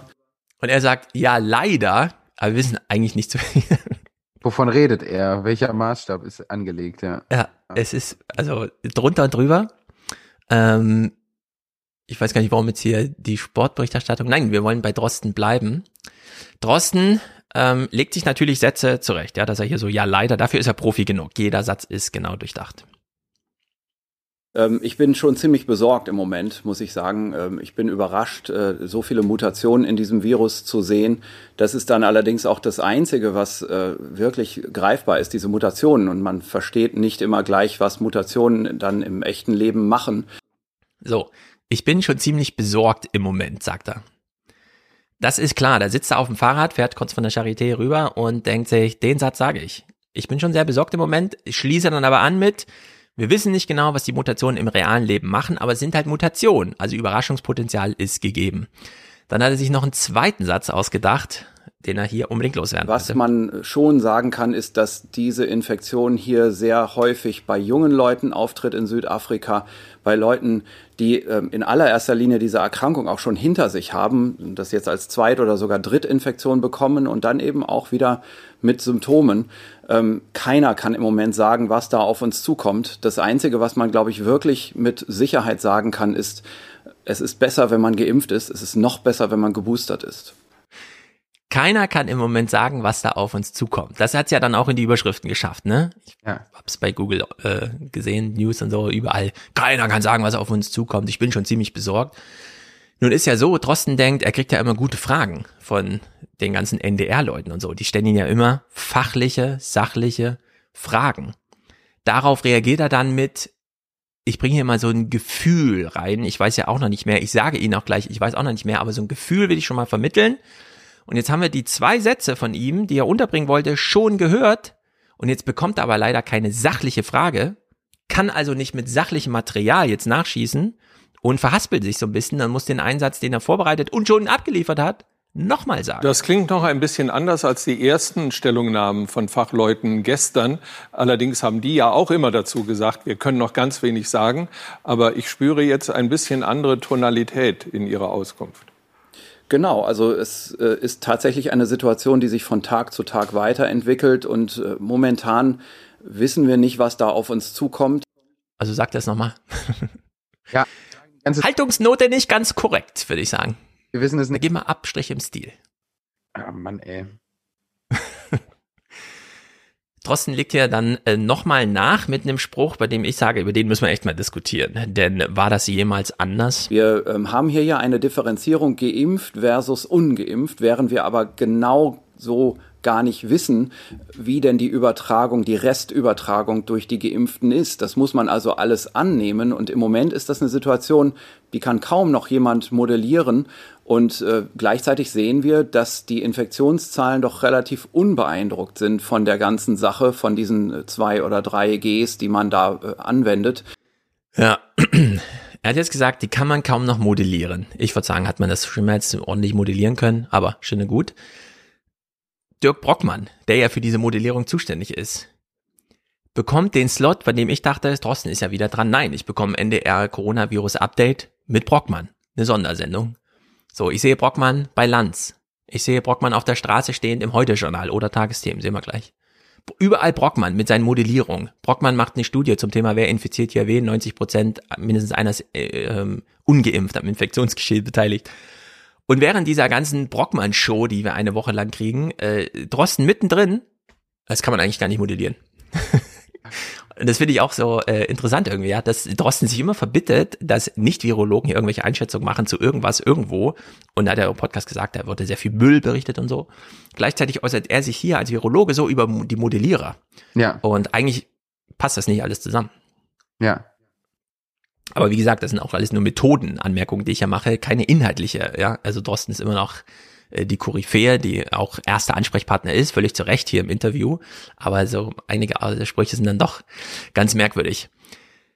Kleber möchte uns zum Abschluss dieses Gesprächs noch folgenden Hinweis da lassen. Also hängt alles davon ab, was in den nächsten Tagen politisch entschieden wird oder eben nicht. Danke für das Gespräch, Professor Drosten. Sehr gern. Wir haben das Gespräch vor einer Stunde geführt. Wir waren in der Redaktion offen gestanden betroffen davon, wie ernst unser Gast über die Gefahren sprach. Ich glaube, das ist nur noch so ein, wie fühlen Sie sich, Herr Drossen? Aha, äh, liebe Zuschauer, ich sage Ihnen nochmal, wie wir uns alle gefühlt haben. Wie fühlen Sie sich jetzt eigentlich? Ich glaube, das ist halt. John Philipp, wie fühlst du dich jetzt, wo du Drosten gehört hast? Es ist wirklich halt wirklich, ich glaube, so mittlerweile ist die, ist die heute Journalredaktion einfach wie, wie so eine, wie so eine Achtsamkeits-App dass du irgendwie so viermal am Tag so eine Benachrichtigung aufs Handy bekommst, so wie fühlst du dich jetzt gerade? Eins bis zehn. So, was hast ja. du gelernt? genau, was hast du gelernt und wie fühlst du dich gerade? Ja, als würde man den ganzen Tag nur noch dem Publikum so auf den Zahn fühlen. Wie, was meinten ihr, wie die sich gerade fühlen? Was müssen wir denen heute Abend bieten? Und dann wird halt ein entsprechendes Angebot gemacht. Gut, genug des Schabermarks. Wir gucken Anne Will von letzter Woche. Äh, Jens Spahn ist zu Gast und gesteht Fehler ein. Ich würde sagen, nicht unclever, denn Spahn kommuniziert immer klug, das muss man einfach sagen. Es wird auch in Rentenrepublik eine ganz interessante Würdigung von ihm geben, weil wenn man sich's mal bei Lichte besieht, unabhängig des Tagesaktuellen, findet man bei Spahn immer Überraschungen, so kleine Dinger, die dann irgendwie dann doch ganz gut sitzen. Und äh, ich glaube, das ist auch nochmal aus. Ich will zwei Beispiele nennen, wo ich auch selbst im Nachhinein äh, sage, da hätte ich klarer sein müssen. Das eine ist 2G als Option, haben wir schon im August diskutiert. Ich weiß das noch weil ich aus dem Urlaub heraus viele Telefonate dazu geführt habe. Und es war damals im August nicht möglich, 2G äh, in die gemeinsamen Beschlüsse hineinzubringen, weil im Wahlkampf zumindest einige äh, eben den Ungeimpften nicht dieses Signal senden wollten. Und das war im Nachhinein falsch. Wir hätten 2G schon da diskutieren und in die Beschlüsse bringen müssen. Und ich hätte da äh, auch mehr insistieren müssen. Wen meint er hier? Wir können alle drüber nachdenken. Einige wollten im Wahlkampf diese Beschlusslage nicht haben, um die Wähler nicht zu vergrätzen. Laschet. Ganz wichtig. Das wird bitte sofort in die Geschichtsbücher reingeschrieben. Ja. Jens Spahn haut hier, wirft Laschet unter den Bus. Ohne Laschet, Ansinnen im Wahlkampf, hätten wir 2G, äh, 3G am Arbeitsplatz schon viel früher gemacht und damit diesen Druck, entweder täglich impfen oder äh, täglich testen oder impfen, äh, viel früher. Notwendigerweise viel früher. Also dieses Fehlereingeständnis, und ich meine, er ist mit Spahn, er ist damals mit Laschet angetreten, ne? Das wissen wir alle noch. Äh, er hat gesagt, ich mache hier Team mit Laschet und so. Und jetzt, das ist das Finale sozusagen von dieser Teamarbeit, die wir hier gerade gesehen haben. Ist ja generell schon ganz interessant, finde ich, was es dann irgendwann vielleicht auch aus der Politikwissenschaft für Studien und Texte geben wird darüber, was es eigentlich mit dieser Krisen, mit diesem Krisenmanagement gemacht hat, dass es wirklich dann, also dass es diese Kreuzung Wahlkampf und Zuspitzung vierte Welle gab, so. Ja.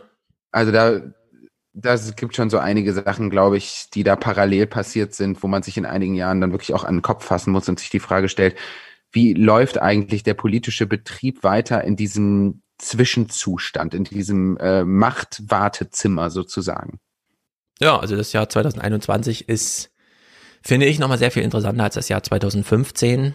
Mhm. Äh, und gerade dadurch, dass wir hier wie soll man sagen, auf der einen Seite, ja, Drosten hat schon gesagt, wir kommen in eine Situation, wenn sehr viele Geimpfte, weil am Ende reichen ja ein paar Prozent äh, der Ungeimpften, die sich infizieren, um einfach alles zu überlaufen. Mhm. Und die Geimpften sagen natürlich, die Pandemie ist für mich vorbei. Das hat man ihnen so ein bisschen ausgetrieben, aber die Pandemie ist für geimpfte Leute vorbei, so zumindest die U70er.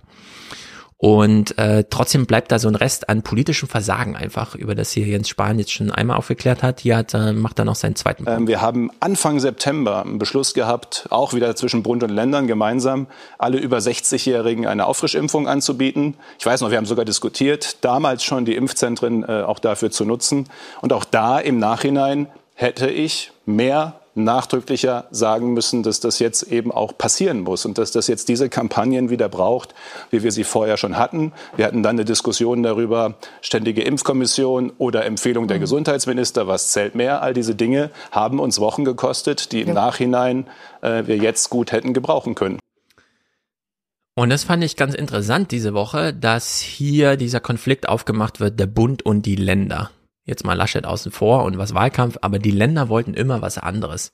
Und diese Geschichte, wer hatte hier welche Kompetenzen und welche Macht und hat sie nicht genutzt, die muss man echt neu schreiben. Und es wurde die Woche auch schon begonnen und da gibt's nicht nur viel zu verzeihen, äh, sondern da muss also erstmal aufgearbeitet werden. Manuela Schwesig, die ihm ja schon hier gegenüber sitzt, hat ja schon ganz interessiert zugehört. Ah ja, die Länder und so weiter. Ich regiere, ich regiere ja auch ein Land. nur dazu kommen ja noch nicht nur Bund-Länder-Konflikte, sondern auch Parteienkonflikte, weil es waren ja alle im Wahlkampf. Sie ist ein SPD-Land und sie guckt sich dann auch mal die anderen an. Erstmal macht sie dieses Zugeständnis. Sparen sehr gut, dass du hier zugestanden hast. 3G am Arbeitsplatz, kam viel zu spät. Wir als Ampel haben es jetzt ermöglicht. Und ich bin sehr froh, dass die Ampel jetzt etwas eingeführt hat, was es bisher nicht gab und auch nicht geben konnte, weil es da auch immer unterschiedliche Meinungen gab. Und zwar 3G am Arbeitsplatz. Und wir stellen jetzt fest, wo es 3G am Arbeitsplatz gibt, bei uns im Land, dass es viele gibt, die sich jetzt auf einmal impfen lassen. So, und jetzt ist nur noch die Frage, wer hat wirklich zu spät entschieden? Spahn hat schon gesagt, ich habe zu schwach insistiert, aber eigentlich hätten die Länder entscheiden müssen. Und jetzt eröffnet sich sozusagen die Möglichkeit, da wirklich drauf zu hauen. Und das wird hier auch gemacht. Zum einen Annalena Baerbock. Wir müssen jetzt hier mal ganz konkret sein, weil es geht, also ich meine, hier gucken äh, Millionen von Menschen zu, dass man das nicht komplett verunsichert. Frau Schwesig hat das doch jetzt ganz dezidiert aufgeführt, was alles möglich ist. Das Problem, was wir derzeit haben, ist, dass diese Möglichkeiten nicht alle ausgeschöpft werden. Und jetzt müssen wir dafür sorgen, dass sie alle komplett angewandt werden. Und sie kann das natürlich sagen. Äh, sie hat noch nie regiert. Das steht jetzt erst an und äh, vor allem nicht in einem Land. Ja. Allerdings sitzt ja Manuela Schwesig neben ihr und legt dann nach. Sachsen muss Lockdown-Maßnahmen machen. Ich wundere mich jetzt sehr in dem Beitrag, dass die Gaststätten offen sind dort. Mhm. Da, und das kann Frau Köpping, Herr Kretschmer, die können es dort alle machen. Die hätten es machen können. Ähm, und es gibt einen Kritikpunkt der, der, den teile ich mit Ihnen, dass diese Maßnahmen aber nach jetzigem Stand 15.12. auslaufen müssten.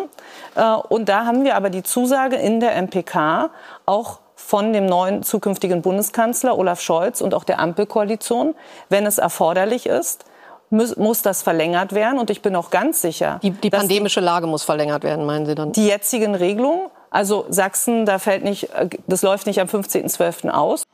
So, das wurde also am Sonntag hier, und das ist ganz wichtig, diese ganze Diskussion über, die streichen unseren Instrumentenkasten zusammen, die haben die pandemische Notlage auslaufen lassen, pipapo, ist alles unwahr.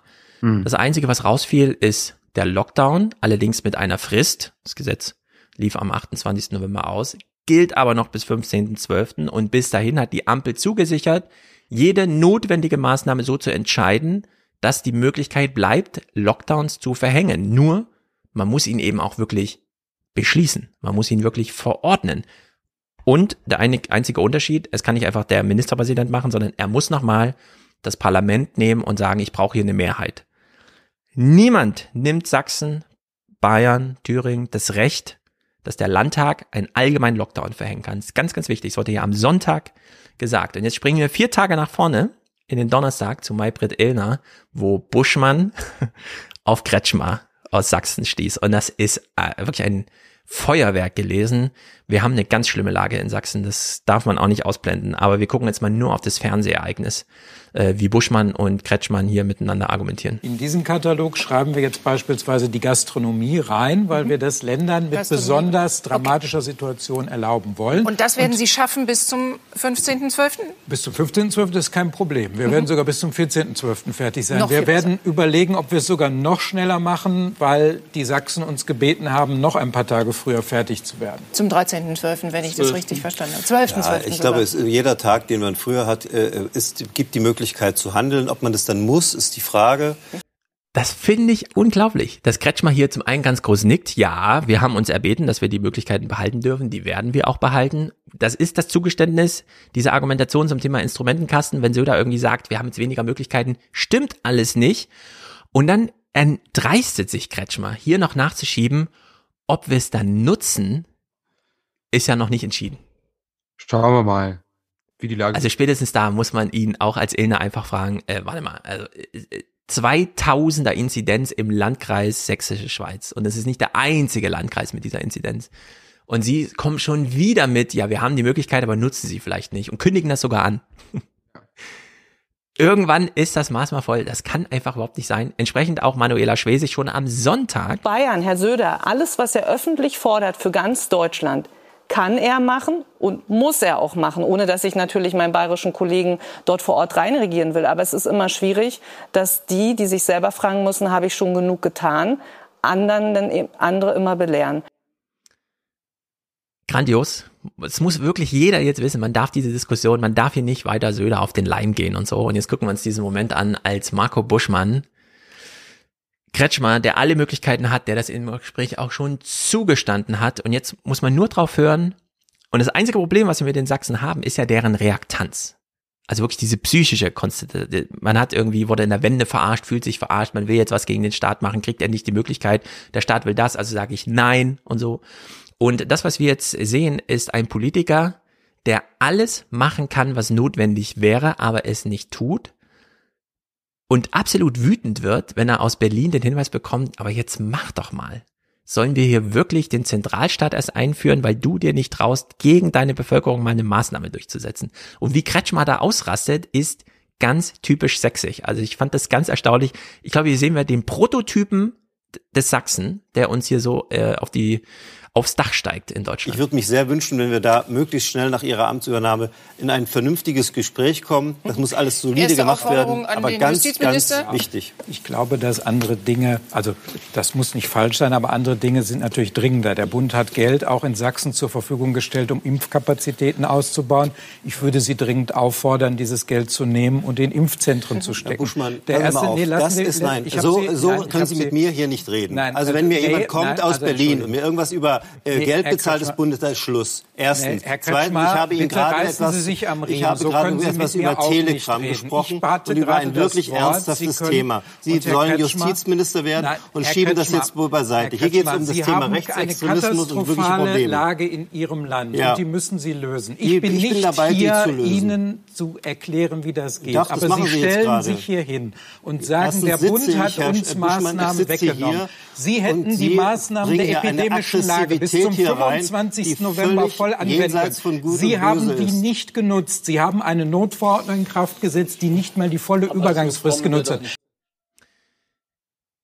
Kretschmer hat gedacht, er kann das mit Sachsen-Gesprächen lösen. Er kriegt sich schon irgendwie überzeugt. Äh, noch ein Gespräch und dann haben wir sie. Während wir deutschlandweit schon so weit sind, sagen, nee, das muss einfach eine Impfpflicht her, in diesem Falle dann, ja. Und die hätte einfach ein Lockdown hergemusst. Spätestens bei Inzidenz 800 dann bei 1200, aber wirklich, komm, bei 1600 trauen wir uns jetzt, komm, bei 2000, ja, machen wir es jetzt mal. Nee, man macht es immer noch nicht und man sitzt bei Elna und sagt, gut, dass wir die Möglichkeit weiter haben, wir wissen trotzdem noch nicht, ob wir sie dann anwenden und so. Und ich fand es von Buschmann sehr gut, hier einfach mal Reaktanz zur Reaktanz zu zeigen. Ja, und Reaktanz, Reaktanz eigentlich. So diese ganze Corona- und Impfpolitik der letzten sechs Monate basiert, glaube ich, an der völlig fehlgeleiteten Vorstellung, dass sich hierzulande 90 Prozent diese Impfung holen. Also ich glaube, deswegen hat man diese Impfpflicht damals ausgeschlossen. Weil wie sollst du das denn, also wie hätte man das sonst ausschließen können damals, wenn man davon ausgeht, ja, vielleicht sind es so 70 bis 90 Prozent, die sich impfen lassen werden, mal gucken. Ich glaube, dafür musste man echt dafür ausgehen, ausgehen, dass wirklich 90 Prozent sich die zwei Dosen abholen. Hm. Ja, ich meine, äh, der Slogan, der da drunter liegt, ist, so doof können wir doch gar nicht sein. Genau. Das können wir uns selber nicht, das können wir nicht glauben, das wird dort, da stellt sich heraus, doch. Man hat irgendwie gedacht, das sind so, das sind so diese fünf bis zehn Prozent Potenzial dieser wirklichen Querdenker, die sich da halt eben nicht bereit erklären. Aber der Rest, der wird doch schon zur Vernunft kommen nach dem dritten Gespräch zu Hause, nach der fünften Tagesthemensendung.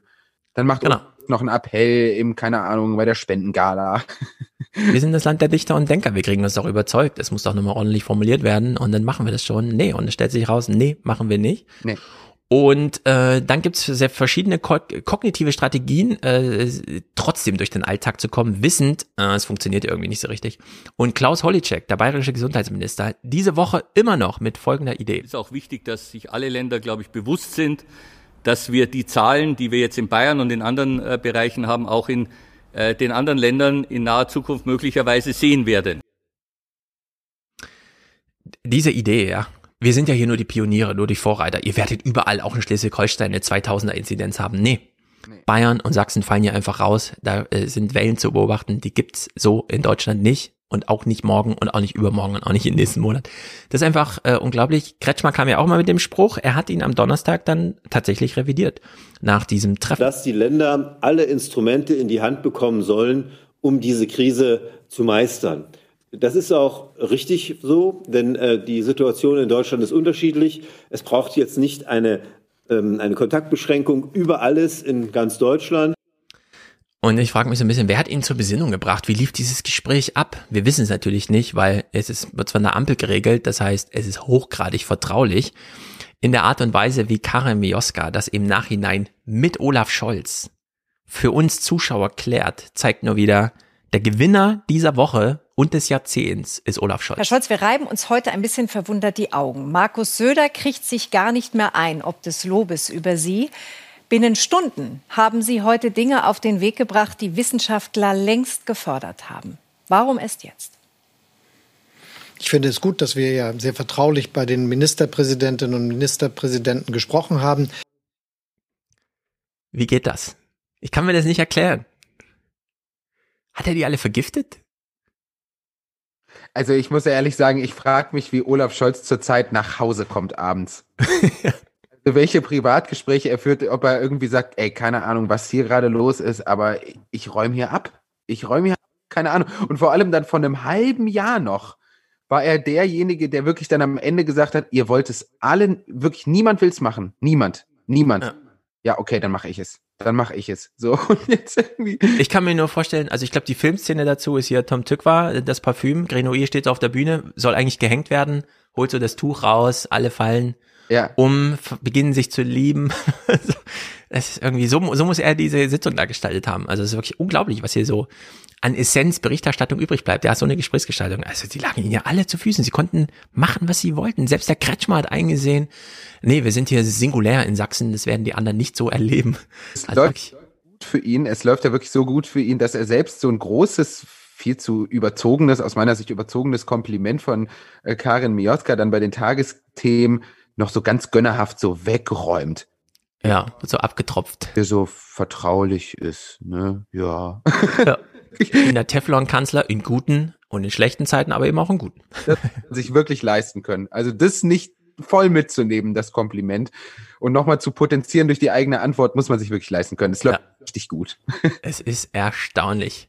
Ja. Und äh, Karim Joska fragt ihm gleich nach seinem nächsten Stunt. Äh, da würde ich sagen, es gibt keine andere Möglichkeit, er macht es genau. Was sehr wohl heute schon auf den Weg gebracht wurde, ist die Impfpflicht. Und darüber würde ich gern noch mal genaueres wissen. Da war Ihre Formulierung ja heute bemerkenswert, dass Sie als Bundestagsabgeordneter für eine Impfpflicht stimmen wollen. Das heißt, Sie sprechen an dieser Stelle nicht für die SPD oder gar die Ampelkoalition. Warum denn eigentlich? Warum wollen Sie das nicht als Bundesregierung? Ich spreche für die Sozialdemokratische Partei für die kommende Regierung. Wir haben uns gemeinsam darauf verständigt, dass wir es richtig finden, dass eine solche Frage, in der es auch um Gewissensthemen geht, es richtig ist, dass der Deutsche Bundestag in einer Entscheidung zusammenkommt und über Anträge entscheidet, die nicht die Regierung gestellt hat, sondern die aus dem Kreis der Abgeordneten kommen. Das ist eine gute Praxis bei so grundlegenden Fragen. Die SPD wird natürlich geschlossen äh, dafür stimmen. Dafür sind zu viele Users im Parlament und so weiter. Sie werden sich diese Blöße niemals geben. Mhm. Der eine Koalitionspartner sind die Grünen, die über die Flanke Homöopathie und den ganzen Kram äh, nicht sicher sein können, dass alle für die Impfpflicht stimmen. Die andere Seite ist die FDP mit ihren ganzen Freiheitsgedöns und so weiter. Und es ist eine Disziplinierungsmaßnahme sondersgleichen am Anfang von so einer Vierjahresregierungszeit, ja. die Fraktionsführungen der Mitkoalitionäre so unter Druck zu setzen, dass die ihre Läden zusammenhalten und hier Olaf Scholz nicht in den Rücken fallen, weil das hieß ja dann nämlich, er hat nur Mehrheiten mit der CDU und so weiter, das wird er ihm niemals verzeihen. Ja. Äh, es ist unglaublich, ja, was ihm jetzt wieder in den Schoß fällt durch diese Entscheidung. es ist grandios einfach. Ich verneige mich hier auch wirklich, muss ich sagen. Es ist, äh, ich habe nicht zu Unrecht über Olaf Scholz gelacht die letzten Jahre, ja. Aber äh, jetzt gerade kann man einfach man kommt aus dem Staunen nicht raus. Es ist wirklich grotesk. Er räumt es einfach alles ab. Ja, es ist, es ist unglaublich. Es ist der Tom Brady der deutschen Politik. Absolut. Stefan Weil im Heute-Journal ähm, vielleicht brauchen wir gar keine Impfpflicht. Das könnte ja auch noch sein, dass die SPD sich nochmal selber überholt, wenn Olaf Scholz Versprechen aufgibt. Wir sind uns einig darin, dass wir bis Ende des Jahres äh, bis zu 30 Millionen Impfungen in Deutschland haben wollen, sowohl Boosterimpfungen als auch weitere Erst- und Zweitimpfungen. Es könnte durchaus sein, dass ähm, rechnerisch das RKI sagt, äh, wir müssen es wie in England kalkulieren, die Genesenen spielen einen relevanten Anteil im Infektionsgeschehen. Sie fallen nämlich auch raus. Äh, also es werden gerade sehr viel infiziert, die Impfverweigerer sind. Die halten das dann natürlich geheim in Sachsen. Ne? Also in Sachsen verschweigt man gerade sowohl die Impfung als auch die Infektion, wenn man eins von beiden dann doch mal mitnimmt. Also die haben da auch intern so ein paar Probleme, was die auf der bevölkerungsprivaten Ebene. Aber es könnte durchaus sein, dass äh, wenn dann wirklich alle geboostert sind, die wollen, 30 Millionen bis äh, Dezember, dann hat es vielleicht noch so ein, ja, gut, dann halt am 1. Januar oder so, dass wir echt Mitte Januar hier einfach durch sind mit einer ganz großen, weil das sieht man ja auch, dieses 3G am Arbeitsplatz, das wirkt. Und dieses Infektionsgeschehen im Fernsehen zu sehen, das wirkt auch. Also ob am Ende wirklich so viele Ungeimpfte übrig bleiben, bin mir nicht so sicher, ob das nicht vielleicht so als Androhung wie in Österreich reicht. Ja, wir sagen einfach, im Februar ist hier Impfpflicht. Ja. Jetzt hat einfach jeder 90 Tage Zeit, sich zu überlegen, was mit ihm ist im Februar. Auch. Also in der Hinsicht mal gucken.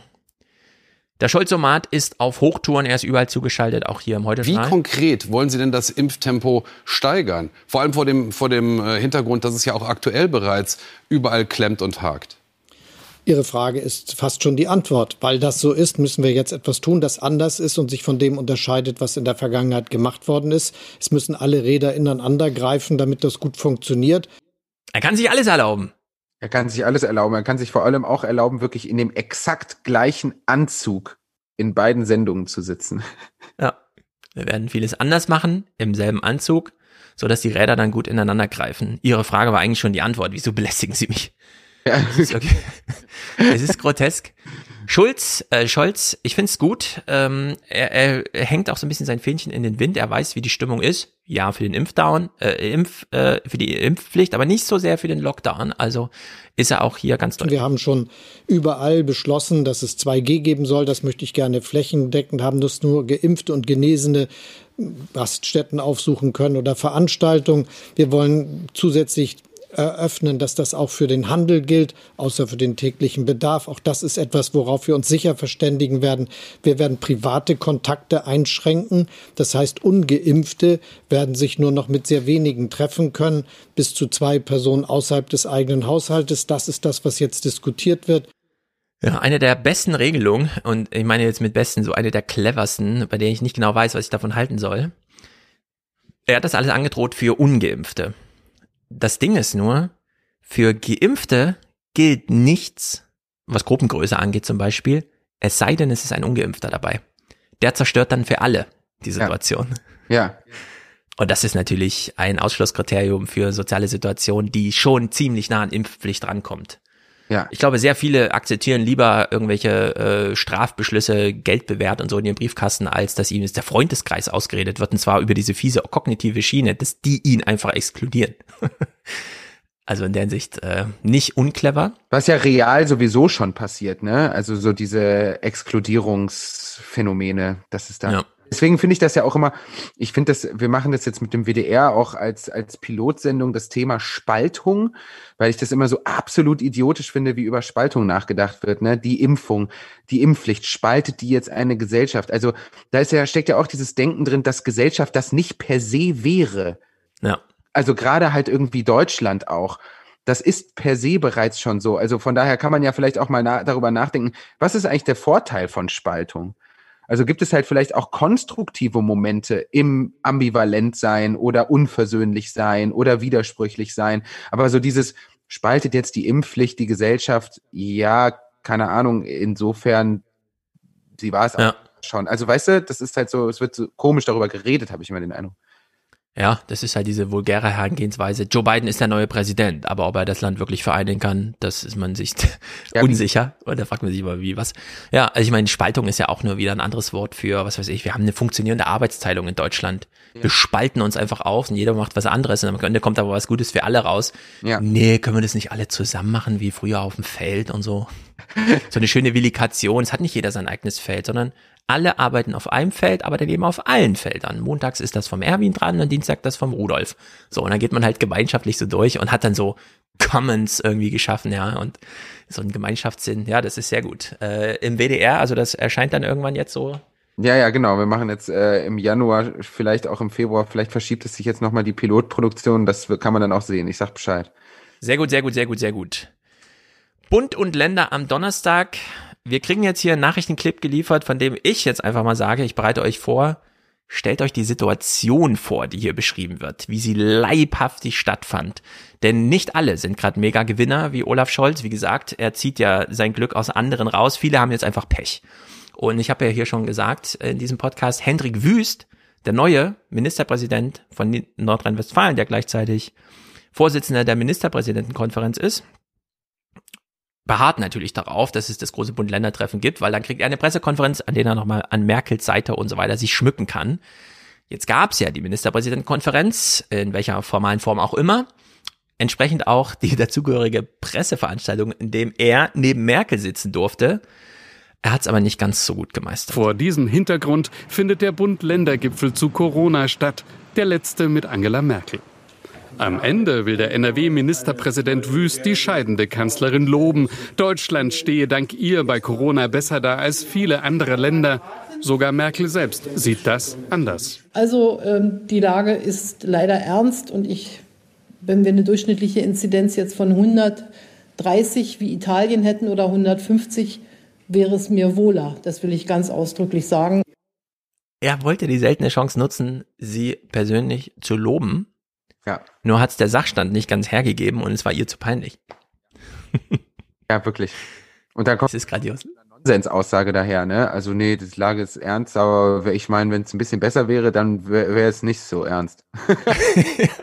dann könnten wir hier ein Happening machen, aber so leider nicht, Hendrik. Komm, mach den Wahlkampf alleine ohne mich. Ja, genau. Er ist dann, er ist dann noch im Heute-Journal zugeschaltet und versucht uns allen Ernstes, das hier als politische Kommunikation zum wichtigsten Thema dieser Zeit gerade äh, zu verkaufen. Ja, bestellt haben, aber viele beschweren sich, dass sie nicht kommen, beziehungsweise dass bestellte Impfdosen wieder abgesagt werden. Ja, es liegt einfach, glaube ich, daran, dass gerade sehr, sehr viel bestellt wird, auch teilweise Doppelbestellungen da sind. Das ruckelt sich gerade. Das ruckelt sich gerade. Ich meine, ich gehe hier auf frankfurt.de, informiere mich, wo kann ich meine Boosterimpfung holen. Erste Zeile, große Impfoption abgesagt ab morgen schließen die Impfzentren, es gibt nicht genug Impfstoff. Dieser Zustand hält seit, also ist heute im siebten Tag unverändert ist das der Zustand. Und dann schaltet man die Nachrichten ein und sieht jemanden, der sich im Wahlkampf befindet, im größten Bundesland Deutschlands und sagt, ja, das ruckelt sich gerade. Ich bin mir nicht so sicher, ob das so funktioniert, Hendrik Wüst. Äh, da, da muss man vielleicht noch mal ein bisschen am Stil arbeiten. Ja. Naja. Deutschland-Trend. Wie sehen das die Deutschen so insgesamt? Äh, der Stress funktioniert. Sehr viele wünschen sich ja Maßnahmen, die ein bisschen weiter. Denn da sagen tatsächlich 60 Prozent im Moment, die Maßnahmen zur Eindämmung der Pandemie, die gehen nicht weit genug. Das ist mehr als eine Verdopplung im Vergleich zu Anfang November. Plus 31 Punkte. Einen so hohen Wert haben wir hier noch nie gemessen. Mhm. Also eine Verdopplung auf geht mir nicht weit genug und das sagt jetzt schon eine Mehrheit. Das ist kein gutes Abschlusszeugnis für die Kroko, würde ich sagen. Und das muss man aber auch so sagen, denn hier wurde wirklich gefragt, wem rechnen wir die Schuld denn jetzt zu? Wie stehen die Deutschen zum Corona-Krisenmanagement von Bund und Ländern? Und nur eine Minderheit ist zufrieden, deutliche Mehrheit 79 Prozent unzufrieden mit diesem Corona-Krisenmanagement. Und wenn wir fragen, woran liegt's denn, wer ist schuld, dann sagt fast jeder Zweite die geschäftsführende Bundesregierung. Den Bundesländern geben 29 Prozent der Deutschen die Schuld und nur 10 Prozent der Ampelkoalition, die nächste Woche die Arbeit aufnimmt. Ja, also wenn Olaf an seinen 30 Millionen Impfungen bis Weihnachten nicht scheitert, wo es soll ja nicht an Impfstoffen mangeln, das ist nur eine Logistikfrage und er hat ja den General bestellt, der die LKWs schickt. Keine Ahnung, kann ja ein Gewinnerthema für ihn werden, glaube ich. Glaube ich auch. So der, der ist, der den Karren irgendwie aus dem Dreck gezogen hat, sozusagen, ne? Ja, der nochmal aufgeräumt hat, jetzt wo er durfte, jetzt wo er auch. Ich frage mich, äh, also sehen wir jetzt die Woche, wie es so passiert dann, aber Olaf Scholz ist ja noch nicht Kanzler. Das übersieht man immer wieder. Ja? Er ist ja bisher klar Mitglied der GroKo und so, aber er ist nicht Kanzler.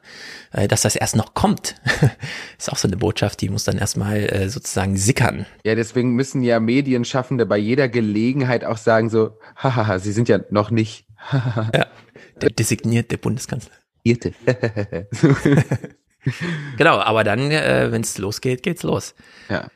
Deutschland-Trend, das ist ganz interessant hier. Man hat nochmal zu einem Sachstand abgefragt hinsichtlich Lockdown und so weiter. Äh, in einer Sache sind die Deutschen mittlerweile ganz entschieden. Finde ich natürlich gut, denn deckt genau sich mit meiner Haltung. Eine ganz deutliche Mehrheit von drei Vierteln sagt aktuell, Kitas und Schulen dürfen nicht geschlossen werden, die müssen aufbleiben. Das ist wirklich ein Bewusstseinswandel im Vergleich zu Ende 2020, weil da hatten alle diese Maßnahmen noch deutlichen Rückhalt in der Mehrheit der Bevölkerung. Ja, äh, wenn die Mehrheit sagt, die Schulen sollen offen bleiben, dann sagt sogar äh, diejenigen, die gar keine Kinder und nicht mal Enkel noch in der Schule haben, er sollte mal besser offen bleiben. Also es hat sich mittlerweile auch darum gesprochen, was das, um was es hier geht. Äh, Finde ich nicht schlecht. Eine Dreiviertel Zustimmung, ja. Also da kann man auch keine Politik dagegen machen, vor allem nicht, wenn man auf der Gewinnerseite sein will. Ja. Macht mich erstmal zufrieden, denn ich fühle mich derzeit nicht allzu schlecht regiert. Äh, 3G am Arbeitsplatz finde ich gut, offene Kitas und Schulen finde ich gut. 2G-Regelung, ja, das ist dann äh, für dein Metier und so wirklich hinderlich, weil dann einfach Publikum ausbleibt, aber man nicht wirklich die Veranstaltung sozusagen ausgeredet bekommt mit allem, was da dranhängt. Ändert aber trotzdem was an der Einstellung hinsichtlich Impfung und so, einfach bei dem individuellen äh, und der Hinsicht muss man echt sagen, äh, ihr Veranstaltungsmenschen schultert sozusagen gerade die ganze Hauruck-Aktion. Sie geht auf eure Kosten, sie wird auf eurem Rücken ausgetragen. Äh, herzlichen Dank an der Stelle.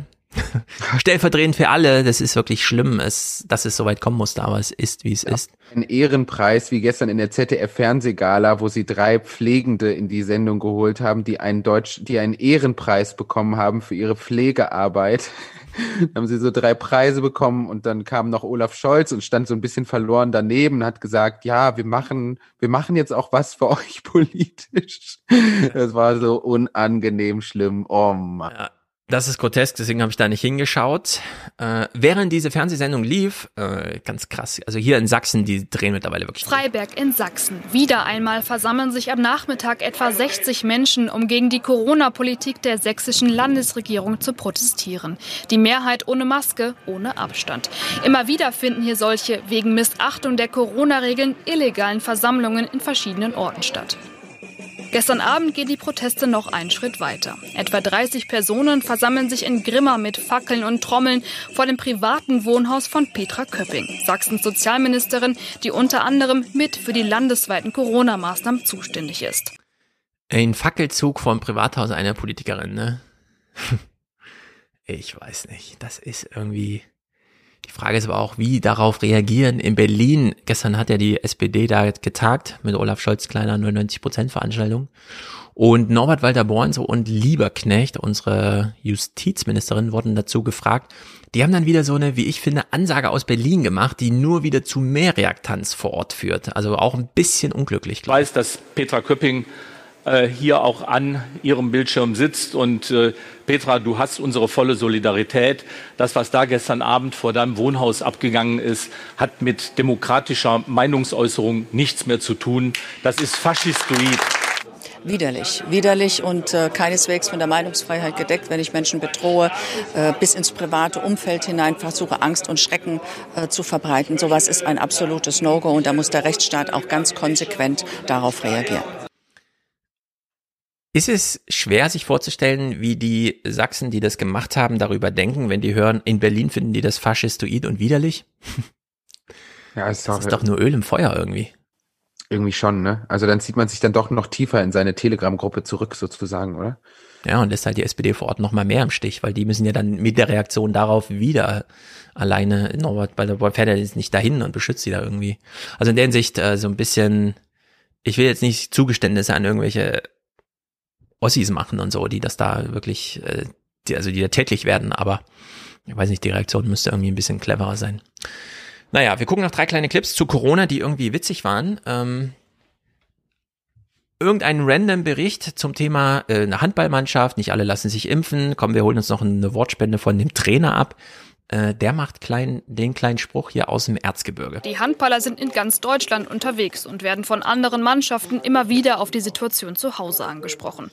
Mittlerweile sei ihm das peinlich, erzählt Stefan Swat. Auch in E-Mails habe ich sonst immer drunter geschrieben, liebe Grüße aus dem Erzgebirge. Das lasse ich aktuell. Swat hofft, dass sich spätestens mit einer Impfpflicht etwas bewegt im Erzgebirge und er seine Grußformel wieder ohne Bauchschmerzen nutzen kann. das ist natürlich nur ein Tropfen in einem ganz großen Ozean von Anekdoten und Geschichten, über die man sich jetzt wirklich mal Gedanken machen muss, ne? Aber ich finde das so heftig. Also das hätte ich ja wirklich jetzt auch nicht gedacht, muss ich ehrlich sagen. Aber man liest ja auch immer wieder so Takes von Leuten, die dann wirklich von vor Ort aus den kleinen Dörfern erzählen in Sachsen. Ich glaube, Thilo hat es auch mal irgendwie als Ausschnitt auf Instagram gepostet, wo die Leute dann schreiben, ja, es gibt hier wirklich Hotels, die schreiben irgendwie, kein Zugang für Geimpfte und so. Ich glaube, was da vor Ort so richtig abgeht, ganz kleinteilig im Dorfleben, ist, glaube ich, völlig insane. Hm. Ja, es gibt äh, sehr viele Menschen, die einfach ihre Impfung verheimlichen müssen, weil sie ansonsten aus ihren Freundeskreisen rausfliegen. Ja. Weil die da rigoros soziale Kontrolle bis ins Letzte und so. Also so richtig sektenartiges äh, Beisammensein. Und er traut sich seine Grußformel nicht mehr zu, ja. Er schreibt den E-Mails nicht mehr, wo er herkommt, weil, weil er weiß, oh nee, dann tun die mich auch in diesen Sack und naja, von der anderen Seite der Welt gibt's Witziges zur Rentenrepublik zu vermelden. Äh, nicht nur in Sachsen mag man keine Ausländer und so, das ist auch in Japan. Unterdessen versuchen immer mehr Länder, die Omikron-Variante abzuhalten. So erließ Japan ein Einreiseverbot für Ausländer, ebenso wie Israel. Da stelle ich mir mal vor, wie das Parlament so einen Anruf bekommt, so vom Chefe. Gibt es eine Möglichkeit, die Ausländer rauszuhalten? ja, in Südafrika hat man Omikron gefunden. Was ist das? Egal, mach eine Einreisesperre. ja, dass man nur die nächste Gelegenheit irgendwie beim Schopfe packt. In der Hinsicht, sehr gut, Japan. Da habt ihr mal wieder eine Ausrede gefunden. Und äh, der letzte Clip hier, der ist so ein bisschen amüsant. Es ist Wetterberichterstattung. Und damit auch so ein kurzer Moment, wo die Nachrichtenlage mal egal ist, zum Beispiel die Corona-Nachrichtenlage. Also dieser kleine Scherz hier mit Karim Joska und Carsten Schwanke, den fand ich ganz niedlich. Womit wir sofort bei Carsten sind und fragen können, wie sind denn bei uns die Aussichten, in der Kneipe eingeschneit zu werden? In bestimmten Gegenden gar nicht so schlecht. Ich sag mal, ich nenne mal drei Gegenden. Schwarzwald, Hochstraße, Allgäu und Bayerischer Wald. Da dürfte es bis morgen Nachmittag überall auch einiges an Schnee geben. Also 20, 30 Zentimeter sind da lokal durchaus möglich. In Süddeutschland soll man sich gerade nicht in der Kneipe einschneiden lassen, weil Indoor, Geselligkeit, Alkohol, ja. so richtig ausgeblendet. Das war so ganz witzig, das zu hören, wie so, äh, nee, Corona ist gerade nicht. Klar, man sitzt in der Kneipe und lässt sich da einschneiden. Stimmt, das war diese, wo, wo ist das, wo ist das passiert? Irgendwie Wo wurden die eingeschneit, die Leute in der Kneipe sitzend? Das war doch jetzt. Also, er bezieht sich jetzt hier auf Schwäbisch, äh, Dingsabums, also so, so Süddeutschland, Bayerischer Wald und so. Ah, okay. Nee, weil es gab, es gab, glaube ich, irgendwie, vielleicht bin ich jetzt auf dem falschen Dampfer-Chat, kann da vielleicht auch nochmal nachgucken, aber es gab doch jetzt letztens irgendwie eine Berichterstattung von irgendwie, ich weiß gar nicht, ob das aus Großbritannien oder so war, wo die Leute wirklich eingeschneit wurden in der Kneipe.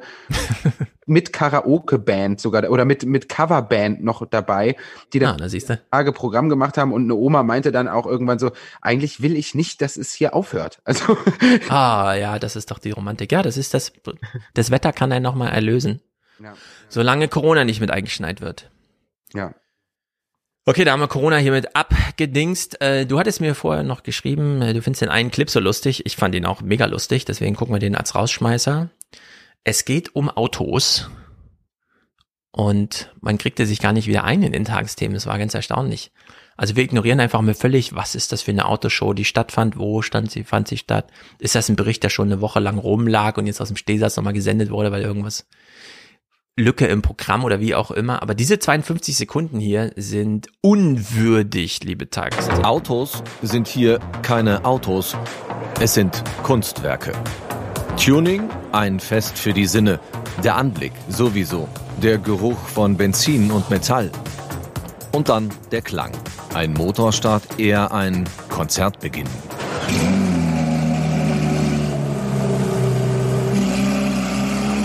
Es dauert nur wenige Sekunden, dann sind sie plötzlich alle da. Das ist wohl laut, klar. Hat man von der anderen Seite der Halle gehört, sind wir gleich rübergekommen und uns das angeguckt. Ne? Was passiert denn da, wenn dann so ein Motor angeht bei dir? Ja, bei mir mein Herz geht auf. Ich mag das, wenn es laut wird. Am besten Sechszylinder, Achtzylinder, Zehnzylinder, Vierzylinder fährt ja fast jeder mittlerweile. Ja. Aber es muss laut sein, es muss knallen hinten raus. Das ist schön. Das zu fühlen, das zu erleben, das zu spüren, das ist einfach hm. Also ich weiß ja nicht, wie es dir geht, Stefan, ne? aber mir geht nicht das Herz auf, wenn ich irgendwie bei meinem Sonntagsspaziergang durch die, ich muss ja durch die Stadt. Ich wohne im Zentrum Düsseldorfs, um in den Wald zu kommen, in Grafenberg, muss ich an diesen Straßen vorbei. Und wenn dann diesen, so ein hochgepimptes Auto an mir vorbeifährt, wo dann der Auspuff knallt, bin ich eigentlich innerlich schon zu Handgreiflichkeiten bereit und scheitere eigentlich nur an meiner Körperstatur, die mich davor bewahrt, nicht straffällig zu werden, ehrlich gesagt, weil es so, es kotzt mich so an. ja. Also mir geht's ähnlich. Äh, ich bin ja Führerschein und autolos. Ich lasse mich ja höchstens mitfahren, wenn meine Familie unterwegs ist. Ja. Und zum Wald habe ich es kurz, zwei, drei Straßen, schon bin ich im Wald. Ja. Äh, mir begegnen weniger diese hochpreisigen irgendwas Rennautos oder so, aber so SUVs dann doch schon mal, ja. wo ich mir dann denke, ja, das ist alles dieses, ähm, jetzt fällt mir gerade sein Name nicht ein, Fernsehmoderator, Jörg Tadeus, der sagte, ich brauche ein SUV, weil ich kann mich nicht bücken, wenn ich in mein Auto einsteige, weil ich habe Rücken und so. Ich möchte gern auf Augenhöhe weiterfahren, wenn ich gehe. Und dann denke ich mir, ja, da sitzen alte Leute drin und die brauchen das aus diesem Grunde auch, aber ich habe meine Familie darauf getrimmt, dass auch meine Kinder SUVs ganz komisch angucken und sich fragen, was soll das? Äh, also das auch richtig verbalisieren, was soll der Schrott, was ist, also es totales Unverständnis zeigen. Und in der Hinsicht denke ich mir, wir sind auf einem guten Weg. Ja. Aber er ist noch lang. Es fahren unglaublich viele SUVs hier rum. Es ist äh, nicht zu verstehen.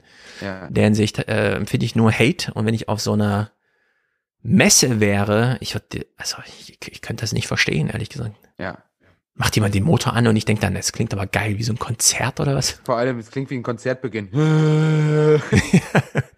ja, wirklich, was, was für ein Schrott, ja. Nee, da habe ich keinen Bezug zu, zu Autos. Ich fahre einfach gerne IC. Ja, ich auch. Wenn er fährt. Ja. Ist ja auch nicht immer gegeben. Wobei wir beide Düsseldorf und Frankfurt, das heißt ja, da fährt immer ein ICE. Wenn da einer ausfällt, fährt halt ein anderer. Wir sind ja nicht in Weimar oder so, wo nur einmal am Tag Richtig. der Zug hält. Minuten, dann kommt der nächste. Genau. So, sehr gut. Dann haben wir die Nachrichtenwoche hier besprochen. Wir mussten uns sehr disziplinieren, denn jedes Mal, wenn ich auch nur kleinste Geräusche gemacht habe, ging dein Mikro aus. In der Hinsicht äh, Entschuldigung an alle, die hier mal eine Silbe verpasst haben oder so. Äh, beim nächsten Mal klappt's besser, denn ich habe ganz viel neue Hardware gekauft und unter anderem das Angebot angenommen, möchtest du Windows 11 haben? Ja, warum nicht? Hat auch auf dem Laptop super funktioniert. Auf dem großen Computer ein bisschen mehr Zeug ist natürlich, ging's drunter und drüber. Vielleicht hätte ich auch vorher alles mal testen sollen. Naja, egal. So ist es. Es hat ja trotzdem irgendwie funktioniert. Voll. Und äh, Nächste Woche Salon, dann wieder, nächste Woche ist dann Mick hier, gucken wir nochmal Fernsehpodcast und lasst euch dann überraschen, wie es weitergeht. Ich danke allen, die hier als Präsentatoren heute eingesprungen sind. Claudia, wie gesagt, ist dann nächste Woche nochmal auch als NFT im Video vermerkt. Da war ja heute nur für Matthias, Matthias und Sebastian Platz. Ich wollte aber auch das Bild vom letzten Fernsehmomente-Ding nicht updaten. Was machst du jetzt im Dezember? Äh, keine Tour, sondern du arbeitest an einer Fernsehsendung? Ja, ich genau arbeite an einer Fernsehsendung für den WDR, an einer Pilot, Pilotierung sozusagen und schreibe jetzt auch einfach mal das Buch fertig. Das liegt jetzt ja eigentlich schon so ein paar Monate bei mir rum. Das Sag uns noch mal, was schreibst du da gerade? Äh, ich schreibe einen Roman. Ich schreibe an dem äh, am ersten Roman und der liegt jetzt hier schon seit einigen Monaten liegt das so rum und muss ja eigentlich nur noch nur noch zu Ende geschrieben werden. Und zu Ende geschrieben heißt bei mir wirklich nur noch runtergeschrieben werden. Ja. So lange an der Konzeption gesessen habe und jetzt habe ich so meine 100 Seiten und es fehlen noch so 80, 90 und die würde ich gerne im Dezember dann mal runterschreiben. Sehr gut, wir sind gespannt. Äh, wo wird es erscheinen dann? Ist das schon geregelt? Naja, da gibt's so, so ein paar Gespräche. Ich darf noch nichts verraten. Ich darf noch, jetzt nicht. Das kenne ich. Ja. Sehr gut, aber das ist immer gut, äh, überhaupt ein Projekt zu haben, gerade Text, wo man ihn so bändigen kann, ja, der ist einem so unterworfen einfach, man muss halt einfach, ist ja ein weißes Blatt Papier und dann hat man halt 26 Buchstaben, ne, also in der Hinsicht kann man sich da immer schön austoben und am Ende die Möglichkeiten genutzt haben. In der Freiheit. Genau, da hat man, da ist man wirklich zur Freiheit verurteilt, da muss man dann ran und liefern Genau. Sehr gut, da haben wir dich jetzt auch nicht unter Druck gesetzt, denn das wollen wir natürlich dann alle lesen. Willst du uns schon einen Titel oder so verraten? Habe ich noch nicht tatsächlich. Ich habe eh Titelprobleme wie du, so ne. Aber du hast ja wenigstens, du hast ja doch, hast du dann, hast du nicht im Salon erzählt, dass es irgendwie Genau, ich habe letzte Woche aufgerufen, ich werde es morgen auch nochmal updaten, äh, ist, ist eine super Liste zusammengekommen. Der allererste Vorschlag, ich werde ihn morgen nochmal ausführlich würdigen, war äh, äh, Opakalypse. ist grandios, wird es wahrscheinlich nicht werden, aber Opakalypse, einfach super. Zwei Buchstaben umgedreht und man hat es genau erfasst im Kern, ja. Opakalypse. Ja. Äh, also wirklich sehr, sehr gut. Äh, ich glaube von dem Bern oder so, ich werde es morgen nochmal äh, im Salon dann ordentlich würdigen. Äh, das, das zweite war so Spielen mit Dämon und Demografie. Dämon, Demografie. Ja, ja. Dann so deutsches Schicksal irgendwie. Also es kamen sehr gute Vorschläge, muss ich echt sagen. Äh, das bringt auf jeden Fall, ich werde es dem Verlag mal schicken und dass man dass wir da einfach noch so ein bisschen uns inspirieren lassen und dann mal eine Entscheidung treffen. Aber er hat ja noch ein bisschen Zeit, spätestens im März dann und so. Aber die Vorschläge, die kamen und auch überall, ja. Also ich habe wirklich, ich habe bestimmt 50 Vorschläge oder so gekriegt. Also sehr viele haben sich sehr viel Gedanken gemacht. In der Hinsicht schon mal vielen Dank dafür. Äh, das ist nicht schlecht. Sehr gut. Ach so. Ich habe es ja nur im Neu 20er gesagt. Also Rentenrepublik erscheint, erscheint im Herbst bei Hoffmann und Kampe. Das ist die Botschaft dahinter, die ich jetzt hier im Fernsehpodcast auch nochmal sagen wollte. Sehr gut. Also haben wir ja beide viel zu tun mit Schreiben, machen das natürlich auch super gerne. Äh, hören dich dann im neuen Jahr hoffentlich wieder hier im Fernsehpodcast. Gerne.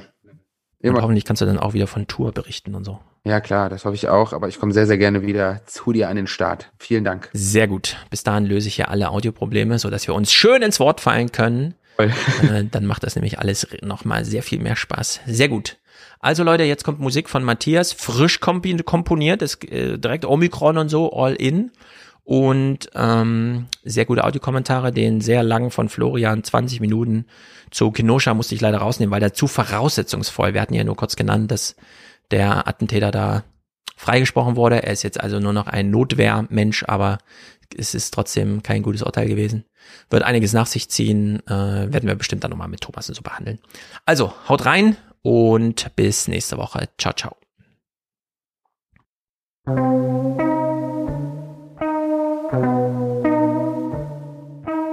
We in a fifth wave?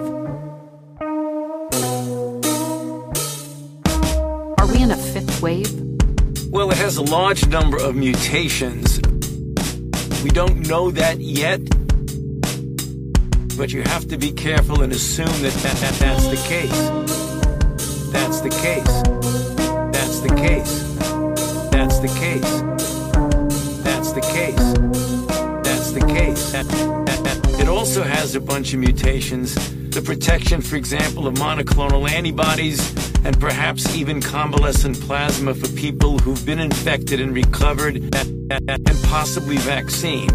And it seems to have really spread rather rapidly. These are all maybes. These are all maybes, but the suggestion is enough. Are we in a fifth wave?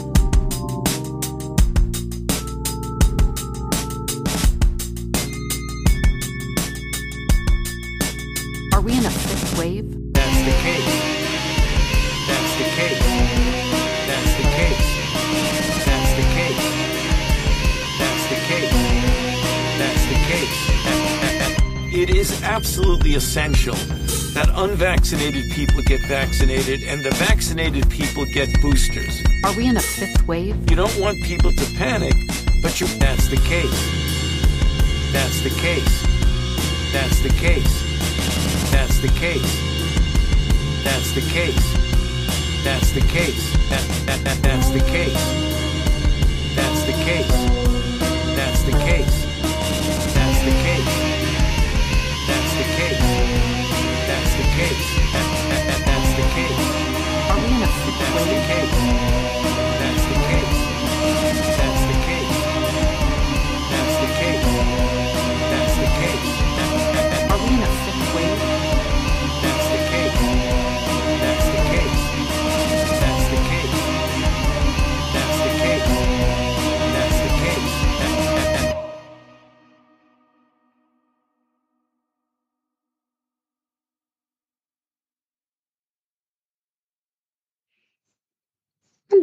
Lynn.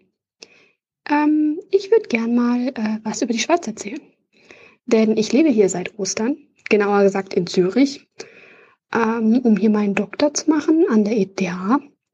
Und da ich sowohl die Schweizer Situation sehr genau verfolge, wie auch die deutsche Situation, ähm, wollte ich mal ein bisschen was zu Corona erzählen, wie das so hier läuft. Und unter anderem auch zum Abstimmung des Covid-Gesetzes, das ja letzten Sonntag stattfand. Und ein paar Beobachtungen, die ich gemacht habe. Äh, zu Anfang ein paar harte Zahlen. Heute ist Dezember der dritte, Freitag abends. Ich sage das deshalb, weil eventuell einige Dinge, die ich heute erzähle, ähm, schon nicht mehr aktuell sind am Sonntag bei der Aufnahme des Podcasts, beziehungsweise nächste Woche, wenn der eine oder andere das hier vielleicht hört. Von daher so ein paar Daten. Also, ähm, man muss dazu sagen, die, die Schweizer geben das ein bisschen anders an. Deswegen gebe ich jetzt hier mal eine 5% Standardabweichung, wie die Inzidenzen hier sind. Wir haben heute eine Inzidenz von 640 pro 100.000 über die letzten sieben Tage, also als Schnitt. Äh, das heißt, ist hoch. Ähm, wenn man sich ne, die Karte anguckt dazu, äh, sieht man, das kommt so von Osten rein. Also äh, von Österreich vor allen Dingen. Man muss immer im Hinterkopf behalten, wenn man über ähm, die Schweiz spricht, dass die Schweiz wesentlich kleiner ist. Das gilt auch für andere kleine Länder. Ähm, dass anders als zu Deutschland die, das Ge- Infektionsgeschehen der Schweiz unglaublich davon abhängig ist, was die Nachbarländer machen. Insbesondere die Schweiz und Österreich. Das heißt, wenn die Maßnahmen ergreifen, ihr Infektionsgeschehen runterkriegen, dann wirkt sich das auch auf die Schweiz aus und umgekehrt. Ich muss ja dazu sagen, es gibt viele Grenzgänger, also Menschen, die ähm, auf der einen Seite wohnen und auf der anderen Seite arbeiten. Und für die gibt's immer Sonderregeln, weil die natürlich zur Arbeit gehen müssen, beziehungsweise nach Hause können müssen. Und insofern sind die Grenzen nicht wirklich in dem Sinne dicht. Auch wenn man irgendwie sagt, naja, die Leute alle PCR-Tests machen müssen, nur um die Grenze überschreiten zu können, dann machen die das nicht. Aber es gibt halt viele, und das darf man nicht unterschätzen, sehr viele Menschen, die tagtäglich die Grenze überschreiten. Und ähm, insofern ist das nicht wirklich eine Grenze für das Infektionsgeschehen. Ähm, und äh, man kann so sagen, dass relativ die, die Inzidenz über die gesamte Schweiz, die Verteilung, wenn man sich die Kantone anguckt, ähm, der höchste hat ähm, 2000 Inzidenz pro 100.000, das ist aber für 14 Tage, das heißt, äh, das ist vielleicht dann mh, etwas über 1000er Inzidenz, wenn man es runterbricht. Also wir haben auch Kantone mit sehr hoher Inzidenz, ähm, aber auch einige niedrigere. Äh, es verteilt sich aber insgesamt, würde ich sagen, nicht so krass wie in Deutschland. Wie gesagt, die Zahlen sind hier ein bisschen anders erhoben und ein bisschen anders dargestellt. Deswegen ist das hier nicht eins zu eins zu vergleichen. Was die Impfung betrifft, liegen wir bei einer Impfquote von 66 Prozent und zwei Prozent Neugeimpften. Das ist nicht gut. Also es sind hier nicht viele geimpft, ähm, also nicht genug zumindest. Das Booster läuft seit ungefähr einem Monat und ähm, ist jetzt seit kurzem, seit genauer gesagt seit Montag auch für alle unter 65-Jährigen mit sechs Monaten Impfstatus ähm, möglich. Was sehr nett hier ist, ist ähm, für Zürich und das ist auch für die meisten anderen Kantone gibt es ein Online-Portal, das sogenannte VacMe, also Vaccinate Me, äh, wo man ähm, sich einmal registriert mit seinen Daten und Krankenkasse und auch so eine, welche Risikogruppe man angehört. Und ähm, darüber bucht man seine Impftermine. Und es ist jetzt halt so, dass, also da ist auch das Zertifikat hinterlegt und da kann ich auch meine alten Impfterminbestätigungen abrufen und alles. Und äh, das ist jetzt so, dass ähm, seit Montag steht bei mir, dass ich äh, ab Freitag, dem 7. Januar, wo ich genau sechs Monate geimpft bin, ähm, kann ich mir meinen Boostertermin buchen. Und ich werde, sobald dies möglich ist, per SMS oder Brief darüber informiert, dass das möglich ist. Äh, was ich ja schon mal sehr cool finde. Ich werde mal sehen, ob das funktioniert, ob ich wirklich am 7. eine SMS kriege, die dann sagt, übrigens, Sie können jetzt Ihren Termin buchen.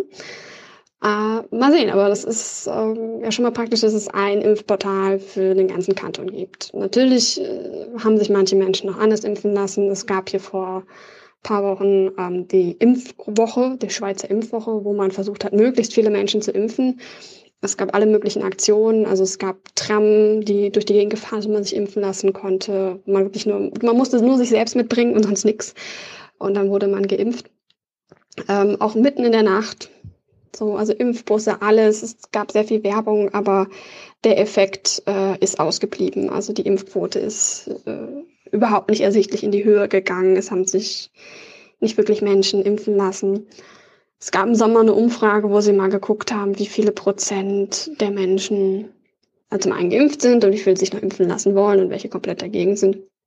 Tatsächlich war es eine Umfrage, die ähm, sozusagen im, einmal im Sommer stattfand, einmal im Frühling, als sich noch nicht so viele Menschen impfen lassen konnten, so ob es schon losging, und einmal bevor es überhaupt die Impfung gab. Und es zeigte sich halt, dass es da eine konstante Gruppe von 25 Prozent gibt, die sich nicht impfen lassen wollen, zu keinem Zeitpunkt. Und dass im Verlauf der Zeit ähm, immer mehr Menschen sich haben impfen lassen, aber der Prozentanteil von Menschen, die halt noch sagen, oh, vielleicht später, die man also noch zur Impfung motivieren könnte, äh, der ist fast ausgestopft. Also da gibt es noch ein paar wenige Prozent, die sich vielleicht noch überzeugen lassen würden und ein harter Kern, die sich halt absolut überhaupt nicht impfen lassen wollen. Dazu kommen natürlich die Menschen, die sich nicht impfen lassen können. So, und die kleinen Kinder. So, deswegen ähm, äh, würde ich sagen, kommt das dann schon auf diese 66 Prozent äh, hin, die wir jetzt gerade im Impfquote haben. So viel zur Impferei. Dann zum Covid-Gesetz. Also diese ähm, Volksabstimmung hier ähm, in der Schweiz äh, haben sie ihre eigene Dynamik. Zum einen ist es so, dass sowas nicht spontan stattfindet. Also man kann nicht sagen, übrigens äh, irgendwie nächsten Sonntag, wir stimmen darüber mal ab, das ist jetzt nötig, sondern das, das braucht eine gewisse Vorlaufzeit. Ähm, das ist auch gesetzlich geregelt. Und das findet auch aktiv statt. Also das ist nicht so, dass dass das irgendwie so ein Geheimtipp ist, sondern hier gibt es Plakatwände, die sind irgendwie nur dafür da, um für das nächste, für die nächste Abstimmung äh, Werbung zu machen, pro oder contra, je nachdem. Also sind immer Ja-Nein-Abstimmungen. Also man nimmt entweder etwas an oder man lehnt es ab, Ja oder Nein. Und da gibt es dann manchmal so Plakate, die sagen, ne, irgendwie nächsten Sonntag zweimal Ja stimmen oder so. Ne? Und das findet halt auch in, in Nachrichten, in, den Medien halt dann auch statt, die Diskussion über solche Themen. Und deswegen gibt es auch immer so eine gewisse Vorlaufzeit und Abstände zwischen den Abstimmungen, damit eben genug Zeit ist, um das zu diskutieren und die Bevölkerung sich auch informieren kann, ne? dass man nicht irgendwie so völlig überrumpelt plötzlich vor einem Zettel steht und da was entscheiden soll. Und äh, das findet zum Teil auch sehr kreativ statt. Also es ist nicht nur, dass es also in offiziellen Bereichen stattfindet, sondern auch in den privaten. Das heißt, Menschen hängen sich Sachen an den Balkon mit Slogans so, oder aus dem Fenster oder ins Fenster oder tragen Aufkleber. So gerade als hier Ende September die Gleichstellung der Ehe beschlossen wurde oder zur Abstimmung stand und dann angenommen wurde, äh, gab es äh, also gab's sehr viel Werbung dafür, ähm, tolle Plakataktionen die besten fand ich eigentlich so Regenbogenflaggen, wo drauf stand, ja, ich will. Und die hatten unglaublich viele Leute in ihren Häusern hängen. Die hängen zum Teil immer noch, weil, warum auch nicht. Und äh, so, man muss dazu sagen, das war fällig. So, also eigentlich so die, der Konsens war schon, wir wollen das. Es ist nur so, dass irgendwie der Schweiz ähm, juristisch dafür eine ähm, Grundgesetzänderung nötig ist. Und man ändert nicht so einfach das Grundgesetz hier. Und deswegen muss dann einmal die Bevölkerung befragt werden, ob man das noch wirklich machen will, weil es ist ein bisschen aufwendig. Äh, aber sie haben es angenommen und deswegen müssen sie es jetzt machen. Und äh, ja, und ähm, worum ging es jetzt beim Covid-Gesetz? Beim Covid-Gesetz, also das ist eigentlich, das gibt schon. Und es geht jetzt darum, das zu erweitern. Also sprich, ähm, eine gesetzliche Regelung für 2G- und 3G-Regelungen zu finden. Es ging aber auch ähm, darum, finanzielle Hilfen auszudehnen ähm, für Menschen, die bisher von, durch Covid ja, Ausfälle hatten, aber keine, keine Gelder beantragen konnten. Also äh, jetzt nichts super dramatisch, sondern Sachen, die bei uns die Bundesregierung halt einfach beschließt oder die Bundesregierungen, muss man ja sagen. Und äh, hier muss dafür eben die Bevölkerung nochmal befragt werden. Und äh, was halt ich interessant fand, und jetzt kommen wir zum entscheidenden Punkt, warum ich seit äh, zehn Minuten laber, äh, dass die Werbung oder das, was in den Medien kommuniziert wird, man das Gefühl hat, die meisten sind dagegen. Oder zumindest die Hälfte. Und es war echt aggressiv. Also ich habe jetzt ja schon ein paar Abstimmungen mitgemacht. Also auch wenn ich abstimmen kann, aber man ist trotzdem irgendwie Teil der Sache trotzdem. Äh, und also, ne, also ich hatte Zettel im Briefkasten, am Haus, an meinem Roller. Ähm, überall lief Werbung, Plakate, Spots. Äh, wurde auch viel diskutiert. Die Schweiz ist jetzt nicht, ist jetzt nicht so, so dramatisch wie in Deutschland, würde ich sagen, vom Ton her, aber dennoch sehr, äh, sehr viel wurde da gesprochen.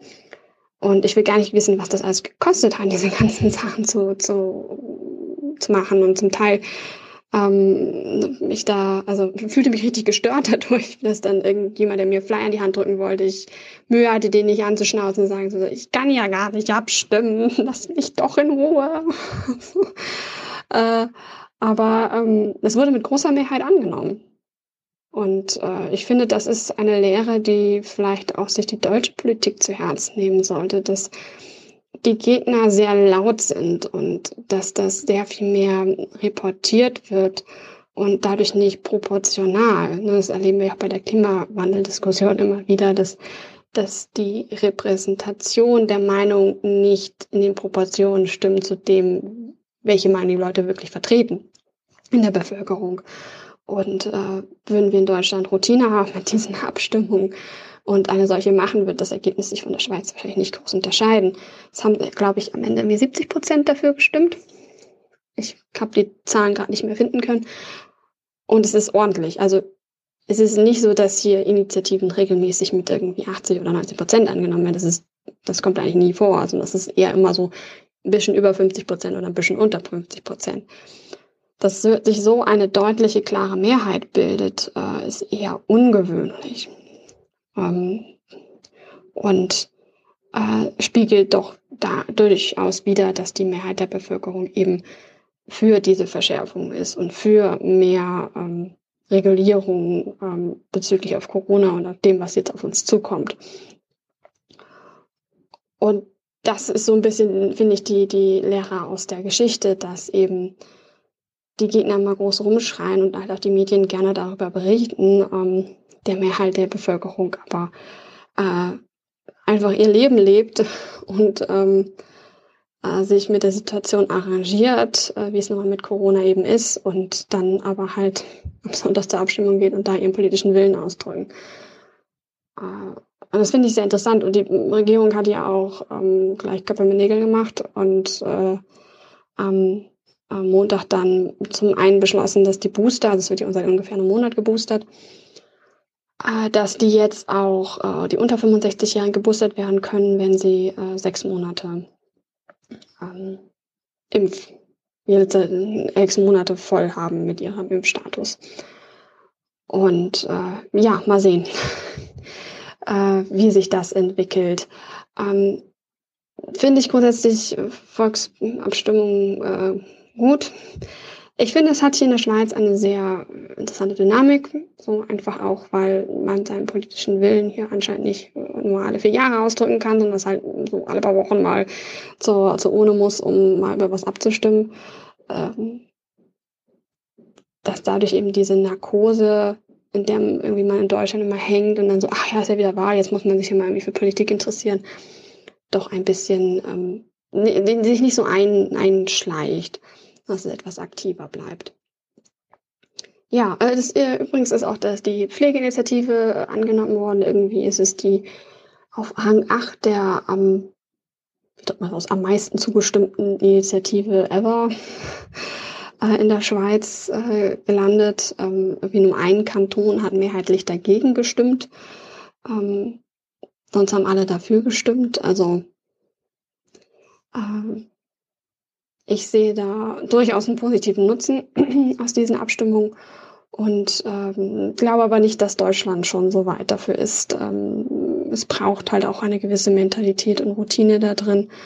Und äh, ich weiß, dass in dem kleinen Ort, aus dem ich komme in Deutschland, wurde mal eine ähm, Volksabstimmung gemacht, ähm, wo es um eine Kreuzung ging, die irgendwie immer verstopft war zu den ähm, Hauptstoßzeiten und man wollte gerne das umbauen. Es gab eine teure und eine billigere Lösung. Die Gemeinde hätte gerne die teure gemacht. Die Bevölkerung hat für die billigere gestimmt. Ähm, das war vor 15 Jahren. Bis heute ist nichts passiert. Also ähm, ich glaube noch nicht, dass Deutschland schon bereit ist für die direkte Demokratie. Äh, ja, so viel zu mir. Das war jetzt auch lang genug. Ähm, falls noch mehr Geplauder aus äh, der Schweiz gewünscht ist, äh, kann ich ja noch mal was dazu erzählen. Äh, vielleicht hat ja auch Lust, noch mal ein Schweizer, der zuhört, da seine Meinung zuzugeben. Ich bin ja hier nur eine zugezogene. Und ja, und äh, ja, bleibt alle sicher, tragt eure Masken, geht keine unnötigen Risiken ein. Es ist nicht die Zeit, etwas Dummes zu tun und äh, im Krankenhaus zu landen. Und ja, macht's gut. Hoppala, da muss ich ja jetzt gleich schon ein Update hinterher schieben. Und zwar ähm, hat Deutschland dann just an diesem Tag äh, die Schweiz zum Hochrisikogebiet erklärt. Und hier gibt es jetzt auch mal eine ordentliche Zahl zur 7-Tage-Inzidenz pro 100.000 Einwohner. Und die liegt laut diesem Artikel hier äh, in der Schweiz bei 912. Also äh, deutlich höher als das, was ich gedacht hätte. Ähm, ja, mal sehen, wie sich das noch entwickelt. So viel dazu. Tschüss. Lieber Stefan, liebe immer wieder tolle Gäste, liebe Community. Ich äh, möchte mal kurz schildern, was die neue 2G-Plus-Regelung in Bayern eigentlich für Studierende bzw. für Menschen, die einfach geimpft oder genesen sind, bedeutet. Und ich finde es ehrlich gesagt ziemlich schlecht. Ähm, ich äh, wollte zum Unisport. Für den Unisport muss man 2G Plus haben. Das heißt, man muss geimpft, genesen und schnell getestet sein an offizieller Stelle. Heißt, man musste sich einen Termin machen. Wir haben bei uns an der Universität auf dem Campus ähm, eine Teststation. Diese Teststation wird von irgendeinem Franchise betrieben und man muss online einen Termin machen. Da macht man also einen Termin sieht erstmal, dass die nur bis 2 Uhr testen. Ist natürlich ein Problem, wenn man Vormittag Online-Uni hat, weil die Dozentin nicht mehr nach äh, Bayern kommen kann, weil sie in Berlin ist, weil sie eh nur eine Vertretung ist und weil sie zudem auch noch krank ist. Ähm, hat man also Online-Uni und muss dann irgendwie schauen, an die äh, Universität selbst zu kommen, um in den Unisport zu gehen weil Sport ist ja wichtig. Das haben wir ja sehr gesehen äh, bei den letzten Lockdowns. Es war eine absolute Katastrophe, wie sehr Sport da gefehlt hat. Deswegen ist mir das auch wichtig und deswegen wollte ich auch hingehen. Genau, habe ich mir meinen Testtermin gemacht. Hat dann eigentlich auch alles geklappt, außer dass die Schlange ewig lang war und man viel länger gewartet hat. Ähm, Leute wurden weggeschickt, die keinen Termin hatten, die meinten, sie kriegen nirgends einen Termin, sie kriegen auch bei uns in der Stadt keinen Termin mehr, die Apotheke hat keinen Termin mehr.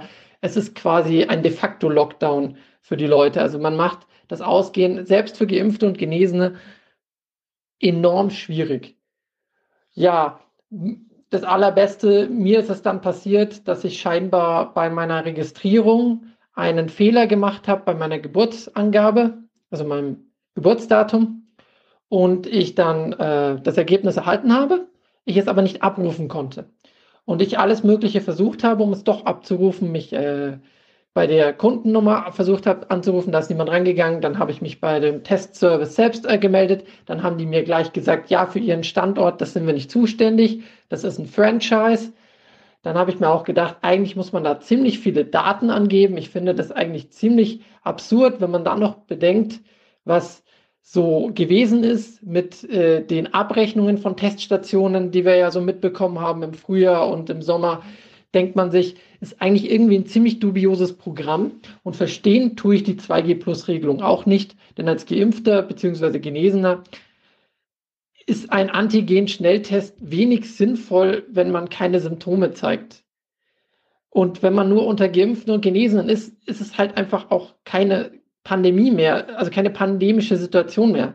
Das Problem ist, sind einfach die Ungeimpften. Und ich weiß nicht, wo es letztes Mal gesagt wurde, aber es wird halt irgendwann mal zu Unruhen kommen. Und man sieht ja schon, wie abgespaced teilweise Ungeimpfte sind, äh, was da in Wien abgeht oder so, die sich auch kommunikativ, wie du es so schön sagst, einfach in so eine Sackgasse gebracht haben, dass sie sich ja jetzt fast schon eine Impfpflicht, Impfpflicht wünschen.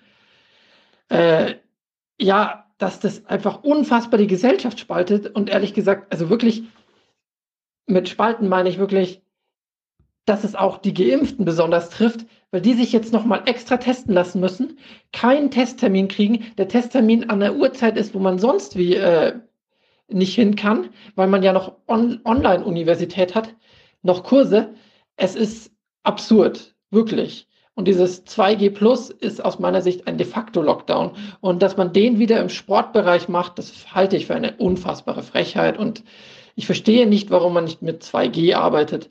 Ich meine, wir haben uns alle impfen lassen. Also meine Freunde, ich, wir haben alle, wir haben das alle gemacht. Wir wussten, dass es ein medizinischer Schutz ist und wir wollten gesellschaftlich Teilhabe haben. Wir wussten, wie es, wir hatten eine Ahnung, wie es kommen wird. Aber dass wir jetzt in so eine 2G-Plus-Situation reingedrängt werden, wo wir eh keinen Testtermin kriegen, oder wir kriegen einen Testtermin, dann funktioniert äh, die Technik scheinbar nicht oder äh, man kriegt keine Informationen von denen, weil das sowieso ein dubioses Unternehmen ist. Das macht ehrlich gesagt ziemlich wütend und man fragt sich auch, wie die nächsten Wochen dann wieder werden. Also ich glaube, im Endeffekt ist 2G Plus ein de facto Lockdown und es, es regt mich sehr auf, muss ich einfach sagen. Gut, zum Schluss was Positives. Vielen Dank für eure Arbeit. Ich liebe eure Podcasts. Sie sind immer toll. Danke und ich wünsche allen Gesundheit. Servus alias Podcast. Hier ist Till.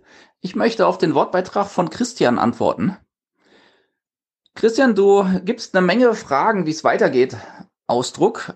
Und einiges davon wurde zumindest von Professor Drosten schon thematisiert, manches von anderen. Und am Anfang bist du etwas ratlos, warum die Impfungen nicht so gut wirken, wie sie damals prophezeit wurden.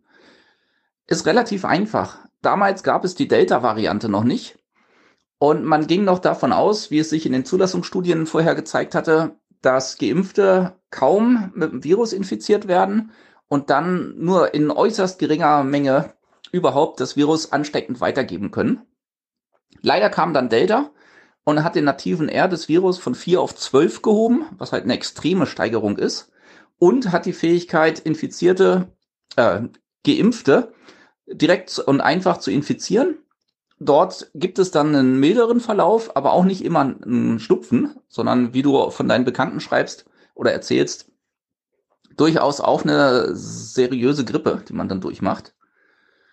Und leider auch das Problem, dass dann für ein paar Tage der Geimpfte ansteckend ist, im gleichen Maße wie ein Ungeimpfter, nur mit dem Unterschied, das hält sich zwei, drei Tage und nicht zehn beim Ungeimpften.